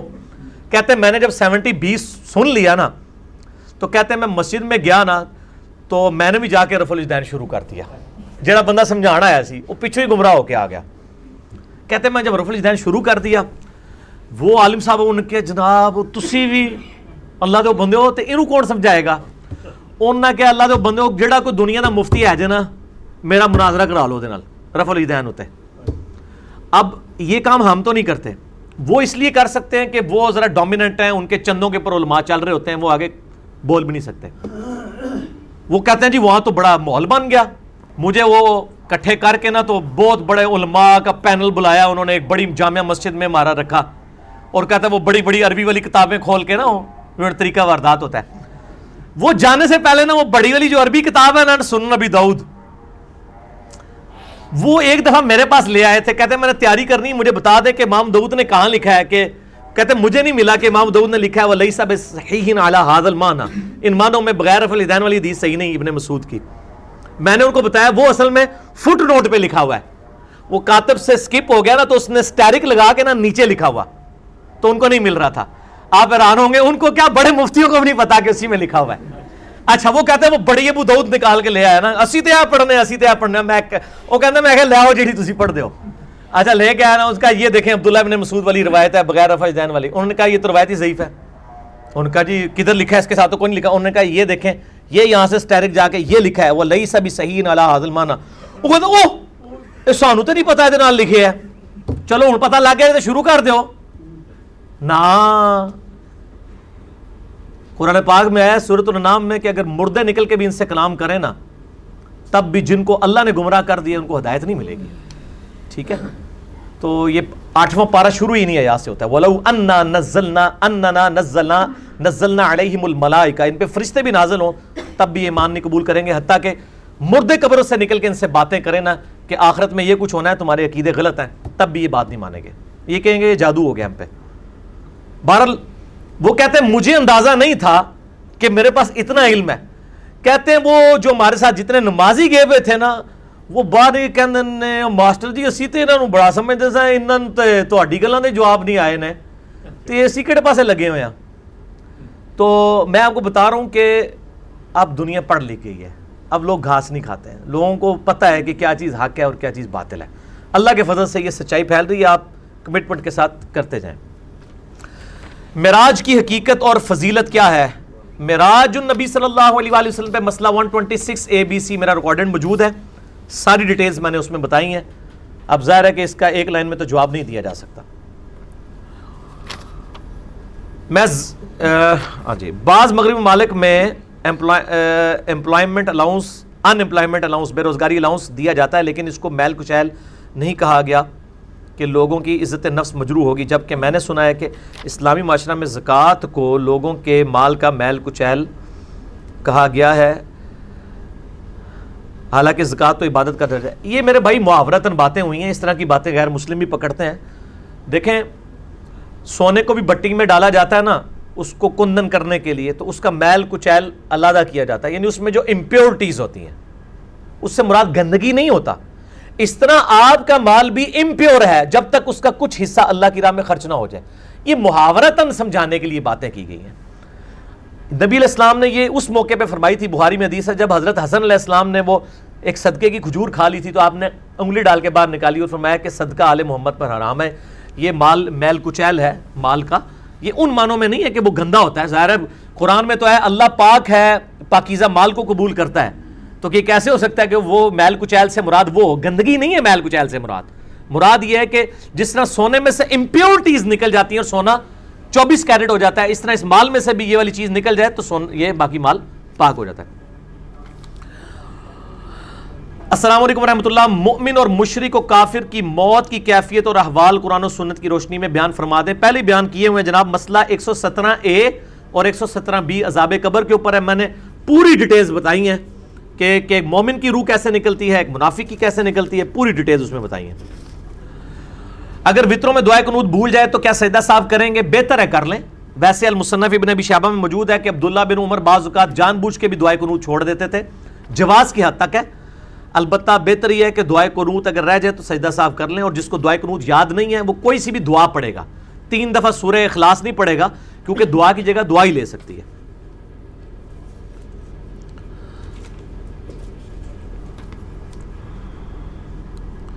گزشتہ اور شام کے مسلمانوں پر امریکہ کی طرف سے شدید ترین بمباری کی گئی ہے، جس میں مسلمان مرد اور عورتیں شہید ہو چکے ہیں۔ اس موقع پر قرآن و سنت کی روشنی میں ہماری کیا ذمہ داری ہے؟ دیکھیں میرے بھائیوں، میری ایک یوٹیوب پہ اوپر ایک کلپ ریکارڈڈ ہے۔ لاکھوں لوگ دیکھ چکے ہیں، کم از کم پانچ لاکھ سے زیادہ لوگ دیکھ چکے ہیں۔ بلکہ دنیا میں اس ٹاپک پہ سب سے زیادہ میری ویڈیو وہ دیکھی گئی ہے۔ روہنگیا مسلمانوں کی نسل کشی پر جوابی بیانیاں۔ روہنگیا انجینئر مدری مرزا لکھ دیں۔ تو وہ میرا کلپ کھل جائے گا۔ اس میں میں نے سب کچھ بتایا ہے کہ مسلمانوں کے ساتھ دنیا میں جو کچھ بھی ہو رہا ہے، اس پہ ہمیں کیا لائے عمل اختیار کرنا چاہیے۔ وہ ڈیٹیل چیز ہے، وہ میں نے ریکارڈ کروا دی ہے۔ اگر کوئی انسان کسی بچے کو لے کر پالتا ہے جس کے ماں باپ کا اس کو معلوم نہ ہو، تو کیا کرے؟ مشکل سوال ہے۔ اجتہاد کرے۔ اور پھر فرضی نام ہی ظاہر رکھے جا سکتے ہیں۔ ٹھیک ہے جی۔ عبداللہ رکھ دے، باپ کا نام، ماں کا کوئی اور نام رکھ دے، آمنہ رکھ دے، عائشہ رکھ دے، کوئی بھی رکھ دے۔ اور اگر کوئی اور اپنے بھی نام رکھنا چاہتا ہے، اس میں تو اجتہادن کو جواز والا معاملہ ہوگا، لیکن یہ پھر بچہ جو ہے وہ وراثت کا حقدار نہیں ہوگا لے پالک۔ پھر وہ ساتھ ڈکلیئر کریں۔ اس لیے بہتر یہ ہے کہ وہ لے پالک والے اپنے، اپنا نام نہ اس میں لگوائیں۔ عبداللہ رکھوا دیں باپ کا نام، ماں کا نام کوئی بھی رکھ لیں۔ ٹھیک ہو گیا جی؟ عائشہ رکھ لیں، کوئی مسئلہ نہیں۔ اگر کوئی عزیز یا محلے دار وفات پا جائے تو اس کا جنازہ نہ پڑھ سکے، بعد میں اس کے اہل ویال سے ملیں تو اس کا مصنون طریقہ کیا ہے؟ مسئلہ سیونٹی فور میں میں نے مصنون طریقہ بتایا جا کے دعا کریں۔ یہ جو فاتحہ پڑھے والا معاملہ نہیں ہے دعائیں مغفرت ہی کریں گے۔ قبر پہ بھی جا کے دعائیں مغفرت ہی کریں گے۔ ہاتھ اٹھا کے بھی کر سکتے ہیں، جائز ہے، کوئی مسئلہ نہیں ہے۔ عورت کے پردے کے بارے میں بتائیں کہ کیا چہرے کا پردہ ہے؟ بالکل چہرے کا پردہ ہے۔ مسئلہ نمبر 161 بی میرا ریکارڈڈ موجود ہے، ڈیٹیل کے ساتھ دیکھ لیں۔ فرض اور سنت اللہ اور کے نبی صلی اللہ علیہ وسلم کے احکامات ہیں۔ ٹھیک ہے جی؟ اور واجب کیا ہے؟ یہ میرے بھائیو جو واجب ہے نا، عربی میں واجب اور فرض ایک ہی لفظ کے اکویلنٹ استعمال ہوتے ہیں۔ باقی فقہ میں نا انہوں نے یہ ٹرم ڈیوائز کی ہے کہ جو قرآن سے فرض ثابت ہوتا ہے، اسے فرض کہتے ہیں، جو حدیث سے ہوتا ہے، اس کو واجب کہتے ہیں۔ یہ فک کی ٹرمالوجیز ہیں، البتہ دونوں سیم چیزیں ٹھیک ہو گیا جی۔ پچھلی دفعہ آپ نے ایک دعا بتائی تھی کہ نماز کے آخر میں جو بخاری شریف میں اس کے بغیر کیا واقعی نماز نہیں ہوتی، جس میں چار چیزوں سے پناہ مانگی ہے۔ میں نے بتایا تھا، میں نے اس میں بتایا تھا یہ تاؤس تابی کا قول ہے، وہ یہ سمجھتے تھے کہ نماز نہیں ہوتی، ہمارے نزدیک تو ہو جاتی ہے۔ ہمارے نزدیک تو درو شریف جس نے پڑھ لیا، اس کی نماز ہوگی، دعا پڑھنا سنت ہے، فرض نہیں ہے۔ البتہ فقہ انفی والے کہتے ہیں کہ درو شریف کے بغیر بھی نماز ہو جاتی ہے۔ ہماری تو نہ نماز ہوتی ہے درو شریف کے بغیر، نہ نماز جنازہ ہوتا ہے اور نہ نماز وطر ہوتی ہے ہم تو تینوں میں پڑھتے ہیں، سنت سے ثابت ہے۔ وہ چار چیزیں، وہی اللہ انی اعوذ بک من عذاب جہنم ومن عذاب القبر ومن فتنة المحیا والممات ومن شر فتنة المسیح الدجال۔ تاؤس تابی کا میں نے کول بتایا تھا کہ وہ یہ سمجھتے تھے۔ یہ ان کی ذاتی رائے ہے۔ ظاہر ہے وہ حدیث نہیں ہے۔ ان کی ذاتی رائے ہے۔ سب سے پہلی حدیث کی کتاب کون سی ہے جو لکھی کی اس کے بعد حدیث کی کتاب کی ٹائم لائن بتا دیں۔ مسئلہ 36 سن لیں۔ سب سے پہلے باقاعدہ جو کتاب لکھی گئی ہے نا، اسٹیبلش وہ الموتا امام مالک ہے۔ اس کو کتب ستہ میں اس لیے نہیں شامل کیا گیا، یہ بھی اکثر لوگ سوال پوچھتے ہیں کہ اس کی آلموسٹ باقی ساری حدیث کی کتابوں میں اس کی جو ہے نا، وہ احادیث کور ہے پلس یہ کہ الموتا امام مالک میں امام مالک کے اپنے فتوے بھی ہیں۔ وہ لہٰذا حدیث سے زیادہ ایک فقہ کی کتاب بن گئی۔ اس لیے محدثین نے پیورلی حدیث کی کتابوں میں اسے اس طریقے سے شامل نہیں کیا۔ البتہ درجے میں اس کو آپ رکھتے ہیں۔ شاہ ولی اللہ دلوی نے بھی جو حدیث کی کتابوں کے دو درجے بنائے ہیں نا، پہلے درجے پہ انہوں نے تین کتابیں رکھی ہیں۔ پہلے نمبر پہ الموتا امام مالک، پھر بخاری اور مسلم حجت اللہ البالغہ میں۔ اور دوسرے میں انہوں نے سنن اربا رکھی ہیں۔ ابو ترمزی نسائی، ابن ماجہ اور مسند احمد اور باقی کتابیں۔ اور پھر باقی تیسری۔ میں نے ستائیس رجب کو صبح فجر کی نماز کے لیے فون کیا، اپنے ایک دوست کو، اس نے فون نہیں اٹھایا۔ بعد میں اس کا میسج آیا کہ میں ساری رات بات کرتا رہا ہوں، اس لیے فجر کی نماز تھکاوٹ کی وجہ سے نہیں پڑھ سکا۔ قرآنوں کی سنت کی روشنی میں یہ تو وہ اپنے مولویوں سے پوچھے بھی ان کو بتا دیں گے۔ ہزاروں سال کی رات کی نفلی عبادت ایک فجر نماز کے برابر نہیں ہو سکتی ہے۔ اور باقی یہ جو کچھ انہوں نے کیا ویسے یہ تو ثابت بھی نہیں ہے۔ اس پہ تو احادیث بھی موجود ہیں۔ حضرت عمر فاروق رضی اللہ تعالیٰ کے سامنے بھی ایک مقدمہ پیش ہوا تھا۔ انہوں نے ڈانٹا تھا کہ بھی فجر کی نماز قضا ہو گئی ہے، رات کو عبادت کرنے کی وجہ سے۔ کوئی فائدہ نہیں ہے۔ کچھ علماء کے نزدیک حدیث کے علم کے لیے آٹھ سال کا کورس کرنا ضروری ہے، پھر حدیث کو بیان کرنا چاہیے۔ ان علماء نے جو آٹھ سال کے کورس کیے ہوئے ان کو بھی حدیث کے لیے بے نہیں پتا۔ ان سے بھی آپ ہمارے لیکچر ذرا ڈسکس کریں تو ان کو پتہ ہی نہیں ہوگا، یہ حدیثیں بخاری، مسلم میں لکھی ہوئی ہیں۔ ان علماء کو خود بھی حدیثیں کوئی نہیں آتی ہیں، بلکہ بڑے بڑے علماء۔ یعنی شیخ زبیل زئی رحمہ اللہ تعالیٰ کو میں نے بعض اوقات بخاری شریف سے کچھ ایسی حدیثیں بتائیں۔ انہوں نے کہا میرے علم میں نہیں کہ بخاری میں ہے، حالانکہ بخاری کئی سالوں سے وہ پڑھا رہے تھے۔ اوور لک ہو جاتی ہیں۔ جب تک آپ کمپیریٹیو اسٹڈی مناظرہ اور کمپیریٹیو اسٹڈی ایک الگ فیلڈ ہے ٹیچنگ الگ فیلڈ ہے۔ ٹھیک ہے نا جی؟ تو آٹھ سال کا کورس کر کے بھی ان کو کون سی حدیثیں آتی ہیں؟ ان کے دعوے ہیں نا۔ تو باقی یہ کہ اردو میں ترجمے ان کے بڑے علماء نے کر دیے، ہم یہ کہتے ہیں ڈائریکٹ نہ پڑھو، ہم ڈائریکٹ نہیں پڑھ رہے۔ ہم بخاری شریف کا ترجمہ آپ کے استادوں کا پڑھ رہے ہیں۔ آپ کا بھی نہیں پڑھ رہے، تو ہم ڈائریکٹ کہاں سے پڑھ رہے ہیں؟ قرآن کا ترجمہ جب ہم احمد بریلوی صاحب کا پڑھ رہے ہیں، تو ہم کب ڈائریکٹ پڑھ رہے ہیں؟ ہم تو احمد بریلوی صاحب سے پڑھ رہے ہیں۔ کیونکہ اردو ہماری زبان ہے۔ ہاں اگر احمد مطلب بریلوی صاحب نے قرآن کا ترجمہ عربی میں کیا ہوتا، پھر آپ کہتے، آپ کے والے سے، مجھے تو چلے عربی بھی آتی ہے، آپ کے والے سے۔ تو ہم ان کے علماء سے ہی پڑھ رہے ہیں، لہٰذا بے فکر رہے ہیں۔ تصویر بنانا جواز کیا تک تو ٹھیک ہے، لیکن کسی کے کہنے پر تصویر بنائی جا جا رہی ہے۔ کسی کے کہنے پر تصویریں بنائی، کون سی کسی کے کہنے پر تصویریں؟ مرد و عورت کا اختلاط نہیں ہونا چاہیے، باقی سیلفی اگر کوئی بنواتا ہے، تو اس میں تو کوئی مسئلہ نہیں، تصویر کی حرمت والا تو معاملہ وہ ہے ہی نہیں ہے۔ ہم تصویر کو جو جائز سمجھتے ہیں وہ مجبوری کی وجہ سے نہیں کہ جی مجبوری میں کتا بھی لال ہو گیا۔ بلکہ تصویر کی جو حرمت والا معاملہ ہی غلط بتایا گیا تھا ان کو۔ میرا آپ یوٹیوب پہ لکھ دیں کہ اسلامک رولنگ آن پکچرز تصویر کی شرعی حیثیت، انجینئر محمد علی مرزا، کیا تصویر بنانا جائز ہے؟ تو میں نے بتایا وہ حدیث ان اور تصویر کے بارے میں، یہ تو اس میں فٹ ہی نہیں بیٹھتی۔ خود نبی علیہ السلام آئینہ دیکھا کرتے تھے آئینے میں بھی شکل نظر آتی ہے، وہ عکس ہوتا ہے اور اس میں کوئی بگاڑ نہیں آتا، وہ تو سنت ہے۔ تو یہ معاملہ ہی بالکل الگ ہے اب تو خیر سارے علماء بغیر کیمرے کے سٹارٹ ہی نہیں ہوتے، لہٰذا یہ تو کوئی رول نہیں۔ سیلفی بھی بنا سکتے ہیں، لیکن سیلفی بنا کے ایک بندہ حرم میں کھڑا ہو کے یوں سیلفی بنا رہا ہے آرام کی حالت میں اور وہ فیس بک پہ چڑھا رہا ہے، یہ بتانا چاہ رہا ہے کہ میں عمرہ کرنے آیا ہوں، لوگ دیکھیں۔ یہ اس نے خود فیصلہ کرنا ہے۔ ہم نہیں کہہ رہے کہ وہ ریاکاری کر رہا ہے۔ اس کو خود سوچنا چاہیے کہ ریاکاری نہ ہو جائے۔ اس کو نہیں ہم کہتے۔ تو اس کو ڈر جانا چاہیے، ٹھیک ہے نا جی؟ کسی پہ ہم نہیں فتوا لگاتے، میرا تو شروع سے اصول ہے۔ فتوا نہ لگائیں۔ کیا اسلام مزہ جائز ہے؟ مزہ بالکل جائز ہے۔ بخاری صحیح بخاری میں حدیث ہے کہ ایک سیابی تھے جو نبی الاسلام کو ہسایا کرتے تھے۔ لیکن شراب بھی پیا کرتے تھے۔ پھر کوڑے بھی لگتے تھے۔ پھر حضور کی مجلس میں آتے تھے۔ دو تین دفعہ ایسے ہوا تو بعض صحابہ نے کہا، اللہ کی لانت ہو اس پہ۔ نبی علیہ السلام کی موجودگی میں یہ کچھ کرتا ہے یہ۔ تو نبی علیہ السلام نے فرمایا لانت نہ بھیجو۔ جو میں جانتا ہوں وہ تم نہیں جانتے، یہ اللہ اور اس کے رسول سے محبت کرنے والا ہے۔ گناہ اپنی جگہ ہے۔ نیکی اپنی جگہ ہے۔ تو اس میں الفاظ ہیں کہ وہ شخص نبی علیہ السلام کو ہسایا کرتا تھا۔ آپ علیہ السلام خود بھی مزاح فرمایا کرتے تھے۔ مشکات میں آپ کو دوسری یا تیسری جلد میں مزاح کے بیان میں وہ ساری حدیثیں مل جائیں گی، وہ آپ پڑھ لیں۔ ٹھیک ہے۔ باقی یہ جو کچھ علماء آج کل کر رہے ہیں نا، آسانے کے لیے اور گندے لطیفے ممبروں کے اوپر سنا رہے ہیں، یہ بالکل آرام ہے۔ وہ مزاح بھی کسی لیول کا ہونا چاہیے۔ ٹھیک ہوگا جی؟ عزو خاص کو کپڑے کے باہر چھونے سے وضو ٹوٹ جاتا ہے، نہیں ٹوٹتا۔ مسند احمد میں حدیث موجود ہے۔ نبی علیہ السلام نے فرمایا، جو شخص شرمگاہ کو ڈائریکٹ چھوئے، اس کا وضو ٹوٹ جائے گا اور جو کپڑے حائل ہونے سے چھوئے تو نہیں ٹوٹے گا۔ مسئلہ 42 میں میں نے بتایا۔ کیا مقتدی کو سمی اللہ علیہ حمیدہ پڑھنا جائز ہے؟ جائز ہے۔ یہ بھی ثابت ہے۔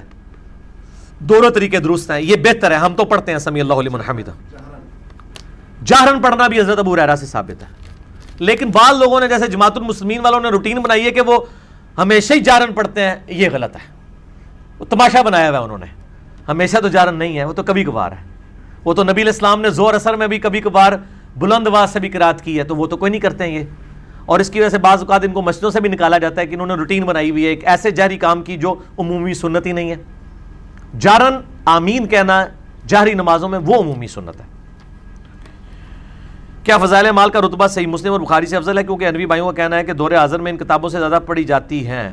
ان کو بتائیں کہ اللہ کے بندو فضائل مال سے بھی زیادہ وہ کتابیں پڑھی جا رہی ہیں۔ آپ ذرا میگزین دیکھیں۔ نبی الاسلام کے جو گستاخانہ کھا کے چھپے تھے نا، ایک دفعہ کی پرنٹنگ اس کی جو ہے نا، وہ پانچ ملین سے زیادہ ہوئی ہے۔ پچاس لاکھ سے زیادہ۔ ایک دفعہ کی پرنٹنگ اور وہ کئی دفعہ پرنٹ ہو چکا ہے۔ پڑھے جانے سے کوئی تعلق نہیں ہوتا۔ کسی کا رتبہ جو ہے وہ میرا خیال ہے یہ تو فضائل مال جنہوں نے لکھی ہے، وہ بھی یہ جرت نہیں کریں گے کہ وہ یہ کہیں کہ میری کتاب کا درجہ جو ہے وہ زیادہ ہے۔ اس حساب سے تو فضائل مال کا درجہ قرآن سے بھی زیادہ ہو جائے گا۔ کیونکہ قرآن بغیر سمجھ کے پڑھا جا رہا ہے، فضائل مال سمجھ کے پڑھی جا رہی ہے۔ قرآن تو عربی میں پڑھا جا رہا ہے نا۔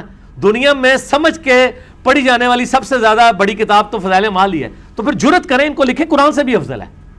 تاکہ سانو فتوا لانے کا موقع مل جائے۔ کیا ضعیف حدیث کو فضائل کے لیے لینا ٹھیک ہے؟ اس میں میرا یوٹیوب پہ کلپ ہے۔ ضعیف احادیث ایمان کے لیے خطرہ، جس میں میں نے مسلم کے مقدمے سے بتایا نائنٹی ٹو روایت کے اندر امام مسلم نے لکھا ہے رحمہ اللہ تعالی، کہ ضعیف حدیث، جو احادیث جو ہیں، یہ یا تو امر بالمعروف و نہیر المنکر کے لیے لی جاتی ہیں، یا حلال و حرام کے لیے لی جاتی ہیں، یا نیک مال کی ترغیب اور برے کاموں سے ترہیب روکنے کے لیے۔ ان تینوں کیٹیگری میں احادیث کا صحیح ہونا ضروری ہے، وہ تو ضعیف حدیث کو اس میں لینے کے قائل نہیں۔ مسئلہ 36 بھی میرا ریکارڈڈ ہے۔ علی بھائی، سوال جواب سیشن کی آڈیو ریکارڈنگ بھی کر لیا کریں اور فرحان بھائی سے واٹس ایپ پر شیئر کر دیا کریں کیونکہ یوٹیوب پر چار دن لگ جاتے ہیں۔ چار دن اس لیے لگتے ہیں کہ بعض اوقات اس میں ایڈیٹنگ کرنی پڑتی ہے، پھر رینڈرنگ کا بھی ایشو ہوتا ہے۔ اس لیے ہم آڈیو ریکارڈنگ پیرل میں نہیں کر سکتے، ویڈیو ہی کی آڈیو بنائی جائے گی۔ باقی ہم کوشش کریں گے، یہ اب کچھ مجلسوں کی وجہ سے ہونا شروع ہے ادروائز تو ہمارے اسی دن ہی اپلوڈ ہو جاتا ہے۔ جس طرح آج کا لیکچر تو آج انشاءاللہ رات تک اپلوڈ ہو جائے گا مسئلہ 198 اس میں تو کوئی ایسی ایڈیٹنگ نہیں آئے گی کوشچن آنسر میں بعض اوقات ایڈیٹنگ آ جاتی ہے، بعض اوقات بیچ میں کوئی بول پڑتا ہے کوئی وقفہ آ جاتا ہے، اس کی وجہ سے وہ ایڈیٹنگ کا ایشو ہوتا ہے۔ تو کوشش کریں گے، یہ اچھا مشورہ ہے۔ اب چار دن نہیں ہم کیا کریں گے فرحان بھائی اس کو نا کوشش کریں گے ہم ٹارگٹ بنا لیں کہ دو دن کے اندر اپلوڈ کرتے ہیں لیکچر تو اسی دن ہی ہو جایا کریں اس میں تو کوئی ایسا رولا نہیں ہوتا۔ نبی الاسلام سے منصوب ہے کہ رکوع اور سجدے میں بہت دعائیں مانگا کرو۔ بالکل صحیح مسلم میں حدیث ہے کہ سجدے میں تم اپنے رب کے قریب ہوتے ہو، لہٰذا دعا مانگا کرو۔ کیا مصنون دعاؤں کے علاوہ بھی مانگ سکتے ہیں؟ بالکل مانگ سکتے ہیں۔ صحیح بخاری میں حدیث ہے۔ آپ صلی اللہ علیہ وآلہ وسلم نے فرمایا، جب تشہد پڑھ چکو، اس کے بعد جو چاہو اپنے رب سے مانگو۔ تشہد میں بھی مانگیں، لیکن عربی میں۔ رکوع اور سجود میں بھی مانگیں، لیکن عربی میں۔ اور میں نے میرے ایک کلپ ہے کہ سب سے بہترین دعا کیا ہے؟ صحیح بخاری اور مسلم سے۔ اللہم ربنا آتنا فی الدنیا حسنا وفی الاخرت حسنتم وقنا عذاب النار۔ اے اللہ، ہمیں اس دنیا میں بھلائیاں عطا فرما۔ اور آخرت کی بھلائیاں بھی عطا فرما اور آخرت کی سب سے بڑی بھلائی عطا فرما۔ وقنا عذاب النار، ہمیں دوزک کے عذاب سے بچا لے۔ آپ یوٹیوب پہ جا کے لکھیں، سب سے بہترین دعا، دی بیسٹ دعا in Arabic. Engineer Muhammad Ali Mirza, تو میرا تقریباً کوئی پچیس تیس منٹ کا کلپ ہے۔ اس دعا کی برکات جو بخاری مسلم سے میں نے بتائی ہیں۔ تو آپ کو اس دعا کی، یہ دعا ساری دعاؤں کو کور کرتی ہے۔ یہ دعا بے روزگاری کو کور کرتی ہے، بے اولادی کو کور کرتی ہے۔ بے برکتی کو کور کرتی ہے اور جتنے ایشوز ہیں، سب کو یہ دعا۔ اے اللہ، دنیا میں بھلائیاں اور آخرت میں بھلائیاں۔ ٹھیک ہے جی آپ کی پرچیوں والے سوالات جو ہیں وہ مکمل ہو گئے اور کسی کا سوال ہے، کوئی ہے؟ تو اتنی دیر سے آپ لوگ کیا کر رہے ہیں میرے بھائی؟ یہ تو نہیں آپ نے قیامت تک پرچی لکھتے رہنا ہے۔ اس کو کہیں بریک تو لگانا ہے نا۔ اب جو لکھی گئی ہے وہی دے دیں، بس چھوڑ دیں باقی۔ چھوڑ دیں۔ ہاں یہ تو نہیں ہے نا۔ پرچیاں تو آپ لکھیں نا، اللہ کے بندو، اتنا وقفہ تھا۔ آپ لکھتے اس وقت۔ کیا مسائل والی حدیث ایک عام بندہ بیان نہیں کر سکتا؟ یہ صرف علماء کا کام ہے۔ علماء کا کام کدھر سے ہے میرے بھائی؟ علماء تو حدیثیں بیان ہی نہیں کرتے۔ ہیں وہ تو اپنے بزرگوں کے اقوال بیان کرتے ہیں۔ یہ آپ کا ہی کام ہے۔ علماء تو حدیثیں بیان ہی نہیں کرتے۔ آپ نے کون سا عالم دیکھا ہے جو حدیث بیان کرتا ہو؟ وہ اگر حدیثیں بیان بھی کر رہے ہوتے ہیں، وہ بھی اپنے علماء کی لکھی ہوئی کتابوں سے بیان کر رہے ہوتے ہیں۔ بخاری، مسلم کھول کے نہیں بیان کر رہے ہوتے۔ تو علماء کا کام نہیں، آپ کا کام ہے۔ آپ بے فکر ہو کے یہ کام کریں۔ ٹھیک ہے؟ کوئی ٹینشن نہ لیں آپ علماء کی۔ یہ کام اللہ نے اس امت کے ذمہ کیا، پوری امت دائی ہے۔ کن تم خیر امت اخرجت للناس تأمرون بالمعروف وطن ہون عن المنکر وتؤمنون باللہ۔ تم بہترین امت ہو جو لوگوں کے نفع کے لیے نکالے گئے، نیکی کا حکم دیتے ہو، برائی سے روکتے ہو اور اللہ پر ایمان لاتے ہو۔ تو یہ بہترین چیز ہے میرے بھائی۔ اچھا یہ وہ بٹ صاحب کو دیکھ کے مجھے وہ ٹیٹو والا سوال بھی یاد آ گیا۔ بعض لوگوں نے ٹیٹو بنائے ہوتے ہیں اکثر لوگ پوچھ رہے ہوتے ہیں۔ کہ جی نماز ہو جائے گی، نماز ہو جائے گی، نماز کے ساتھ کوئی تعلق نہیں ہے۔ بخاری، مسلم میں حدیث ہے، نبی الاسلام نے لانت فرمائی ہے گدوانے والوں کے اوپر، جو یعنی گدواتے ہیں، ٹیٹو بنواتے ہیں۔ اب ایک دفعہ بنوایا گیا، توبہ کر لیں، کافی ہے۔ بعض لوگ اس پہ تذاب پھینکتے ہیں، اس کے اوپر بلیڈ مار کے اس کو ختم کرنے کی کوشش کرتے ہیں کہ جی یہ آپ ختم کرتے ہیں۔ ختم کرنے کی ضرورت نہیں ہے۔ لا یکلف اللہ نفسن اللہ وسعہ اللہ تعالیٰ کسی جان کو اس سے زیادہ اس پہ بوجھ نہیں ڈالتا۔ ایک بار بن گیا، کوئی مسئلہ نہیں ہے۔ اب میرے بھائی اب یہ نہیں ہے کہ اب آپ نے اس کو ختم کرنا ہے، بس ٹھیک ہے، نماز سے اس کا وہ تعلق نہیں ہے، وہ ایک غلط کام تھا، توبہ کر لی، وہ معاف کر دی۔ اللہ نے معاف کر دیا یہاں بے شک وہ بنا رہے، وہ معافی ہو گیا۔ اللہ کے حضور معاف ہو چکے سبحانک اللہم و بحمدک، اشہد واللہ الہ الا انت، استغفرک و اتوب الیک وما علینا الا البلاغ المبین۔ جزاکم اللہ خیرہ و احسن الجزاء۔ ہاں جی جناب، نماز مغرب اور عشاء کے وقفے کے بعد ہماری علمی و تحقیقی مجلس کے بقیہ کے سوالات انشاءاللہ کور کریں گے۔ یہ کچھ پرچیوں پہ آئے ہوئے سوال، باقی انشاءاللہ ہمارے باسط بھائی انشاءاللہ سوالات ون ٹو ون مجھ سے کریں گے، کچھ ان کے سوالات ہیں۔ کراچی سے آئے ہوئے ہیں یہ بھائی۔ تو لیکن اس سے پہلے میں یہ جو پرچیوں کے اوپر سوال آئے ہیں نا، ان کو ایڈریس کر دیتا ہوں۔ پہلا ایک سوال ہے کہ کیا کسی کا نام کسی کی شخصیت پر اثر انداز ہوتا ہے؟ کیا نام تبدیل کرنا چاہیے؟ شخصیت پہ تو ناموں کا کوئی اثر نہیں ہوتا۔ البتہ اگر نام کے معنی جو ہے وہ شرکیاں ہوں، جیسے نبی علیہ السلام کے سامنے ایسے نام پیش ہوئے ہیں، عبد الشمس، سورج کا بندہ، تو آپ صلی اللہ علیہ وآلہ وسلم نے ان ناموں کو تبدیل کیا ہے، یہ سنت ہے۔ اگر اس کے معنی میں کچھ شرکیہ کلمات نہ ہوں اور کوئی نام ایسے ہو سکتے ہیں جن کے معنی جو ہیں وہ عجیب و غریب ہوں، تو اس میں کوئی حرج نہیں ہے۔ آپ رکھ سکتے ہیں جب تک کہ اس میں شرک والا معاملہ نہ ہو۔ تو نام کا بندے کے اوپر کوئی اثر نہیں ہوتا۔ اگر ناموں کے اثرات ہونے ہوں تو محمد نام کے جتنے لوگ ہیں وہ نیکی ہوں۔ سب سے بابرکت نام تو یہی ہے نا ہمارے لیے۔ تو آپ دیکھ لیں مسلمانوں کی اکثریت کے نام محمد سے شروع ہوتے ہیں، لیکن مسلمانوں کی اکثریت نماز بھی نہیں پڑھتی۔ ناموں کے اثرات کوئی نہیں ہونے۔ باقی یہ جو روایت مشہور ہے کہ جس کے وہ تین بیٹوں کے نام محمد ہوئے یا دو بیٹوں کے نام وہ بخشا جائے گا، اسلام میں اس طریقے سے کسی کی کوئی بخشش نہیں ہونی۔ اسلام میں بخشش کے کرائٹیریا کتاب و سنت کے اندر بتا دیے گئے ہیں۔ اور انہی کے اوپر جو چلے گا اسی کی کامیابی ہے۔ ناموں سے کچھ نہیں بننا۔ ٹھیک ہو گیا جی؟ امام بخاری نے مولا علی علیہ السلام سے احادیث کم کیوں لی ہیں اور ابو حریرہ سے زیادہ کیوں؟ یہ میرے بھائیوں بڑا مشکل سوال ہے۔ سوال تو خیر مشکل نہیں ہے، سوال تو آسان ہے، جواب اس کا مشکل ہے۔ میں نے اس پہ کافی غور و تفکر کیا ہے، یہ بات حقیقت ہے۔ کہ آئمہ محدثین نے اہل بیت سے بہت کم روایتیں لی ہیں، جبکہ ان کی صحبت بھی نبی صلی اللہ علیہ وآلہ وسلم کے ساتھ زیادہ تھی۔ اور یہ شیعہ کی طرف سے ایک ویلڈ پوائنٹ ہے اس حوالے سے کہ حضرت ابو حریرہ رضی اللہ تعالیٰ عنہ سات ہجری میں مسلمان ہو رہے ہیں اور نبی علیہ السلام کی وفات گیارہ ہجری میں ہے۔ جنہوں نے چار سال تک صحبت کی ہے، ان کی سب سے زیادہ احادیث ہیں اہل سنت کے ہاں احادیث کی کتابوں میں۔ آلموسٹ تقریباً ساڑھے پانچ ہزار احادیث حضرت ابو ریرا نے روایت کی ہیں۔ باقی جو لاکھوں میں حدیثیں ہیں وہ تو میں نے پہلے بھی بتا دیا کہ حدیثیں جو ہیں وہ ٹوٹل نبی صلی اللہ علیہ وآلہ وسلم کی دس ہزار ہیں۔ باقی یہ سارے ترک ہیں۔ یعنی ایک حدیث کو دس صحابہ نے سنا، حدیث ایک ہے لیکن اس کے ترک دس ہو گئے۔ ہر صحابی نے دس کو سکھایا، حدیث ایک ہے لیکن ترک سو ہو گئے۔ ہر تابعی نے آگے سو تبا تابعین کو سکھایا، حدیث ایک لیکن ترک ہزار ہو گئے۔ جیسے امام بخاری کو انم الاعمال بنیات کی سو، سات سو اسنادیات تھیں۔ وہ حدیثیں سات سو ہیں۔ ترک سات سو ہیں۔ ترک طریق کی جمع طریق کہتے ہیں نریشن کو چین کو۔ اس کی جمع ہے ترک۔ کئی ایک نریشنز لیکن حدیث تو ایک ہی رہے گی نا۔ تو یہ معاملہ لگے یہ علم کو تو پتہ ہے، ویسے علماء دھوکہ دیتے رہے اللہ بات ہے، ان کو تو پتہ ہی ہے۔ باقی رہا، اہل بیت سے احادیث روایت کرنے کا معاملہ۔ تو میرا اس میں موقف یہ ہے کہ صرف مولا علی کا مسئلہ نہیں ہے، حضرت ابو بکر اور حضرت عمر سے بھی بہت کم حدیثیں ہیں۔ ہمارے اہل سنت کی کتابوں میں۔ اور اس کا جواب حضرت ابو حریرہ نے خود بھی دیا ہے۔ بخاری مسلم میں حدیث ہے کہ لوگ کہتے ہیں کہ ابو حریرہ اتنی حدیثیں بیان کرتا ہے تو وہ کہتے ہیں کہ میرے باقی بھائی جو ہیں وہ تو دن کے وقت مشقت اٹھاتے ہیں روزگار کمانے کی، اور میں تو اصحاب صفحہ میں شامل ہوں۔ پورا دن نبی صلی اللہ علیہ وآلہ وسلم کی صحبت میں رہتا ہوں۔ آپ سے سوال پوچھتا رہتا ہوں، حدیثیں یاد رکھ لیتا ہوں۔ پھر بخاری مسلم میں بھی حدیث ہے۔ نبی علیہ السلام نے فرمایا کہ کون ہے جو اپنی چادر بچھائے؟ تو اب حضرت ابو رینا نے بچھائی تو نبی علیہ السلام نے یوں مٹھی بار کے اس میں رکھی، انہوں نے سینے سے لگا لی، اس کے بعد وہ کوئی حدیث نہیں بھولے۔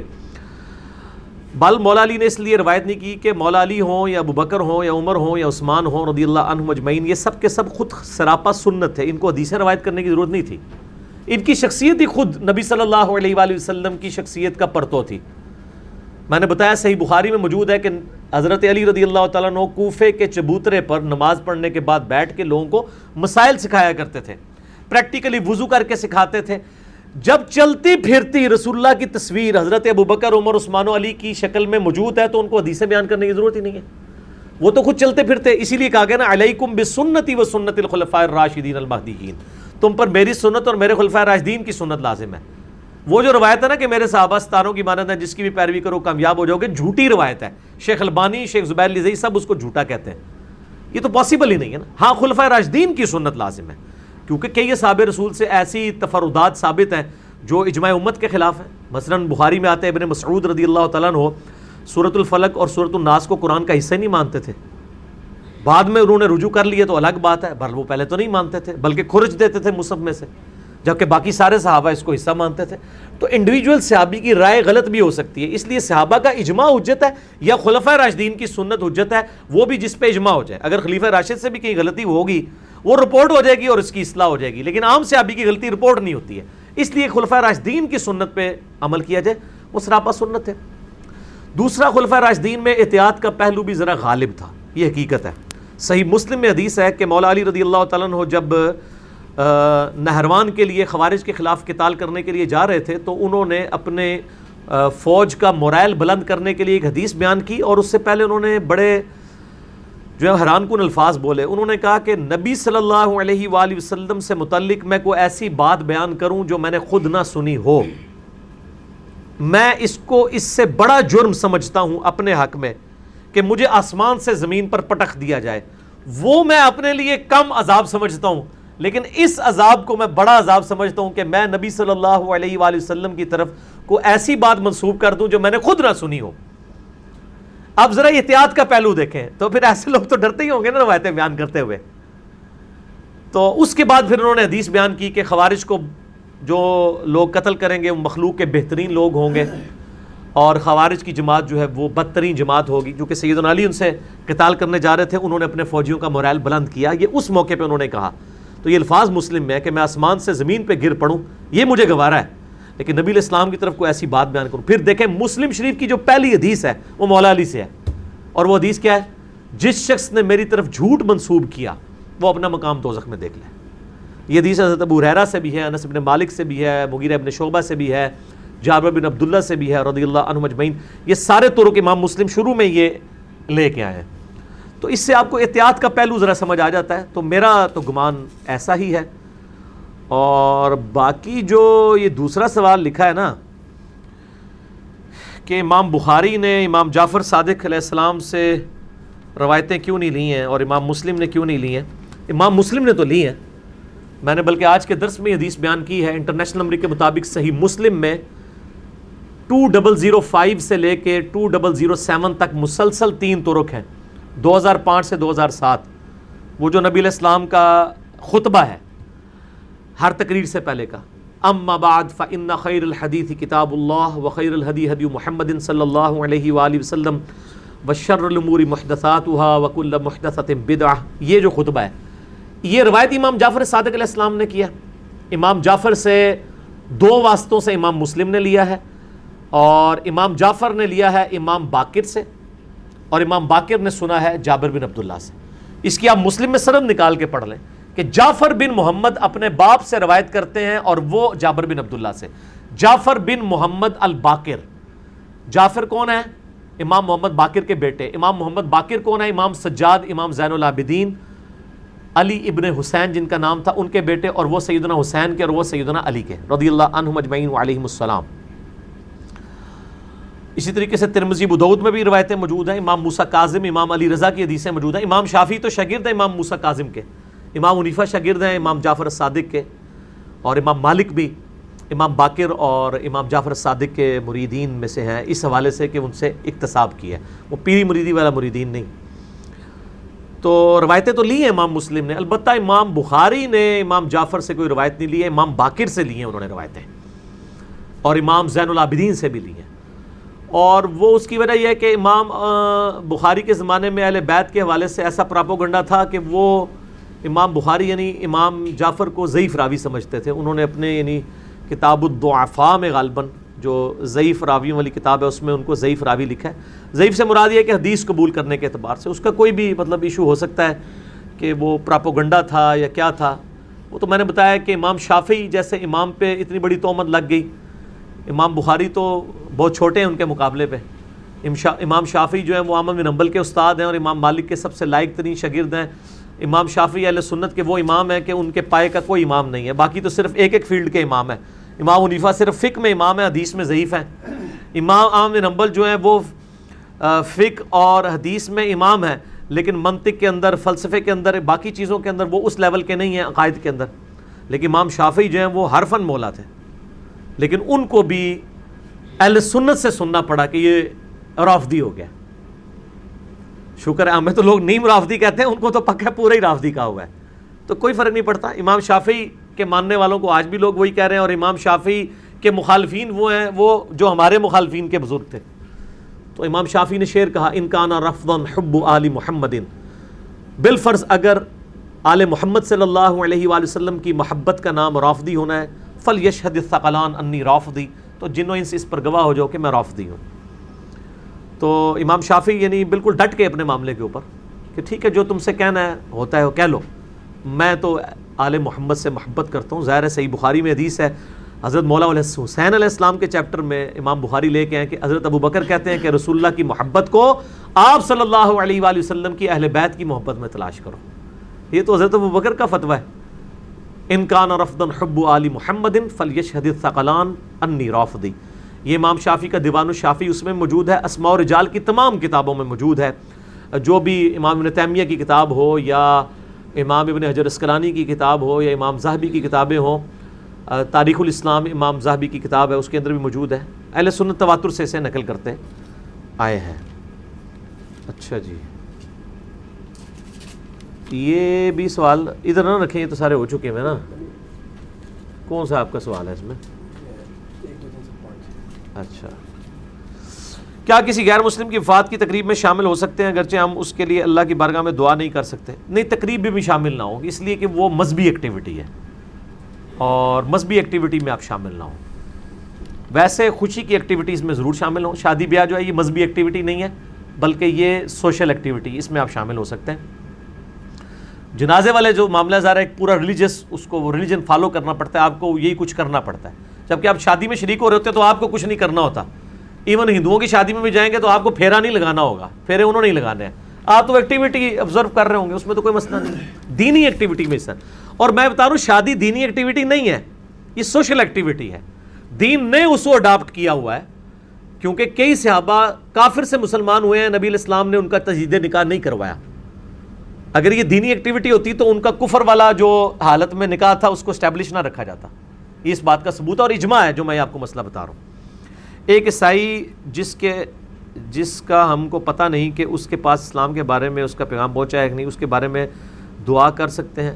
آپ کو عیسائیوں کی اتنی فکر کیوں پڑی ہوئی ہے؟ آپ جنرل دعا کریں کہ اے اللہ، جو لوگ بھی ایمان کی حالت میں دنیا سے گئے اے اللہ ان کے لیے ان کی مغفرت فرما۔ اور اس میں صرف مسلمان شامل نہیں ہوں گے، وہ ایسے اہل ایمان بھی شامل ہوں گے جو فطرت پہ ہیں، جن تک دین کا پیغام نہیں پہنچا۔ ان کے لیے ایک توحید، ایک اللہ کو مان لینا کافی ہے۔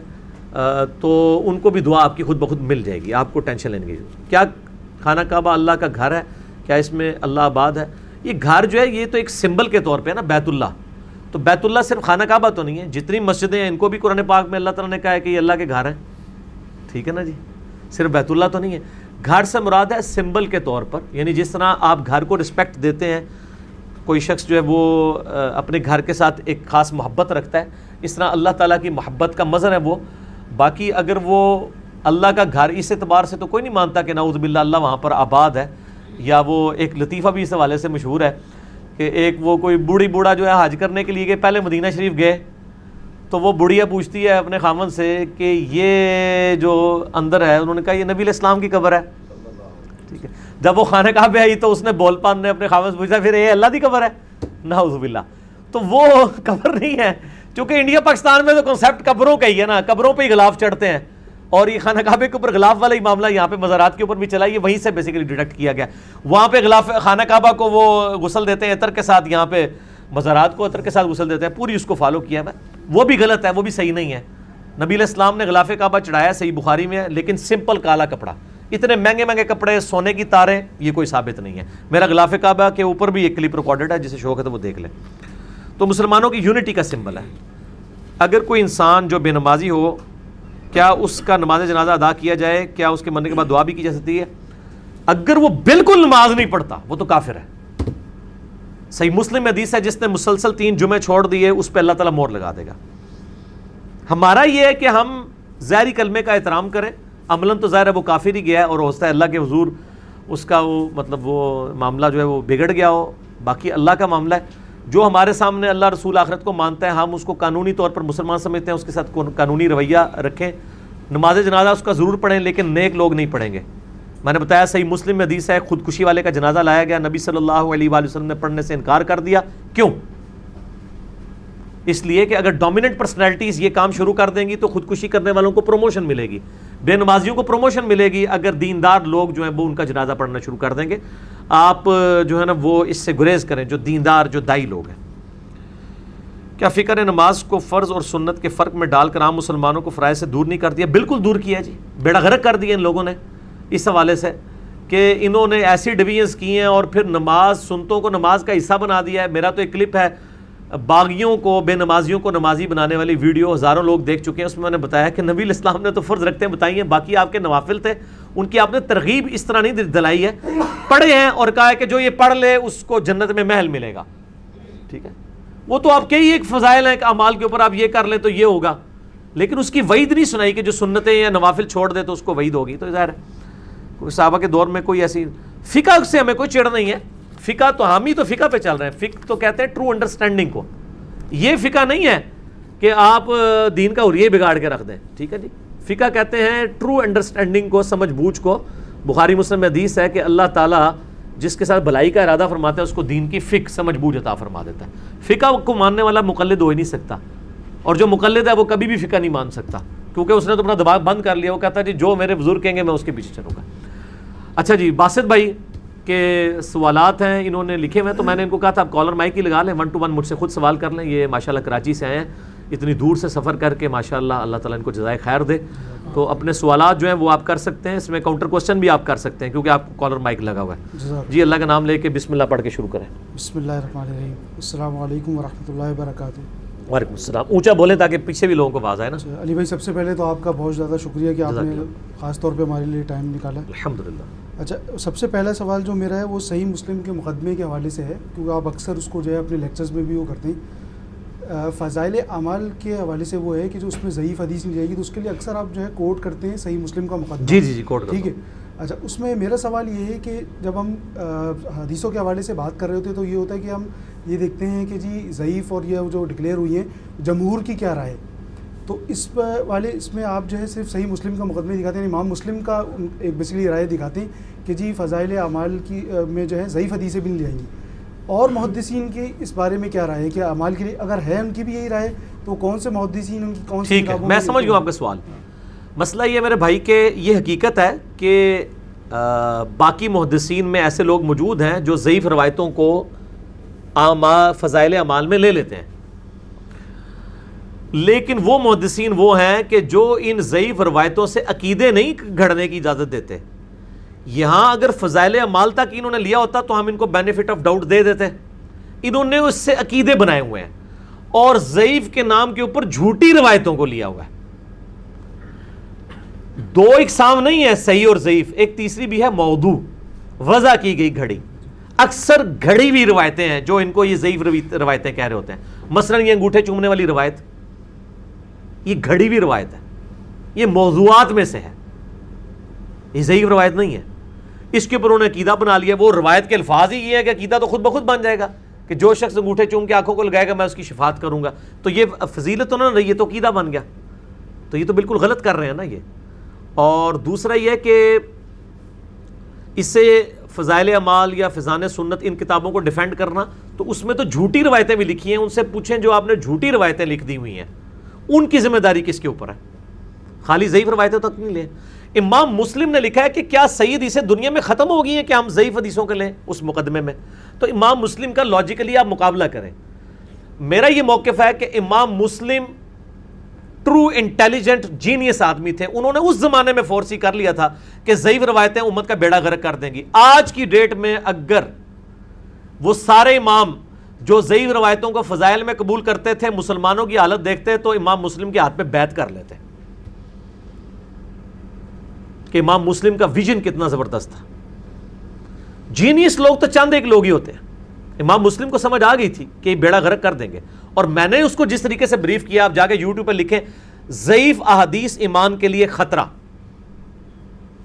اس میں میں نے کئی ایک روایتیں بتائی ہیں جن سے ایمان ہی جو ہے وہ ضائع ہو جاتا ہے۔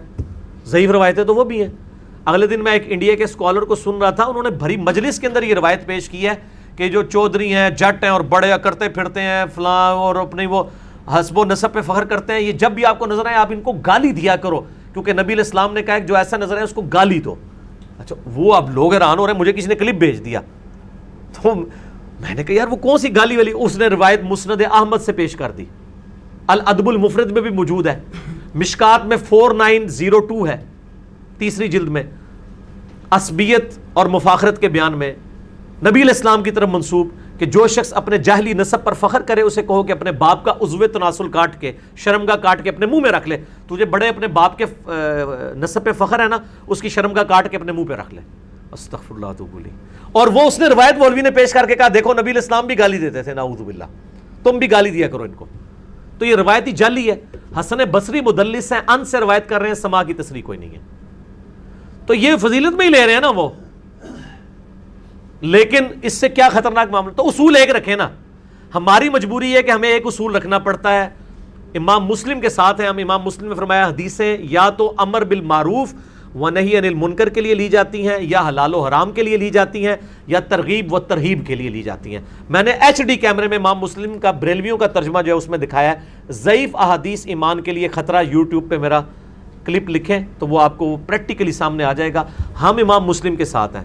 باقی محدثین کی جو رائے ہیں، امام نبوی قائل ہیں ضعیف احادیث کو یعنی اس میں لینے کے لیے۔ اور لیکن دوسری طرف امام ابن حبان جو ہیں، وہ بہت سخت ہیں۔ وہ کہتے ہیں کہ ضعیف حدیث اور حدیث کا نہ ہونا یہ برابر ہی ہے۔ وہ کہتے ہیں ضعیف حدیث کیا ہوتی ہے؟ وہ کہتے ہیں جب ضعیف حدیث ہے تو حدیث ہے ہی نہیں ہے۔ یہ بھی لوگ موجود ہیں نا۔ تو ہم پریکٹیکلی دیکھ رہے ہیں کہ عقیدوں کا ماخذ قرآن ہے اور ہماری مین اسٹریم کی وہ کتابیں جس پہ متفق ہے سب لوگ۔ جب ضعیف روایتوں کے بارے میں دو رائے آ گئی ہیں، تو احتیاط کس میں ہے؟ جبکہ ہمیں نظر آ رہا ہے کہ ایمان کے لیے خطرہ ہیں یہ روایتیں۔ ان میں سے نکالنا کیا ہے انہوں نے؟ ان کو فضائل سے نہیں ہوتا آج تک میں نے کسی پہ فتویٰ لگایا اگر کوئی کہتا ہے ترمزی کی روایت بیان کر دیتا ہے کہ سورہ یاسین یہ قرآن کا دل ہے۔ امام ترمزی نے خود لکھا ہے، یہ روایت کمزور ہے۔ اگر کوئی تبلیغی جماعت والا یہ روایت بیان کر دیتا ہے تو مجھے اس پہ کوئی غصہ نہیں آتا۔ کیوں آئے گا غصہ؟ لیکن جب یہ ضعیف روایتیں بیان کر کے قرآن و حدیث کا رد کرنے کی کوشش کر رہے ہوتے ہیں اور اپنے مسئلے کو، اپنی فک کو ثابت کرنے کی کوشش کر رہے ہوتے ہیں، تو یہ کر رہے تو کچھ اور ہوتے ہیں نا۔ تو ہم تو اس کے اوپر سیکھ پا ہوتے ہیں۔ کہ جب آپ رف الیدین کی متواتر احادیث کی موجودگی میں کمزور روایتیں لا کے اپنا طریقہ ثابت کریں، اور وہ جو محدثین جو ضعیف روایتوں کو لینے کے بھی قائل ہیں نا، وہ بھی اس صورت میں وہ کہتے ہیں کہ جب صحیح حدیثیں نہ ہو، اجتہاد کرنے سے بہتر ہے کوئی ضعیف روایت لے لی جائے۔ یہ کسی محدث کا موقف نہیں ہے کہ آپ کی کوئی صحیح حدیث مل ہی نہیں رہی ہے اور صحیح حدیثیں آپ کی پوری مسائل کے خلاف ہے تو آپ جعلی روایتوں سے اور ضعیف روایتوں سے اپنی فقہ ثابت کریں۔ یہ تو کسی کا بھی موقف نہیں، میرا چیلنج ہے، بتائیں کس کا موقف ہے۔ لہٰذا ان کا تو مقصد ہی نہیں حل ہوگا ضعیف روایتوں والے مسئلے میں۔ اگر ضعیف روایت کو لے لیں، یہ والا موقف کسی کا بھی نہیں ہے۔ کہ ضعیف روایتیں اگر اپنے مطلب کی لیں ہوں اور صحیح حدیثوں کے خلاف بھی ہوں، تو آپ ان کو لے لیں۔ یہ تو کسی کا بھی نہیں ہے۔ یہ اصل میں اس طرف لانا چاہ رہے ہوتے ہیں آپ کو گھیر گھار کے۔ تو ہم نے پہلے ہی بتا دیا ہے کہ آپ کا کوئی فائدہ نہیں ہونا۔ آپ کے ساتھ اگر امام نبوی یا امام بن نمبل یا کچھ اور لوگ کھڑے بھی ہیں، وہ عقیدوں میں نہیں کھڑے ہوئے ہیں۔ اور امام بن نمبل نے تو بغیر رف الدین والی روایت ابن مسعود والی کو ضعیف بھی کہا ہوا ہے۔ آپ کا تو مطلب پھر بھی نہیں حل ہونا۔ ٹھیک ہے نا جی؟ وہ مجھے ایک لطیفہ یاد آ گیا اوریجنل لطیفہ۔ تاریخ الخلفاء کتاب ہے جلال الدین سیوتی کی، جس میں پوری اسلامک ہسٹری ہے، ہزار سال کی آلموسٹ نو سو گیارہ جی میں فوت ہوئے ہیں جلال الدین سیوتی انہوں نے بتایا کہ خلیفہ ہارون الرشید یا خلیفہ منصور کے دربار میں ایک زندیق لایا گیا جس نے کافی حدیثیں گڑی ہوئی تھی تو جب اس کے قتل کا حکم ہوا نا، تو خلیفہ نے کہا کہ اس کو قتل کر دیا جائے۔ تو اس نے کہا، تم مجھے تو قتل کر دو گے، لیکن جو میں نے ایک ہزار سے زیادہ حدیثیں گھڑ کے مسلمانوں میں پھیلا دی ہیں، ان کا تم کیا کرو گے؟ ٹھیک ہے۔ تو خلیفہ رشید کے دربار میں عبداللہ ابن مبارک بھی بیٹھے ہوئے تھے۔ ہائے، پتہ لگ گیا کون عبداللہ ابن مبارک؟ دنیا میں دو امام ہیں جن کے اوپر کسی نے نیگیٹو کلمہ کبھی نہیں بولا۔ امام مسلم اور عبداللہ ابن مبارک۔ امام بخاری پہ وجہ رکھی ہے، محدثین نے۔ خود امام مسلم نے کی ہوئی ہے۔ یعنی ذرا اس حوالے سے نہیں کہ ان کو ضعیف کہا ہو۔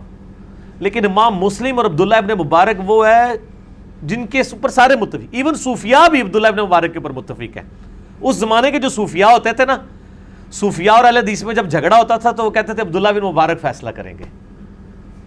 ان کے اوپر دونوں اعتماد کرتے تھے ان کی سچائی کی وجہ سے۔ المتوفا 181 ہجری۔ امام عریفہ کے شاگرد ہیں لیکن بعد میں ان کو چھوڑ گئے تھے اور سخت اختلاف رکھتے تھے۔ میرا اگلے دن ایک کلپ بھی چڑھا امام عنیفا سے مناظرہ وہ انہی کا مناظرہ ہوا تھا۔ اور عبداللہ ابن مبارک نے ان کو بڑے سخت الفاظ میں جواب دیا تھا۔ وہ آپ یوٹیوب پہ کلپ دیکھ لیں۔ وہ اوریجنل مناظرہ ہے، جعلی مناظرے نہیں ہیں، جس طرح آپ نے امام ازائی اور امام منیفا کے مناظرے بنائے ہوئے ہیں۔ یہ حدیث کی کتابوں میں ہے سلقبرا البحقی میں جز رف الیدین میں بھی۔ تو عبداللہ ابن مبارک کی طرف خلیفہ نے اشارہ کر کے کہا، یہ عبداللہ ابن مبارک بیٹھے ہوئے ہیں۔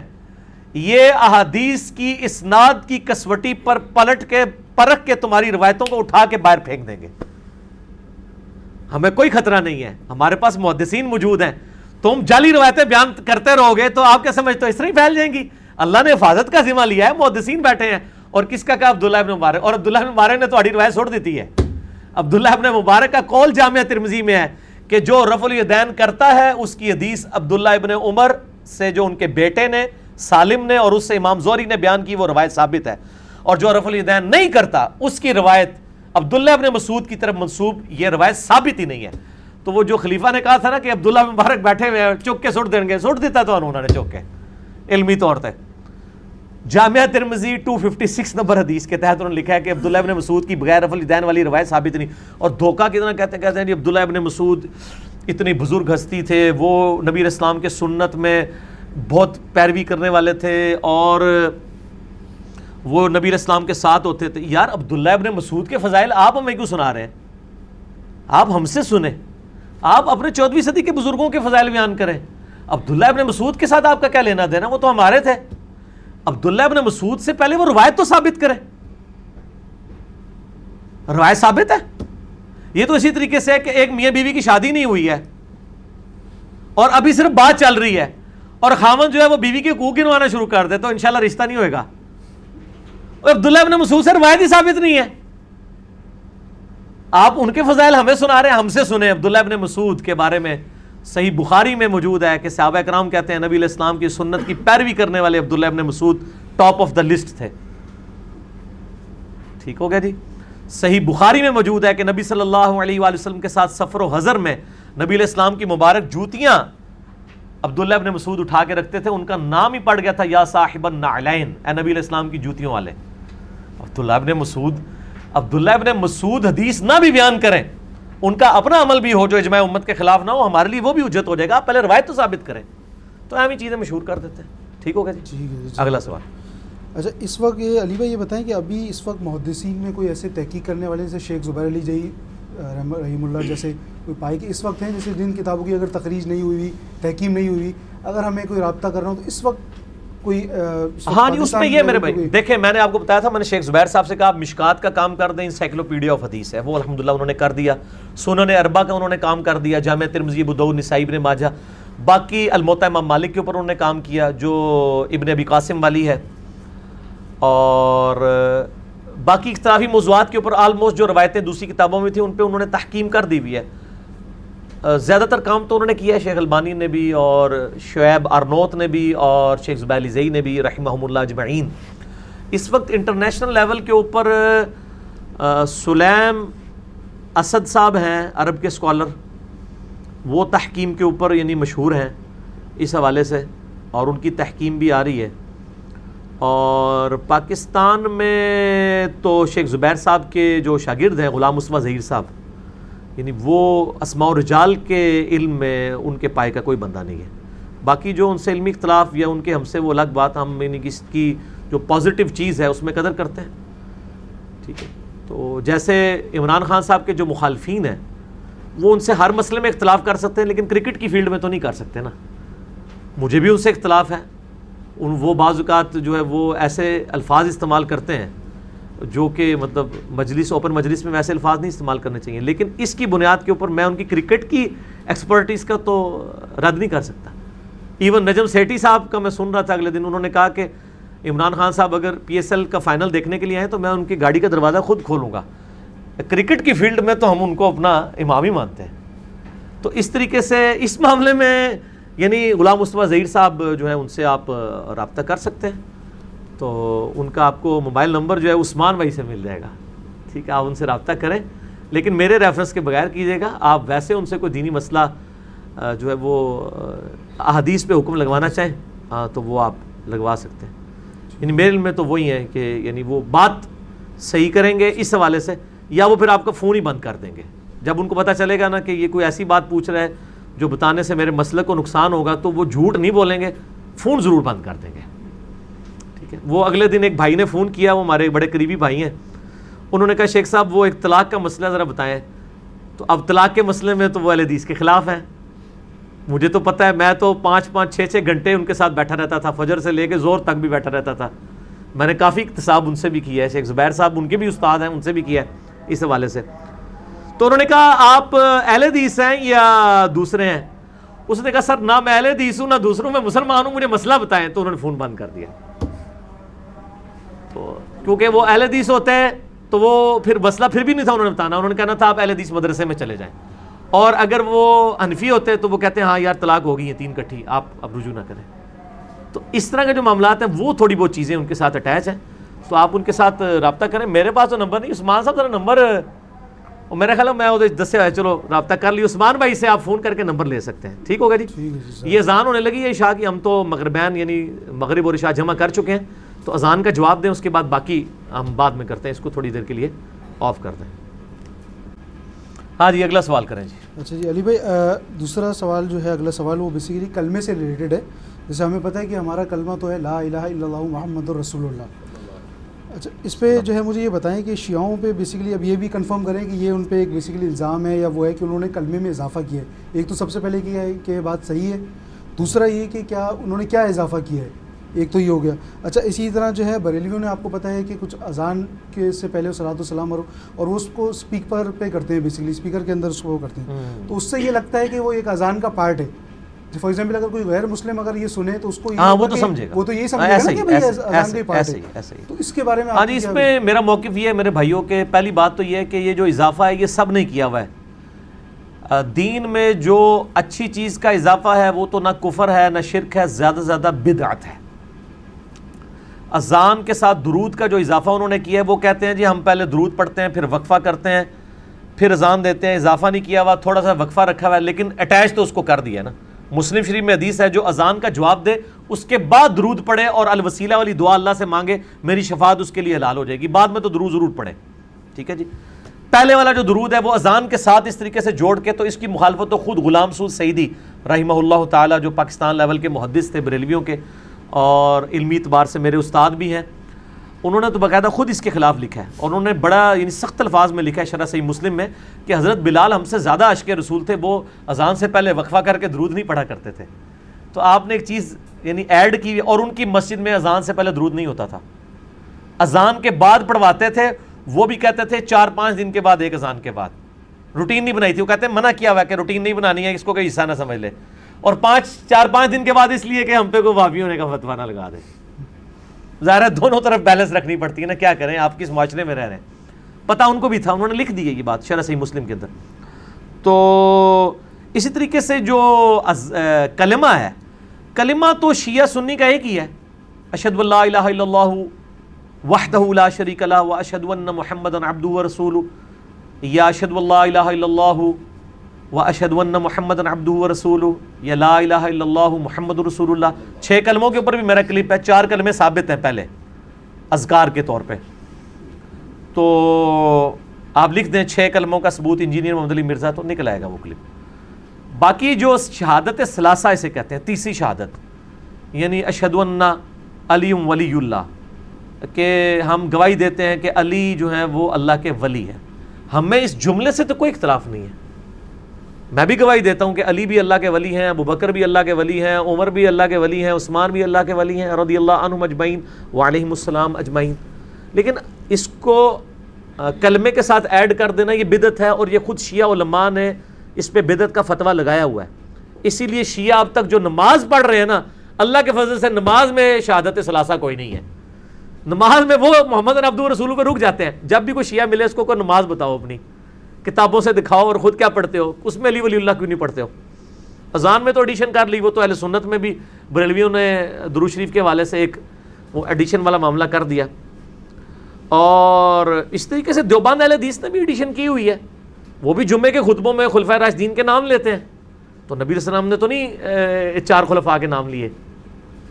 آپ نے کیوں لینے تھے؟ وہ تو بعد میں مانے ہیں تو وہ جب آپ شیعہ سے بات کریں گے، وہ کہتے ہیں، آپ بھی جناب یہ جو حضرت ابو بکر کے لیے، عمر کے لیے، عثمان کے لیے، علی کے لیے چاروں کے نام لے کے حدیثیں بیان کرتے ہیں۔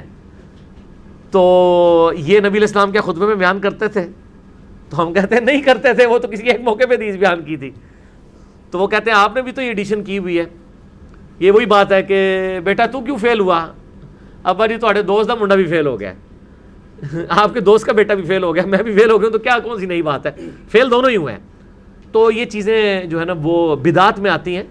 اس سے کوئی کلمہ لادہ نہیں ہو گیا، کوئی دین لادہ نہیں ہو گیا، وہ اسلام سے خارج نہیں ہو گئے ہیں۔ ٹھیک ہو گئے؟ ٹھیک ہے چلیے بھائی، اگلا سوال جو ہے وہ میرا امامت سے ریلیٹڈ ہے۔ امام بننے کی جو شرائط آئی ہیں، اس میں سب سے پہلے کہ تم میں سے جو سب سے عمر میں بڑا اس کو پہلے آپ وہ کرو، پھر قرآن کا جو اس کے پاس علم ہو۔ تو اس کی کوئی ترتیب ہم بدل سکتے ہیں؟ فار ایگزامپل جیسے میں بتاتا ہوں، میرا بیٹا جو ہے نو سال کا ہے۔ ماشاء اللہ اس حفظ کر رہا ہے قرآن، تو ابھی دس پارے ماشاء اللہ اس کو حفظ ہو گئے۔ میں تو حافظ قرآن نہیں ہوں، تو قرآن کا علم کے لحاظ سے تو وہ مجھ سے زیادہ ہو گیا۔ وہ مجھ سے اکثر کہتا بھی کہ بابا میں نماز پڑھانا چاہ رہا ہوں آپ تو وہی پڑھائے گا وہی پڑھائے گا۔ جی ہاں جی صحیح مسلم میں جو حدیث ہے نا دیکھیں امامت کی چار شرائط بیان ہوئی ہیں وہ ترتیب سے ہوئی ہیں۔ اسی ترتیب کو فالو کرنا ہے۔ نمبر ون قرآن کا علم جس کے پاس زیادہ ہے۔ اچھا نمبر ون پہ نمبر ون یہ ہے۔ اچھا اور آگے اس کو مزید وہم نکالا ہے۔ آپ صلی اللہ علیہ وسلم نے آپ نے فرمایا اگر قرآن میں برابر ہوں پھر دیکھو سنت کا علم کس کا زیادہ ہے۔ جو قرآن میں ہی برابر نہیں ہے تو وہ پہلے امامت میں کھڑا ہو جائے گا۔ معاذ ابن جبل کی چھ سال عمر تھی، صحابہ کی امامت کرواتے تھے، کیونکہ قرآن کو سب سے زیادہ آتا تھا۔ یہ تو غلط مشہور ہے کہ بچہ امامت نہیں کر سکتا۔ اگر اس کو قرآن کا علم ہے، اس کو پاکی پلیدی کے مسائل پتہ ہیں اور وہ وضو کا اہتمام کرتا ہے، سارے معاملات کرتا ہے، تو وہ امامت کروائے گا، زیادہ اہل ہے پھر مسلم شریف الفاظ ہے سنت کا علم برابر ہو تو پھر تم دیکھو کہ کون ہجرت میں پہلے ہے۔ ہجرت سے مراد یعنی دین میں کون سینئر ہے۔ اور اس میں بھی برابر ہو تو پھر یہ دیکھو کہ کون سا شخص جو ہے عمر میں بڑا ہے، اس کو آگے کرو۔ لیکن یہ عمر میں بڑا چوتھا نمبر ہے۔ فقہ انفی میں اس کے آگے بھی چلتا ہے۔ وہ پتہ ہے نا آپ کو؟ ہاں۔ دور مختار کے اندر یہ لکھا ہوا ہے کہ اگر اس میں بھی برابر ہو جائیں ان کو فکر لگ گئی یار یہ بھی برابر ہو گیا، آپ آگے کیا کریں گے؟ تو ان کا ہم آپ کو بتاتے ہیں کیا کریں گے۔ اس کے بعد آپ یہ دیکھیں گے کہ کس کی بیوی زیادہ خوبصورت ہے۔ تو یہ وہ دو مزید شرائط بھی ہیں تو یہ وہ چھ نمبر پورے ہو گئے نا۔ چار تو حدیث میں تھے دو انہوں نے ایڈ کر دیے۔ ٹھیک ہو گئے۔ چھ نمبر ادھر بھی پورے کیے انہوں نے۔ ٹھیک ہو گئے تھے۔ اچھا اس علی بھائی اسی سے دیکھو نا عثمان صاحب نے سفر نہیں آتا۔ قرآن کے علم کا مطلب کیا ہے؟ حفظ یا پڑھنا؟ قرآن کے علم کا مطلب جو ہے وہ پہلے نمبر پہ تو اس کی پروننسیشن ہے۔ ٹھیک ہے؟ کہ اچھی پروننسیشن ہو قرآن کی۔ اور پلس یہ ہے کہ وہ قرآن کی تعلیمات کو بھی زیادہ سمجھنے والا اور عامل ہو۔ ان دونوں صورتوں میں بچے نمبر لے جائیں گے۔ کیونکہ بچے گناہ بھی کم کرتے ہیں۔ نہیں نہیں الحمدللہ اور ترجمے سے بھی پڑھ رہے ہیں تجوید میں بھی بہتر ہے۔ اگر ہے بے تے جو پڑھ رہے ہیں نا تو وہ تو امامت نہیں کریں گے نا۔ ہاں یہ یہ معاملہ ٹھیک ہے ان کی بات کہ اگر قرآن کی صرف تلاوت میں دونوں برابر ہیں تو پھر دیکھا جائے گا قرآن کا علم کس کے پاس جاتا ہے۔ علم سے مراد اس کی تعلیمات کا علم۔ ٹھیک ہے۔ لیکن افضل شخص مفضول کے پیچھے نماز پڑھ سکتا ہے۔ یہ ضروری نہیں کہ افضل کو امامت کروانی ہے۔ صحیح مسلم میں ہے کہ عبد الرحمن بن عوف کے پیچھے نبی صلی اللہ علیہ وآلہ وسلم نے نماز پڑھی تھی۔ اگرچہ وہ کیٹاسٹرافک کنڈیشن تھی۔ آپ علیہ السلام کہیں گئے تھے، صحابہ نے سمجھا کہ سورج غروب ہونے والا ہے، آپ نے کہیں اندر ہی نماز پڑھ لی ہوگی صحابہ کے ساتھ۔ انہوں نے جماعت شروع کروا دی۔ حضرت عبد الرحمن بن عوف کو آگے کیا۔ نبی علیہ السلام پہلے ایک رکت نکل گئی تھی تو آپ تشریف لے آئے۔ تو صحابہ نے جو ہے وہ مطلع کرنے کی کوشش کی، یوں سبحان اللہ کہہ کے یا اس طریقے سے، دونوں طریقے سنت ہیں۔ عورتوں کے لیے ہاتھ پہ ہاتھ مارنا ہے اور مردوں کے لیے سبحان اللہ۔ تو عبد الرحمن بن عوف مسلح سے نہیں اٹھے، نبی علیہ السلام نے منع کر دیا۔ حضرت ابو بکر کو جب بھی یہ دو تین مواقع ہے وہ مسلح ہی چھوڑ دیتے تھے۔ اور کہتے تھے، ابھی قحافہ کے، ابھی قحافہ کے بیٹے کی کیا مجال کہ اللہ کے رسول کی موجودگی میں امامت کرے۔ عبد الرحمن بن عوف رضی اللہ تعالیٰ انہوں نے نبی علیہ السلام کے حکم پہ عمل کیا۔ وہ اپنی جگہ ٹھیک تھے۔ جب نبی علیہ السلام کہہ رہے ہیں کہ کراؤ، میں پیچھے پڑھوں گا، تو ٹھیک ہے۔ تو نبی علیہ السلام نے یعنی نماز کی ایک رکت رہ گئی، وہ آپ نے پھر سلام پھیرنے کے بعد مکمل کی۔ اس سے یہ بات، ایک مسئلہ پتہ چل گیا کہ افضل شخص مفضول کے پیچھے نماز پڑھ سکتا ہے۔ نبی علیہ السلام سے تو افضل کوئی نہیں ہے نا۔ آپ نے عبد الرحمن بن عوف کے پیچھے نماز پڑھی۔ تو اس سے ایک مسئلہ نکلا ہے کہ ضروری نہیں ہے کہ جو شخص افضل ہے، وہ امامت کرے۔ یہ پریفریبل ہے۔ جب ٹائی پڑ جائے۔ لیکن مسجد پہ تو آپ کو پتہ ہے علماء کے اور حفاظ کے اور آئمہ مساجد کے قبضے ہیں۔ اس میں تو اہل علم کی تو کوئی گنجائش ہی نہیں جا کے وہ مسلح پہ کھڑے ہوں۔ یقین کریں ہم تو کئی لوگوں کی قرات بھی غلط ہوتی ہے، کیا کریں ہم نمازیں پڑھ لیتے ہیں۔ اور پھر نماز پڑھتے ہوئے حضرت عثمان کو یاد کر رہے ہوتے ہیں۔ چھ سو پچانوے نمبر حدیث سکس نائنٹی فائیو صحیح بخاری میں۔ وہ کہتے ہیں، یار، انہی کے پیچھے نمازیں پڑھ لیا کرو، برائی میں ان سے الگ رہو۔ ٹھیک ہے، سیدھی سی بات ہے۔ کیا کریں؟ مجبور ہیں۔ چلیے بھائی اسی سے ریلیٹڈ ایک سوال ہے۔ فار ایگزامپل میرا جیسے بیٹا جو ہے وہ اکیلے نماز پڑھ رہا ہے اور میری جو وائف ہے وہ بھی نماز پڑھنا چاہ رہی ہے اس کے ساتھ۔ تو کیا ایسا ہو سکتا ہے کہ وہ جو ہے آگے کھڑا ہو جائے امامت کروائے اور پیچھے میری وائف اکیلے صف میں کھڑے ہاں؟ کر سکتی ہیں کیوں نہیں؟ تو اکیلے صف میں کھڑے ہونے کا جو مسئلہ ہے کہ اکیلے اس صف میں مسئلہ نہیں ہے۔ اچھا، عورت اور مرد کے کیس میں چونکہ صافی عورت کی لادہ ہوتی ہے نا میاں بیوی بھی جماعت کرائیں گے تو بیوی پیچھے کھڑی ہوگی ساتھ نہیں کھڑی ہو سکتی۔ تو وہ صافی ایک بندے کی ہے۔ اس میں وہ مسئلہ نہیں ہوگا۔ ٹھیک ہے ہے۔ مردوں عورت میں دو جس طرح دو بندے جماعت کرا سکتے ہیں نا کٹھے کھڑے ہو کے۔ کٹھے مردوں عورت کے کیس میں دو بندوں کی جماعت پیچھے کھڑے ہو کے ہوتی ہے۔ وہ صاف نہیں ہوتی لادہ وہ اس کا ایکویلنٹ ہوتی ہے۔ ٹھیک ہو ٹھیک۔ ہے اچھا میرا ایک اور چھوٹا بیٹا ہے ماشاء اللہ سات سال کا اس کو بھی ماشاء اللہ پوری نماز آتی ہے۔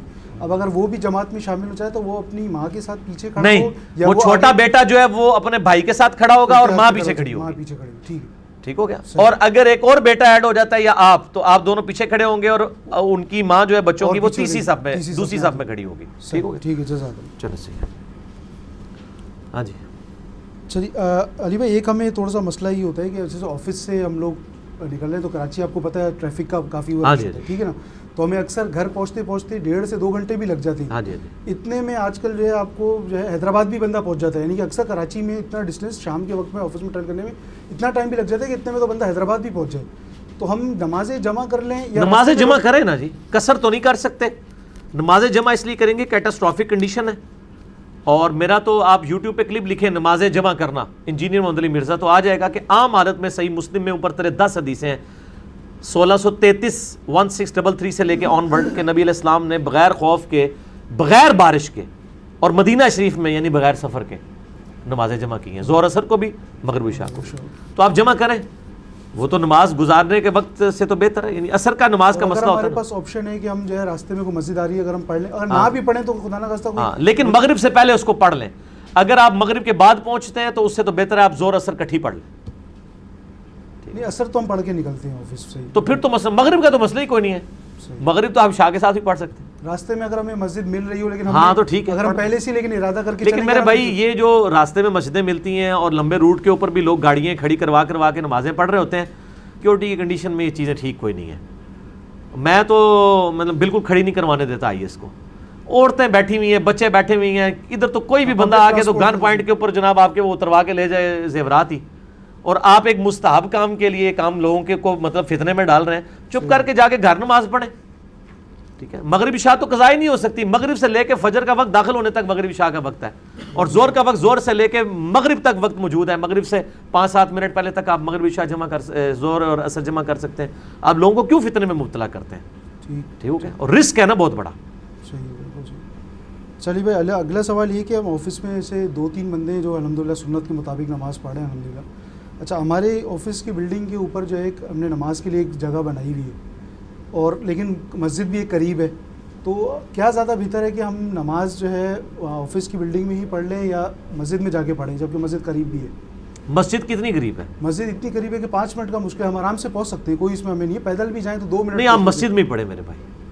ہاں، بالکل جب مسجد قریب ہے تو مسجد میں ہی نماز پڑھنی ہوگی۔ اگر مسجد دور ہے یا سیکیورٹی ایشوز ہیں کہ آپ کو وہاں سے نکلنے میں سیکیورٹی ایشوز لاحق ہیں تو آپ پھر وہ جو مسجد بیت بنائی ہوئی ہے آفس میں اسی میں نماز پڑھیں۔ نہیں سیکورٹی ایشوز تو ہمیں کوئی بھی نہ نہیں بر باہر جا کے پڑھیں۔ باہر جا کے پڑھیں۔ بالکل ظاہر ہے مسجد مسلمانوں کی اجتماع گاہ ہے۔ صحیح۔ وہیں پہ جائیں گے ڈیڑھ ڈنڈ کی مسجد لاتا نہ بنائے ہم نے صحیح ٹھیک۔ اچھا اسی سے ریلیٹڈ ایک سوال یہ ہے کہ جیسے ہم جو ہے الحمدللہ جو سنت سے نماز پڑھیں ہماری کوشش یہ ہوتی ہے کہ ہم اثر جو ہے اول وقت میں پڑھیں۔ تو اب مجھے اس میں یہ بتائیں کہ جو وہاں پر ظاہری بات ہے وہ نماز ہو رہی ہے وہ بیسکلی دیوبندیوں کی مسجد ہے یا اوپر بھی جو ہو رہی ہے وہ بھی دیوبندی بیسکلی نماز پڑھا رہے ہیں۔ ہم ابھی تقریباً کوئی ہم نے ایک مہینے سے یہ شروع کیا ہے کہ ہم دو تین بندے بھی اگر ہوں تین چار بھی کبھی ہو جاتے ہیں تو ہم اثر اول وقت میں اوپر جا کے اکیلے پڑھ لیتے ہیں کیونکہ وہ وہاں تو لیٹ ہوتی ہے۔ تو اب ایسے میں ہمیں کیا کرنا چاہیے؟ مسجد جا کے لیٹ اثر کی نماز پڑھیں یا اول وقت میں ہی اثر کی نماز اس کے بارے میں لیں؟ نسائی میں حدیث موجود ہے۔ صحابہ کرام سے نبی علیہ السلام نے فرمایا کہ ایک زمانہ آئے گا کہ لوگ نمازیں لیٹ پڑھایا کریں گے۔ اور وہ حضرت عثمان کے گورنروں کا زمانہ تھا صحابہ کہتے ہیں ہم نے وہ زمانہ دیکھ لیا کہ وہ جمعے کی نماز اثر کے وقت میں ہو رہی ہوتی تھی اثر مغرب کے قریب ہو رہی ہوتی تھی۔ نمازوں کا شوق جو ختم ہو گیا، حکمران کا انتظار کیا جاتا تھا، وہ نمازیں لیٹ ہوتی تھی۔ تو صحابہ نے کہا یا رسول پھر ہم کیا کریں؟ تو آپ نے فرمایا، تم اول وقت میں نماز پڑھ لینا اور پھر حکمرانوں کے ساتھ بھی نماز میں شامل ہو جانا تاکہ ان کے فتنے سے یعنی بچا جائے۔ وہ تو فتویٰ لگا دیں گے جی یہ دیکھو، میں ساڑھے پیچھے نماز ہی نہیں پڑھتا۔ تو آپ کے کیس میں تو پہلا پورشن ہی کافی ہے۔ آپ کو تو یہ خطرہ نہیں کہ آپ پہ کوئی فتویٰ لگائے گا تو آپ عصر کی نماز کی جماعت وہیں پہ اول وقت میں قائم کر لیں۔ اس حدیث کے تحت۔ ٹھیک ہو گیا۔ ٹھیک ہے ہم لوگ یہی اور پھر آپ کو۔ مسجد میں جا کے پڑھنے کی ضرورت نہیں کیونکہ آپ کو دوسرے والا خدشہ تو لاحق ہی نہیں ہے کہ وہ آپ کو امت سے الگ سمجھ لیں گے۔ ٹھیک ہے بالکل صحیح۔ ٹھیک ہو گیا اچھا علی بھائی دوسرا یہ بتائیے کہ سجدے میں درود شریف پڑھ سکتے ہیں؟ سجدے میں دروشی پڑھا جا سکتا ہے کیونکہ دروشی دعا ہے۔ بخاری اور مسلم میں حدیث ہے کہ نبی صلی اللہ علیہ وآلہ وسلم نے حضرت علی کہتے ہیں کہ رکوع اور سجدے میں قرآن پڑھنے سے منع کیا ہے۔ اور صحیح مسلم کے الفاظ ہیں کہ سجدے میں تم اللہ کے سب سے قریب ہوتے ہو خوب دعائیں مانگو۔ دروشی تو دعا ہے نا؟ تو مانگ سکتے ہاں جی مانگ سکتے۔ اور آپ کو میں بتاؤں شیعہ جو ہیں وہ رکوع اور سجدے میں دروشی پڑھتے ہیں۔ ویسے ہاں بالکل ٹھیک ہے۔ بالکل ٹھیک ہے پڑھیں دروشی اچھا تو علی بھائی اگر قرآن نہیں پڑھ اپنے لیے دعا کر رہے ہیں تو نبی علیہ السلام کے لیے بھی دعا کریں۔ اذان کے بعد بھی ہم آپ صلی اللہ علیہ وسلم کے لیے دعا کرتے ہیں۔ درود شریف تو دعا ہی ہے نا۔ اللہ صلی علی محمد وعلی علی محمد۔ اے اللہ سلامتی اور درود اور رحمت بھیجیے اللہ کے محبوب صلی اللہ علیہ وسلم اور ان کی آل کے اوپر۔ ٹھیک اچھا آپ نے کہا کہ قرآن جیسے نہیں پڑھ سکتے تو جو قرآنی دعائیں ہیں قرآنی دعائیں تو الگ چیز ہے۔ قرآنی دعائیں تو جنبی اور حیض والی عورت بھی پڑھ سکتی ہے۔ وہ قرآن نہیں ہوگا وہ قرآنی دعا ہوگی۔ وہ سجدے میں پڑھ ظاہر ہے وہ اس وقت دعا کے لیے تو پڑھ نہیں رہا۔ قرآنی اذکار بھی آپ پڑھ سکتے ہیں۔ سبحان اللہ الحمدللہ جنبی شخص بھی پڑھ سکتا ہے۔ وہ قرآن نہیں پڑھ رہا ہوتا۔ وہ تو عربی میں چونکہ اب تو وہ تو شیطان جو ایک لفظ ہے عربی کا لفظ ہے قرآن کے اندر موجود ہے۔ ٹھیک ہے نا؟ تو وہ اب یہ وہ تو ہم عام حالت میں بھی یہ لفظ بول رہے ہوتے ہیں تو اب یہ نہیں کوئی کہ اگر یہ تو آپ قرآنی لفظ بول رہے ہیں۔ قرآن اس وقت ہوگا جب آپ ایک اسپیسیفکلی ایک آیت پوری تلاوت کرتے ہیں۔ اگر قرآن کی دعا ہے وہ دعا حدیثوں میں بھی جیسے ربنا آتی نا پھر دنیا صرف قرآن تو نہیں ہے بخاری مسلم میں حدیث ہے کہ آپ صلی اللہ علیہ وآلہ وسلم کی اکثر دعا یہی ہوتی تھی ربنا آتی نا پھر دنیا حسنا تو یہ تو حدیث بھی ہے نا قرآن کو تو چھوڑ دیں حدیث بھی ہے۔ ٹھیک ہے ٹھیک ہے صحیح ہو گیا۔ کیا تشہد میں صورت الفلق اور صورت الناس پڑھ سکتے ہیں؟ صورت الفلق اور صورت الناس دعا کی حیثیت سے تو پڑھ سکتے ہیں۔ کیوں نہیں پڑھیں بالکل پڑھیں صحیح ٹھیک ہے۔ یہ اچھا سوال ہی لکھے نا پڑھتے بھی آئے کہ نہیں؟ ہاں تھوڑا سا علی بھائی اب تھوڑا ہلکا ہٹ کے سوال ہے جیڑی ہے وہ اتنی لمبی ہو پہلے وہ تو پڑھو۔ اچھا ہاں جی۔ اچھا یہ کوئی کوئی حدیث ملتی ہے کہ ناخن کترنا یا سائڈ کے سے کوئی اس سے کوئی رسک میں کمی ہو جاتی ہے؟ نہیں یہ کوئی نہیں نہیں ایسی کوئی بات نہیں ہے لیکن یہ ہے تو انتہائی جو ہے وہ میڈیکلی غلط حرکت ہے کہ آپ ناخنوں کو اس طریقے سے کترتے ہیں اس میں جراثیم ہوتے ہیں منہ تک جاتے ہیں۔ تو اس طرح مسئلہ تو کوئی نہیں ہے اس میں کوئی دینی مسئلہ نہیں ہے لیکن یہ تو غلط چیز ہے نا اس کو منع کرنا چاہیے۔ دینی مسئلہ کوئی نہیں۔ لیکن جب میڈیکلی ایک مسئلہ ہو جائے گا وہ دینی مسئلہ بن جائے گا۔ جیسے ٹوٹے ہوئے برتن میں کھانا کھانے سے حدیث میں منع کیا گیا میڈیکلی غلط ہے۔ ٹھیک ہے نا؟ اسی طریقے سے ابھی سپریم کورٹ نے پابندی لگا دی ہے کہ جو اخبارات کے اندر آپ نے چیزیں نہیں بیچنی ہیں کیونکہ اخبارات کی جو انک ہے وہ مضر صحت ہے۔ تو اب یہ دینی مسئلہ بن جائے گا نا۔ کیونکہ قرآن میں واضح ہے کہ اپنے آپ کو اپنے ہاتھوں سے ہلاک مت کرو۔ جو جو چیز مضر صحت ہوگی وہ دینی مسئلہ ہی بنتی جائے گی۔ چاہے سگریٹ ہو نسوار ہو دینی مسئلہ بن جائے گی۔ غلط ہے۔ صحیح ہے نہیں پیئیں گے۔ ٹھیک۔ علی بھائی اگلا سوال یہ کہ میں میرے پاس ایک حدیث کسی نے شیئر کی تھی ایسی واٹس ایپ پہ میرے پاس آئی تھی کہ دانتوں کے اندر جب کھانا کھا رہے ہیں دانتوں میں کھانا پھنس جاتا ہے تو آپ اس کا خلال کرتے ہیں۔ تو وہ خلال کرتے ہوئے جو چیز نکل آ رہی ہے اس کو آپ جو ہے نا پھر لے کے نہ جائیں نکلے نہیں آپ اس کو تھوک دیں۔ کیونکہ سارے تھوکتے ہی ہیں۔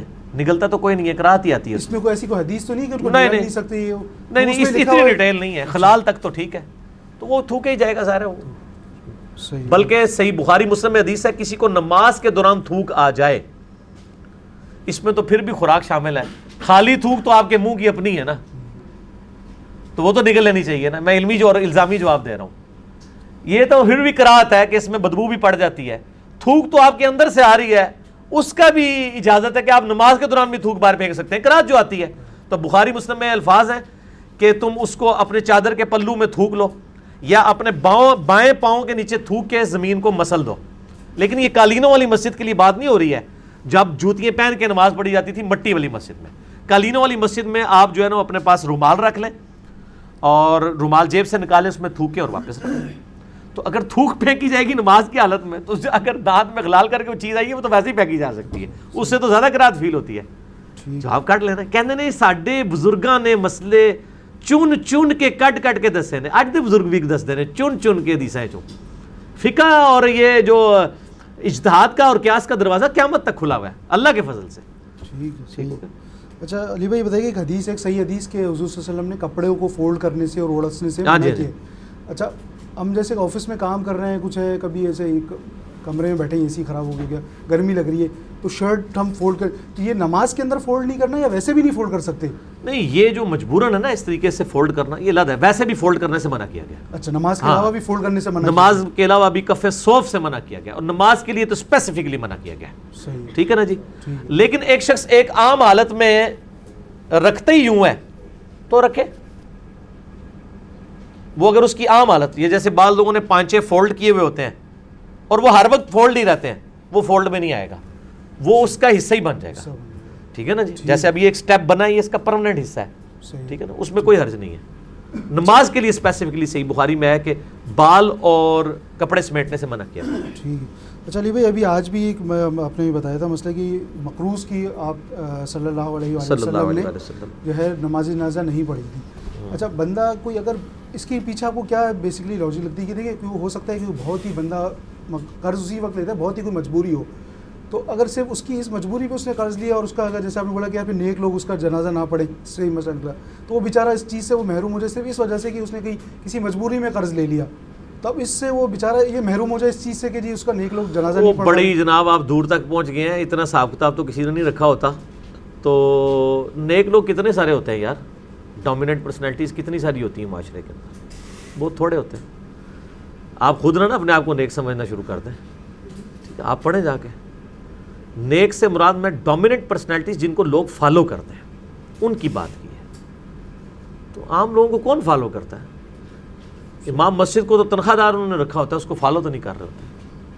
ٹھیک ہو گیا۔ وہ تو پاکستان میں بھی گنتی کے آٹھ دس لوگ ہی آپ کو ملیں گے، وہ تو آپ کی جنازے میں ویسے ہی نہیں آتے۔ ان کے پاس اتنا ٹائم ہی نہیں ہے کہ وہ آگے جنازہ پڑھے اچھا علی بھائی یہ بتائیے شوہر اور بیوی کے حقوق اور فرائض کے حوالے سے کوئی آپ نے لیکچر ریکارڈ کروایا ہے؟ لیکچر ریکارڈ میں نے بیویوں کے حقوق کے اوپر تو کروایا ہے۔ مسئلہ نمبر ٹوئنٹی ون۔ باقی مشکات کی دوسری جلد میں کتاب و نکاح میں آپ یہ سارے حقوق پڑھ لیں۔ حقوق سب کو پتہ ہی ہوتے ہیں مطلب ایسا نہیں ہوتا۔ جن کو پتہ ہے نا، ان کو پوچھیں، جو آپ کو پتہ ہے، آپ وہ پورے کر رہے ہیں۔ باقی تو آپ کو بعد میں بتاتے ہیں نا۔ وہ آپ پہلے پورے کریں۔ تو وہ آپ پڑھ لیں جس نے اچھا، پڑھنے کتاب و اس- نکاح اس- مشکات آ، مسئلے میں آپ نے یہ مسئلہ ڈسکس کیا کہ بیوی پہ کیا شوہر کے ماں باپ کی خدمت کرنا کوئی فرض ہے؟ نہیں نہیں فرض تو نہیں ہے آپ لیکن شوہر پہ فرض ہے۔ شوہر پہ تو obviously بالکل فرض ہے کہ ہاں۔ اس کے ماں باپ ہاں ہیں جی۔ بیوی کو فورس کر کے خدمت کروا سکتے ہیں؟ نہیں کروا سکتے۔ اس کے پاؤں پڑھ کے اس کی منت کر کے کروا سکتے ہیں۔ فورس کر کے نہیں نہیں فورس کر کے کیسے کروا سکتے؟ غلط ہے۔ اگر بیوی جو ہے الگ گھر کی ڈیمانڈ کرتی اس کا جواب یہ ہے کہ بیوی اگر آپ کو فورس کرے کہ میرے ماں باپ کی جا کے خدمت کرو تو آپ کریں گے؟ تو آپ نے بیوی کو خرید لیا ہوا ہے اکویلٹی کا رشتہ ہے نا۔ ٹھیک ہے نا؟ پھکی۔ اچھا یہ بتائیے گا کہ اگر بیوی الگ گھر کی ڈیمانڈ کرے وہ بولے کہ جی میں آپ کے ماں باپ کے ساتھ نہیں رہنا چاہتی مجھے ایشوز ہیں تو ایسے میں کیا ہم بیوی کی یہ بات مان کے ماں باپ سے الگ ہو جائیں؟ ماں باپ سے آپ الگ نہ ہو آپ الگ گھر لے لیں، آپ اپنے ماں باپ کے ساتھ مل جول رکھیں۔ اسلام میں کہیں یہ نہیں ہے کہ آپ نے ماں باپ کے ساتھ ہی رہنا ہے۔ آپ الگ نہیں ہو سکتے، آپ گھر لادا رہیں۔ آپ ماں باپ کو دیکھتے رہیں۔ اپنے ہمارے آفس میں بھی ایک بھائی تھے، ان کا بڑا جھگڑا اس طرح رہا۔ تو انہوں نے کیا کیا؟ انہوں نے گھر بالکل ماں باپ کے گھر کے قریب گھر لے لیا۔ تو وہ روزانہ اپنے ماں باپ کو ملتے ہیں، بیوی ادھر ہے، آپ دونوں خوش خوش رہ رہے ہیں۔ اور لادہ گھر سے مراد قطن یہ نہیں ہے کہ وہ باؤنڈری لادہ ہو۔ لادہ گھر سے مراد ہے جو کچن ہے وہ لادہ ہو جائے۔ یعنی دو فلورز ہیں۔ اوپر ماں باپ رہ رہے ہیں نیچے میاں بیوی رہ رہے ہیں تو لادہ گھر ہی ہے۔ کچن اگر لادہ اصل میں رولا ہی کچن کی وجہ سے ہوتا ہے۔ تو کچن لادہ کے لیے کہ دو پورشن ہے تو ٹھیک ہے اگر دو پورشنوں میں بھی لڑائی ہو رہی ہے تو پھر لادہ گھر لے لیں۔ کوئی عرض نہیں لیکن ماں باپ کے ساتھ تعلق آپ قائم رکھیں نا۔ اس کے لیے گھر ایک ہونا ضروری نہیں ہے۔ ٹھیک ہے نا بول۔ کا جو ہے پردہ ہوتا ہے سے نہیں بہو اور سسر کا کوئی پردہ نہیں ہے۔ نہیں۔ چہرے کا پردہ نہیں باقی چیزوں کا تو پردہ تو اس نے اپنے بھائی اور اپنے باپ سے بھی کرنا۔ ہے اچھا علی بھائی یہ بتائیے کہ دوسری شادی کے لیے کیا بیوی کی اجازت کی ضرورت ہے؟ کہیں ایسا وہ ہے کہ تو آپ بغیر جہاز کے کر کے بتائیں۔ نیٹ ایک ہی رہ جائے گی آپ کے پاس۔ وہ چھوڑ دے گی پہلے والی۔ تو شرعی طور پہ تو جہاز کی ضرورت نہیں ہے لیکن سوشلی اور جو حالات و واقعات چل رہے ہیں یعنی آپ کسی بگاڑ سے بچنے کے لیے اجازت کہہ لیں یا اس کو اعتماد میں لینا تو ضروری ہے نا؟ شرعی اعتبار سے نہیں، کیونکہ چوری چھپے آپ شادی نہیں کر سکتے، اس کے لیے پھر ہنگامہ کھڑا ہو جاتا ہے۔ جو نکاح ہے وہ تو اعلانی ہے۔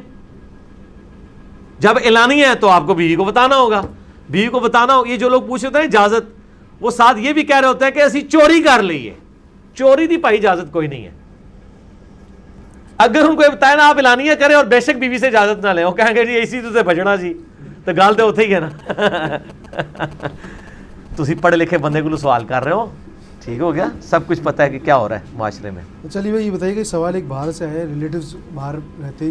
اچھا امریکہ میں تو وہ ظاہری بات ان کی جاب ایسی ہے کہ ان کو کنٹینیوسلی وہ نمازیں جمع کر سکتے ہیں۔ ہاں کریں کریں کریں۔ جو ہے وہاں پر نہیں دے اور سر باہر کے ملکوں میں تو ایشو ہی کوئی نہیں ہے۔ باہر کے ملکوں میں سب ویز میں وہ بیس پچیس کلو بیس کلو میٹر سے زیادہ کا سفر کرتے ہیں، وہ تو ویسے ہی مسافر ہوتے ہیں۔ ان کو کہ صرف نمازیں جمع نہ کریں کسر بھی کریں۔ زور کے دو فرض پڑھیں اور دو اثر کے پڑھیں۔ موجیں کریں۔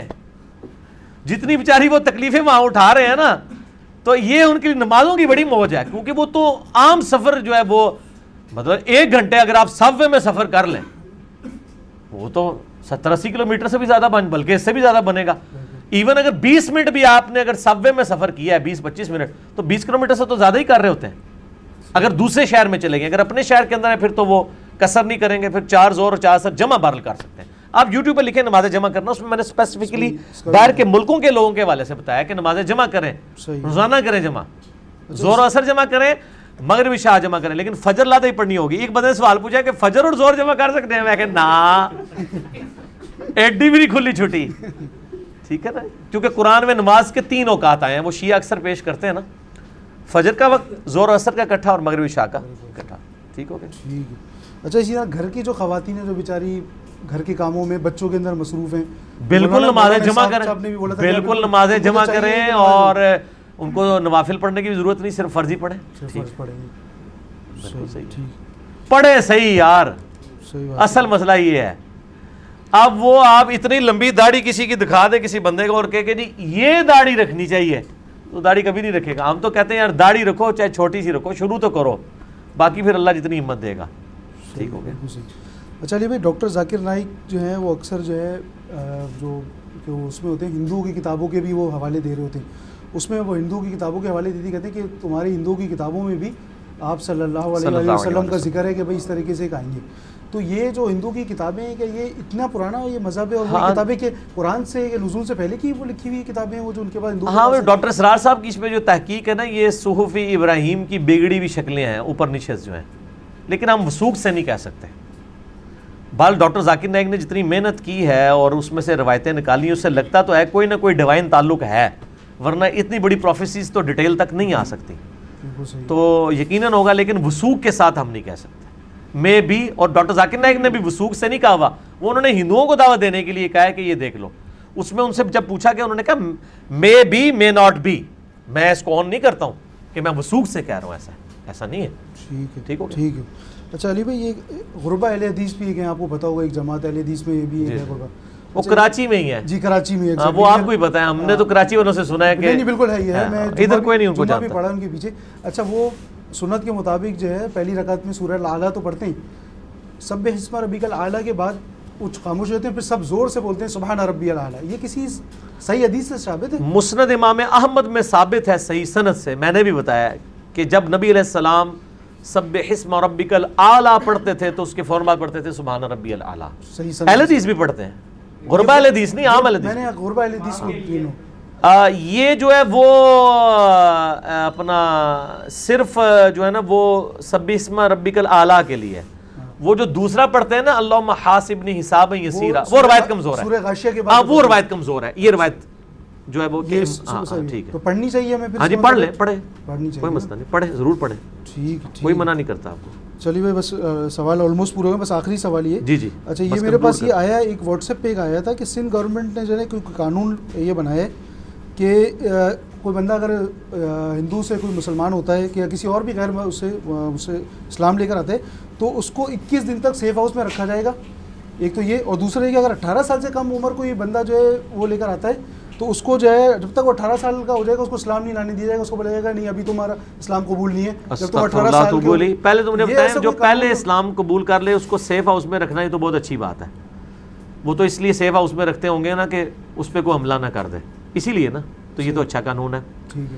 باقی یہ کہنا کہ جب تک وہ اٹھارہ سال کا نہیں ہوگا اسلام نہیں قبول کر سکتا یہ تو بالکل یعنی قانونی طور پہ تمہارا جو ہے شناختی کارڈ پہ تم غیر مسلم ہی رہو گے جب تک چلو شناختی کارڈ تو پاکستان کی ریکوائرمنٹ ہے نا اللہ کی ریکوائرمنٹ تو نہیں ہے نا۔ یہ تو آپ اپنے شناختی کارڈ اپنے پاس رکھیں نا اس کی تو کوئی اہمیت نہیں اللہ کے نزدیک۔ وہ اس کو تو کلمہ پڑھا کے مسلمان کریں وہ نماز شروع کر لیں۔ شناختی کارڈ تو ویسے ہی اٹھارہ سال کے بعد بنتا ہے۔ ان بھی اٹھارہ تو بعد ہی بن ہیں نا۔ جی جی بالکل ہاں۔ تو یہ تو ایک قانونی مسئلہ ہے نا۔ آپ نے کہا کہ وہ کہتے ہیں کہ اسلام ہی قبول نہ کرو یہ نہیں میرے کہتے ہوں گے وہ۔ اچھا۔ شناختی کارڈ کا کہتے ہوں گے۔ وہ تو بات ٹھیک ہے شناختی کارڈ تو وہ پاکستان کی گورنمنٹ اور پاکستان کے آئین کے ساتھ اس کا تعلق ہے نا۔ اس کا اسلام کے ساتھ تو تعلق نہیں ہے نا۔ اسلام میں تو یہ جو آپ نکاح کے جو سائن کراتے پھر رہے ہیں اور نکاح رجسٹر اٹھائے پھر رہے ہیں ان چیزوں کا تو ہماری گورنمنٹ کی پالیسیز کے ساتھ تعلق ہے نا۔ اسلام میں تو میاں بیوی حق مہر کے بس گواہوں کی موجودگی میں جابو قبول کر لیں تو وہ میاں بیوی ہیں۔ لیکن چونکہ قانونی طور پہ پیچیدگیاں آتی ہیں، اس لیے لکھ کے ان معاملات کو لے کے چلا جاتا ہے، تو وہ میرا خیال ہے وہ ہوگا۔ اور اگر آپ جیسے بتا رہے ہیں ویسے ہے، تو وہ تو ظاہر ہے خلاف سنت ہے۔ اور اس کے خلاف جو ہے وہ ایک، ان کو لیٹر لکھیں کہ بھی آپ یہ اور یہ اسمبلیوں میں جو ہمارے نمائندے بیٹھے ہیں، ان کا کام ہے کہ قرارداد مقاصد کا حوالہ دیں کہ بھی ہمارے ملک میں کوئی بھی قانون کتاب و سنت کے خلاف پاس نہیں ہوگا۔ ان کی ذمہ داری ہے کہ اس قانون کو چینج کریں۔ اگر ایسے ہے تو۔ میرا خیال نہیں ہے، آپ کے سمجھنے میں خرابی لگی۔ تو یہ غلط ہے ان کا، اگر اس طرح ہے قانون غلط ہے۔ عقل اور عقل عقل اسلام کی روح سے عقل اٹھارہ سال نہیں ہے۔ اسلام کی روح سے جس کے زیر ناب بال نکل ہیں، وہ عاقل و بالغ ہے جس کو پہلی دفعہ نائٹ فال احتلام ہو جائے، وہ عاقل و بالغ ہے جس عورت کو حیض آ جائے، وہ عاقل و بالغ ہے بارہ تیرہ سال میں بھی تو وہ عاقل و باغل، بالغ ہے آپ کا تو اٹھارہ سال کیا ہے، وہ تو، اور آج کل تو بچے دس سال میں ہی عاقل و بالغ ہیں۔ ہمارے تو اٹھائیس سال کے بلکہ سو سو سال کے بھی بیچاروں کو نہیں پتہ نماز کا طریقہ کیا لکھا ہے اور یہاں پہ کالج کے اور میٹرک کے اسٹوڈنٹ وہ اپنے ماں باپ کو سکھا رہے ہوتے ہیں کہ ابا جی تم نماز غلط پڑھ رہے ہو۔ ہمارے تو آج کے اسٹوڈنٹ زیادہ عاقل و بالغ ہیں۔ ٹھیک ہے جی؟ سبحانک اللہم بحمدک۔ اشہد و لا الہ الا انت، استغفرک و اتوب الیک۔ وما علینا الا البلاغ المبین۔ جزاکم اللہ خیرہ جزاک اللہ خیر۔